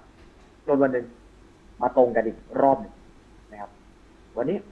ลุงเอแกก็ไม่ได้ซื้อนะครับแอลกอฮอล์มาดื่ม แต่ดื่มมาตั้งแต่บ้านเลย แล้วก็เข้ามาก็มาแบบเต็มร้อยครับมาเต็มร้อย ก็พี่เอก็เอาลุงลุงนอนเถอะอะไรอย่างเงี้ยลุงเอก็เลยแกก็เลยบอกว่าเอ๋มึงอยากรู้เรื่องอะไรกูจะเล่าอะไรกูเห็นเป็นเด็กเก่าเนี่ยอันนี้คือลุงลุงเอพูดกับพี่พี่เอแกก็บอกว่ารู้อะไรครับลุงแก เคยสงสัยไหมว่าทำไมเวลาคนที่เสียชีวิตเนี่ยเวลาจะมีสายจากเจ้าหน้าที่แพทย์โทรมาบอกให้เราขึ้นไปรับศพจะมีไฟกระพริบตลอดพี่เอกก็เออผมก็สังเกตดูนะผมก็ว่าทำไมแปลกๆไฟมันผิดปกติพี่เอกก็เลยบอกว่าไม่ใช่หรอกข้าจะเล่าอะไรให้เองฟังนะจริง ๆ เนี่ยตำแหน่งที่เองมาสมัคร มันไม่ใช่รับกันง่ายๆนะ เพราะว่าเป็นโรงพยาบาลขนาดเล็กเขาไม่เขาแบบเขาไม่ต้องการตำแหน่งเยอะสักเท่าไหร่ จริงๆ ห้องดับจิตตำแหน่งแค่สี่คนก็พอ นี่คือลุงเอกแกเล่าให้ฟังว่า ก่อนหน้าเองเนี่ย มันมีคนคนหนึ่ง ผมให้ชื่อบีก็แล้วกันนะบีเนี่ย เขาเป็นคนที่เป็นเด็กวัยรุ่น กิดพานะครับ คือจะไม่ค่อยเชื่อเรื่องอะไรพวกเนี้ย มีวันหนึ่งมันก็มีสายสายหนึ่งนะครับ จากเจ้าหน้าที่แพทย์บอกให้ขึ้นไปรับศพศพหนึ่งเจ้าบีเนี่ย ก็ตัดสินใจอะผมเดี๋ยวผมขึ้นไปรับเลยด้วยความที่มันยังไม่ถึงเท่าไหร่ก็ขึ้นไปรับศพศพเนี้ยลุงเอแกมาเล่าภายหลังว่า เป็นศพของเด็กวัยรุ่นผู้หญิง ที่เสียชีวิตจากอุบัติเหตุโดนไฟฟ้าช็อตเสียชีวิตนะครับ ด้วยความที่เจ้าบีเนี่ยเป็นวัยรุ่นนะพี่นะนะครับ พอขึ้นไปรับศพเห็นศพลงมา ในระยะเวลาที่มันอยู่ ในลิฟต์เนี่ยนะครับ อันนี้คือสิ่งที่บีมาเล่าให้กับลุงเองฟังนะครับ ก็ เล่าให้ฟังว่า ผมเนี่ย อยากเห็นหน้าว่าเด็กผู้หญิงคนเนี้ย หน้าตาเป็นมันก็เลยเขาคนเนี้ย คุณบีเนี่ย ก็เลยเปิดหน้าศพคนที่ดูเขาก็เฮ้ยสวยนะ อายุรุ่นราวแบบไล่เรียกกันเลยสิบเจ็ดสิบแปดสิบเก้าอะไรประมาณเนี้ยไม่ยี่สิบเนี่ยสวยน่ารักเขาก็แซวกับศพไปตามอารมณ์เขาอะพอมาถึงปุ๊บ เห็นมาถึงห้องดับนะครับ กรรมวิธีนู่นนี่นั่นเขาก็จะเล่าว่าเออเนี่ยก็ต้องเอาศพขึ้นไปเช็คนะว่า เราต้องติดอะไรไหมติดต่อญาติญาติจะมารับเมื่อไหร่นะครับ ก็เช็คนู่นนี่นั่นตามกระบวนการตามวิธีเขาไอ้เจ้าบีเนี่ยก็เลยมาบอกกับลุงว่าเนี่ยลุงคนตายคนนี้สวยว่ะผมชอบนะครับ ลุงเอแกก็บอกเฮ้ย พูดอะไรออกไปบอกลุงจะกลัวอะไรคนเสียชีวิตแล้วก็ ก็แล้วกันไป เพราะก็เป็นรักกับแต่ผมชอบนะเขาน่ารักดีเขาเหมือนคนนอนหลับอะไรเงี้ยนะครับคุณบีบอกลุงก็เลยตำหนิเข้าไปเฮ้ยลุงเกินไปแล้วนะครับก็วันเวลาผ่านไป ลุงเอก็ไม่ได้คิดอะไร แต่ศพผมเนี้ยนะครับ ไม่มีการติดต่อรับ เนื่องจากเขาญาติของผู้เสียชีวิตเนี่ย อยากให้โรงพยาบาลเก็บเอาไว้ก่อน เนื่องจากญาติพี่น้อง พ่อแม่เขาเนี่ยผู้เสียชีวิตเนี่ยอยู่ต่างประเทศกำลังที่จะเดินทางกลับมานะครับ มีความจำนงที่จะต้องฝากกับโรงพยาบาลไว้ก่อนฝากเดินนานเท่าไหร่ไม่รู้แหละนะครับพี่เอกแกไม่ได้พี่เอกแกไม่ได้เล่าให้ฟังนะครับ จนเวลาผ่านไปช่วงหนึ่งลุงแกบอกว่าแกสังเกตดูว่า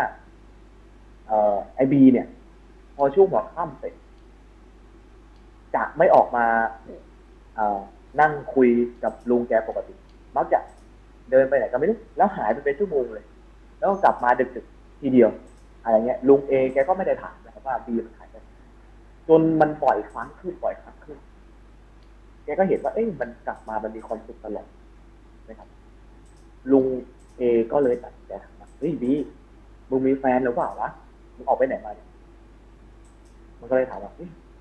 ผมจะบอกอะไรลุงผมว่า ฟนเราผมอะแอบไปหา ผู้หญิงคนเนี้ย ชื่อเนี้ยมา คือด้วยความที่ศพเนี่ยนะครับ ทุกอย่างเลยเขาจะติดป้ายชื่อที่แขนนะครับ และป้ายชื่อหน้าตู้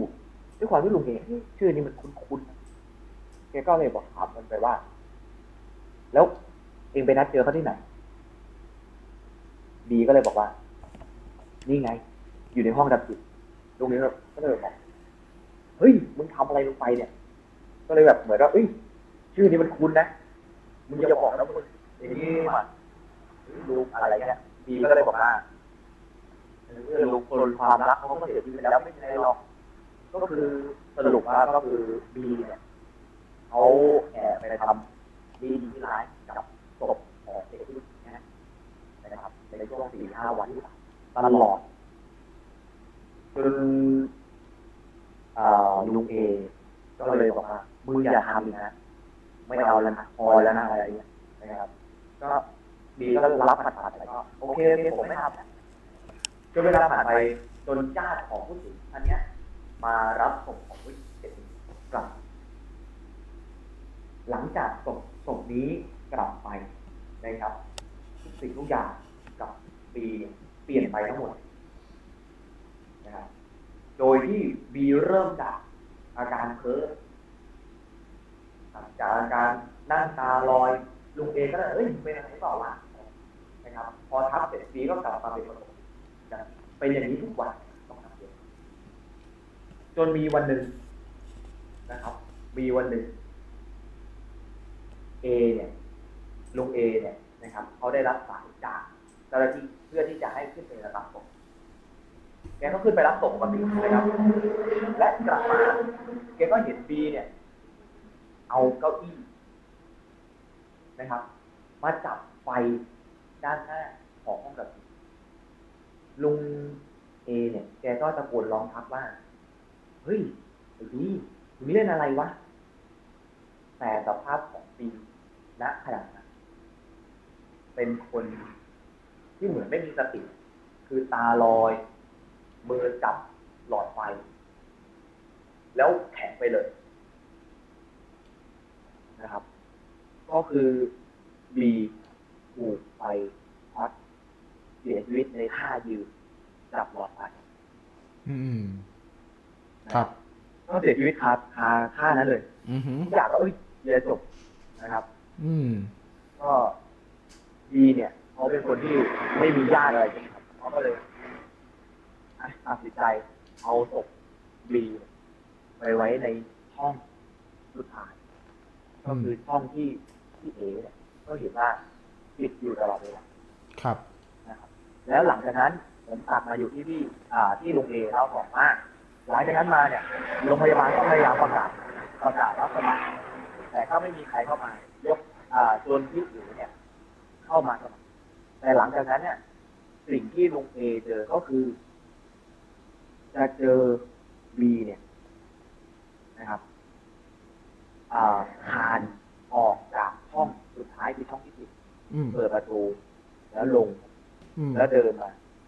เดินมาจับเก้าอี้ตัวเดิมที่เขาปีนที่ไปจับออกไปหน้าห้อง ครับ แล้วก็ไปหมุนหลอดไฟแล้วก็โดนพอดแล้วก็แข็งแล้วก็เดินกลับไปเป็นวนลูปเดิมๆอะไรเงี้ยตลอดอ่าฮะสิ่งที่เริ่มทำให้มันหนักข้อขึ้นเรื่อยๆ ก็คือ ลุงอ่าลุงเอเนี่ยเด็กผู้หญิงคนคนหนึ่งนะครับ เป็นคนจับเออดีแล้วเอามาส่งที่เก้าอี้แล้วให้ดีขึ้นไปจับแบบไปอืมอย่างเงี้ยเรื่อยๆเรื่อยๆนะครับ นี่คือเหตุผลที่ทำให้ลุงเอแกดื่มเหล้าทุกวันครับ อืมอืมโอเคแล้วห้องศพห้องสุดท้าย ที่ศพของคุณบีอยู่ก็คือห้องศพของเด็กผู้หญิงเคยอยู่อืมที่จากประสบเรื่องครับอืมโอเคอ๋อครับผมโอเคอืมอืมก็คือเป็นเรื่องเล่าที่อ่าเพื่อนของคุณก้าวเนี่ย เล่าให้ฟังถูกไหมครับครับอ่าก็คือเขาได้มีโอกาสได้รับตำแหน่งในการเฝ้าห้องดับจิตในโรงพยาบาลโรงพยาบาลหนึ่งครับ แล้วก็มีคุณลุงคนหนึ่งก็มาเล่าให้เขาฟังนะครับคือเพื่อนร่วมงานเขานั่นแหละ เพื่อนร่วมงานของเขาแหละอ่าซึ่งคุณลุงคนนั้นน่ะเคยพบกับอ่าคนที่เสียชีวิตไปแล้วนะครับว่าอ่าคนที่เสียชีวิตไปแล้วคนเนี้ยเขาได้โดนไฟช็อตเสียชีวิตครับเพราะได้ไปมีอะไรกับศพ ผู้หญิงคนหนึ่งที่โดนไฟช็อตมาเหมือนกัน คือลุงลุงลุงเอเนี่ยแกก็ไม่ได้ยืนยันว่าบีเนี่ยเขามีอะไรกับศพจริงไหม แต่ครับเขาบอกว่าเขาเขามีใจให้กับศพอ๋อก็คือชอบศพ อืมอืมอ่าเขาก็คือยังไม่รู้ว่าเข้าไปนะไปนั่งไปอยู่ตรงนั้นอะเป็นชั่วโมงชั่วโมงเนี่ย ไปมีอะไรหรือเปล่า แต่คือเขาก็สารภาพว่าเขาชอบศพอะอืมอ่าเขามีใจให้กับให้กับศพอ่าแต่สุดท้ายก็คือลงเอยด้วยการโดนไฟช็อตด้วยการเอาคือเหยียบขึ้นไปในบนเก้าอี้เพื่อไปจับหลอดไฟ แล้วก็โดนไฟช็อตท่ายืนแบบนั้นอืมใช่ครับ ก็ไม่รู้ว่าอะไรจูงใจให้เขาขึ้นไปเหยียบก็ปกติก็ไม่ไม่ไม่อะไรปกติอ่าก็อืมแต่ว่าคือมุมมองของคุณลุงที่เขาเล่าให้ฟังก็คือเขาเห็นว่ามีผู้หญิงคนนั้นนั่นแหละ คนที่เขาชอบอะที่เป็นศพอะมาจับมือเขาให้เขาอ่าขึ้นไปบนเก้าอี้ แล้วก็ไปจับอันนั้นถูกไหมอืมก็คือมาเป็นคนคอนโทรลอ่าอืมโอเคอืมโอเค เรื่องนี้ก็ชื่อว่าเรื่องอะไรครับเรื่องนี้ เรื่องเล่าจากเจ้าหน้าที่ห้องดับจิตอ่าเรื่องเล่าจากเจ้าหน้าที่ห้องดักจิตครับผนะ ม ก็โอเคเป็นเรื่องที่ค่อนข้าง มีทั้งคำถามมีทั้งความน่ากลัวเล็กครับ ๆ อ่า อืม ก็น่าสนใจครับสำหรับเรื่องนี้ครับจากผม คุณก้าวริมบึงเนาะครับครับก็ผม เป็นอีกท่านหนึ่งที่มาเล่ากับเรา แทบจะทุก ทุกวีคเลยอ่าทุก นะฮะ EP ของเราทุก EP เลย แต่ละครับแต่ละเรื่องที่ครับเอามาเล่าก็ไม่เคยสร้างความผิดหวังให้เราเลยนะครับผม ครับผมแต่ครั้งนี้ผมรู้สึกผิดหวังกับเสียงรอบข้างนิดหนึ่งนะ ครับ เพราะว่าเอ่อฟังเสียงดักำลังงใช่ไหมกำลังเพลินๆอยู่มีเสียงรถมาฟู่อ่า หายไปกับรถเลยครับครับ หายไปกับรถเลยพอดีผมอยู่ในปั๊มเลยครับ โอเคครับ โอเคก็กลับบ้านอย่างสวัสดิภาพอ่ารีบกลับอ่านะครับขับรถกลับบ้านดีๆนะครับคุณคก้าวรัครับบผมครับโอคเครับขอบคุณครับมากครับผม เป็นการส่งท้ายค่ำคืนนี้ ค่ำคืนนี้ด้วยเรื่องเล่า ในห้องดักจิตเอ่อขอขอนิดหนึ่งกันนะครับครับครับผมป้าครับฝากฝากเพจเก้าริมบึงไว้ครับโอเคโอเคก้าวริมบึงฝากยังไงก็ไม่มีใครไปแล้วมาจากเก้าริมบึงทั้งนั้นครับผมโอเค ครับครับขอบคุณมากครับผมครับขอบคุณมากเลยนะครับ คุณก้าวดิมบึงครับผม อ่าโอเคเป็นเรื่องส่งท้ายของค่ำคืนนี้นะคครัรับบครับเราก็จบลงไปแล้วสำหรับเหตุการณ์ปริศนาลึกลับครับที่ผมหาคำตอบไม่ได้นะอืม แล้วก็มาเจอกันใหม่ใน EP ต่อไปกับครับตายแล้วฟื้น ครับผมเหตุการณ์ตาตายยแล้แล้ววฟื้ฟื้นนต่างๆ ที่หลอนๆน่ากลัวครับน่ากลัวจะมีเรื่องอะไรบ้าง เดี๋ยวจะนำมาฝากกันนะครับผมอ่าก็ฝากการบ้านไว้ให้กับท่านผู้ฟังทุกท่านด้วยนะ เตรียมมาเล่ากันด้วยนะครับครับแหมบางครั้งเราก็อยากฟังจากท่านเหมือนกันนะเอออยากจะนำเรื่องของท่านเนี่ย อาจจะพิมพ์เป็นข้อความก็ได้ครับนะมาให้เราได้อ่านแล้วถ่ายทอดออกไปกันนะฮะในรูปแบบของเงาหัว นะฮะค่ำคืนนี้พวกเราต้องลาไปแล้วนะครับ เดี๋ยวเดี๋ยวขออีกนิดหนึ่งนะครัอ๋บอขออีกนิด คุณแม็กครับผมอ่าท่านผู้ฟังที่ส่งเรื่องของท่านนะครับไม่ว่าจะเล่าเรื่องของท่าน ถ้าเรื่องเล่าของท่านได้ออกรายการเนี่ยแล้วได้รับเลือกเป็นเรื่องน่ากลัวประจำเดือนนะครับ ทางเราจะนำเรื่องของท่านเนี่ยไปวาดเป็นการ์ตูนนะครับผมเป็นการ์ตูนในคือเป็นเรื่องของท่านเลยแหละ เป็นเรื่องเป็นการ์ตูนของท่านเลย เพื่อเก็บเอาไว้นะครับ เป็นเป็นคล้ายๆ กับเป็นอนุสรณ์นะครับ ในการนำเรื่องของท่านมาร่วมสนุกกับเรา ก็จะมีการ์ตูนเรื่องเนี้ยของท่าน แล้วก็ใช้ชื่อว่าเป็นเรื่องเล่าจากท่านอะไรแบบนี้เลยนะครับ ผมครับงั้นถ้าใครอยากอยากจะเห็นเรื่องเล่าของตัวเองได้เป็นการ์ตูนนะครับ ก็มาเล่าโทรเรื่องมาของเล่าท่านส่งในรายการเข้ามากักันนะครับ ผม ครับก็ตามที่พี่ทอยได้บอกกล่าวเล่าเล่าแจ้งแจ่มพบกันเลยนะฮะก็นั่นแหละครับ ขอบคุณสำหรับผู้สนับสนุนรายการด้วย แล้วก็ขอบคุณทุกๆท่านที่อยู่ร่วมกันมาจนถึงณเวลาดึกๆ แบบนี้นะฮะ ขอให้ค่ำคืนนี้ทุกคนนอนหลับฝันดี ผีกระตูดเบาๆนะครับครับผมก็มีใครจะลาแล้วครับก็ราตรีสวัสดิ์นะครับผม ครับ สวัสดีครับ ครับ สวัสดีครับทุกท่านครับ สวัสดีครับพบกันใหม่วันจันทร์นะครับ สวัสดีครับผม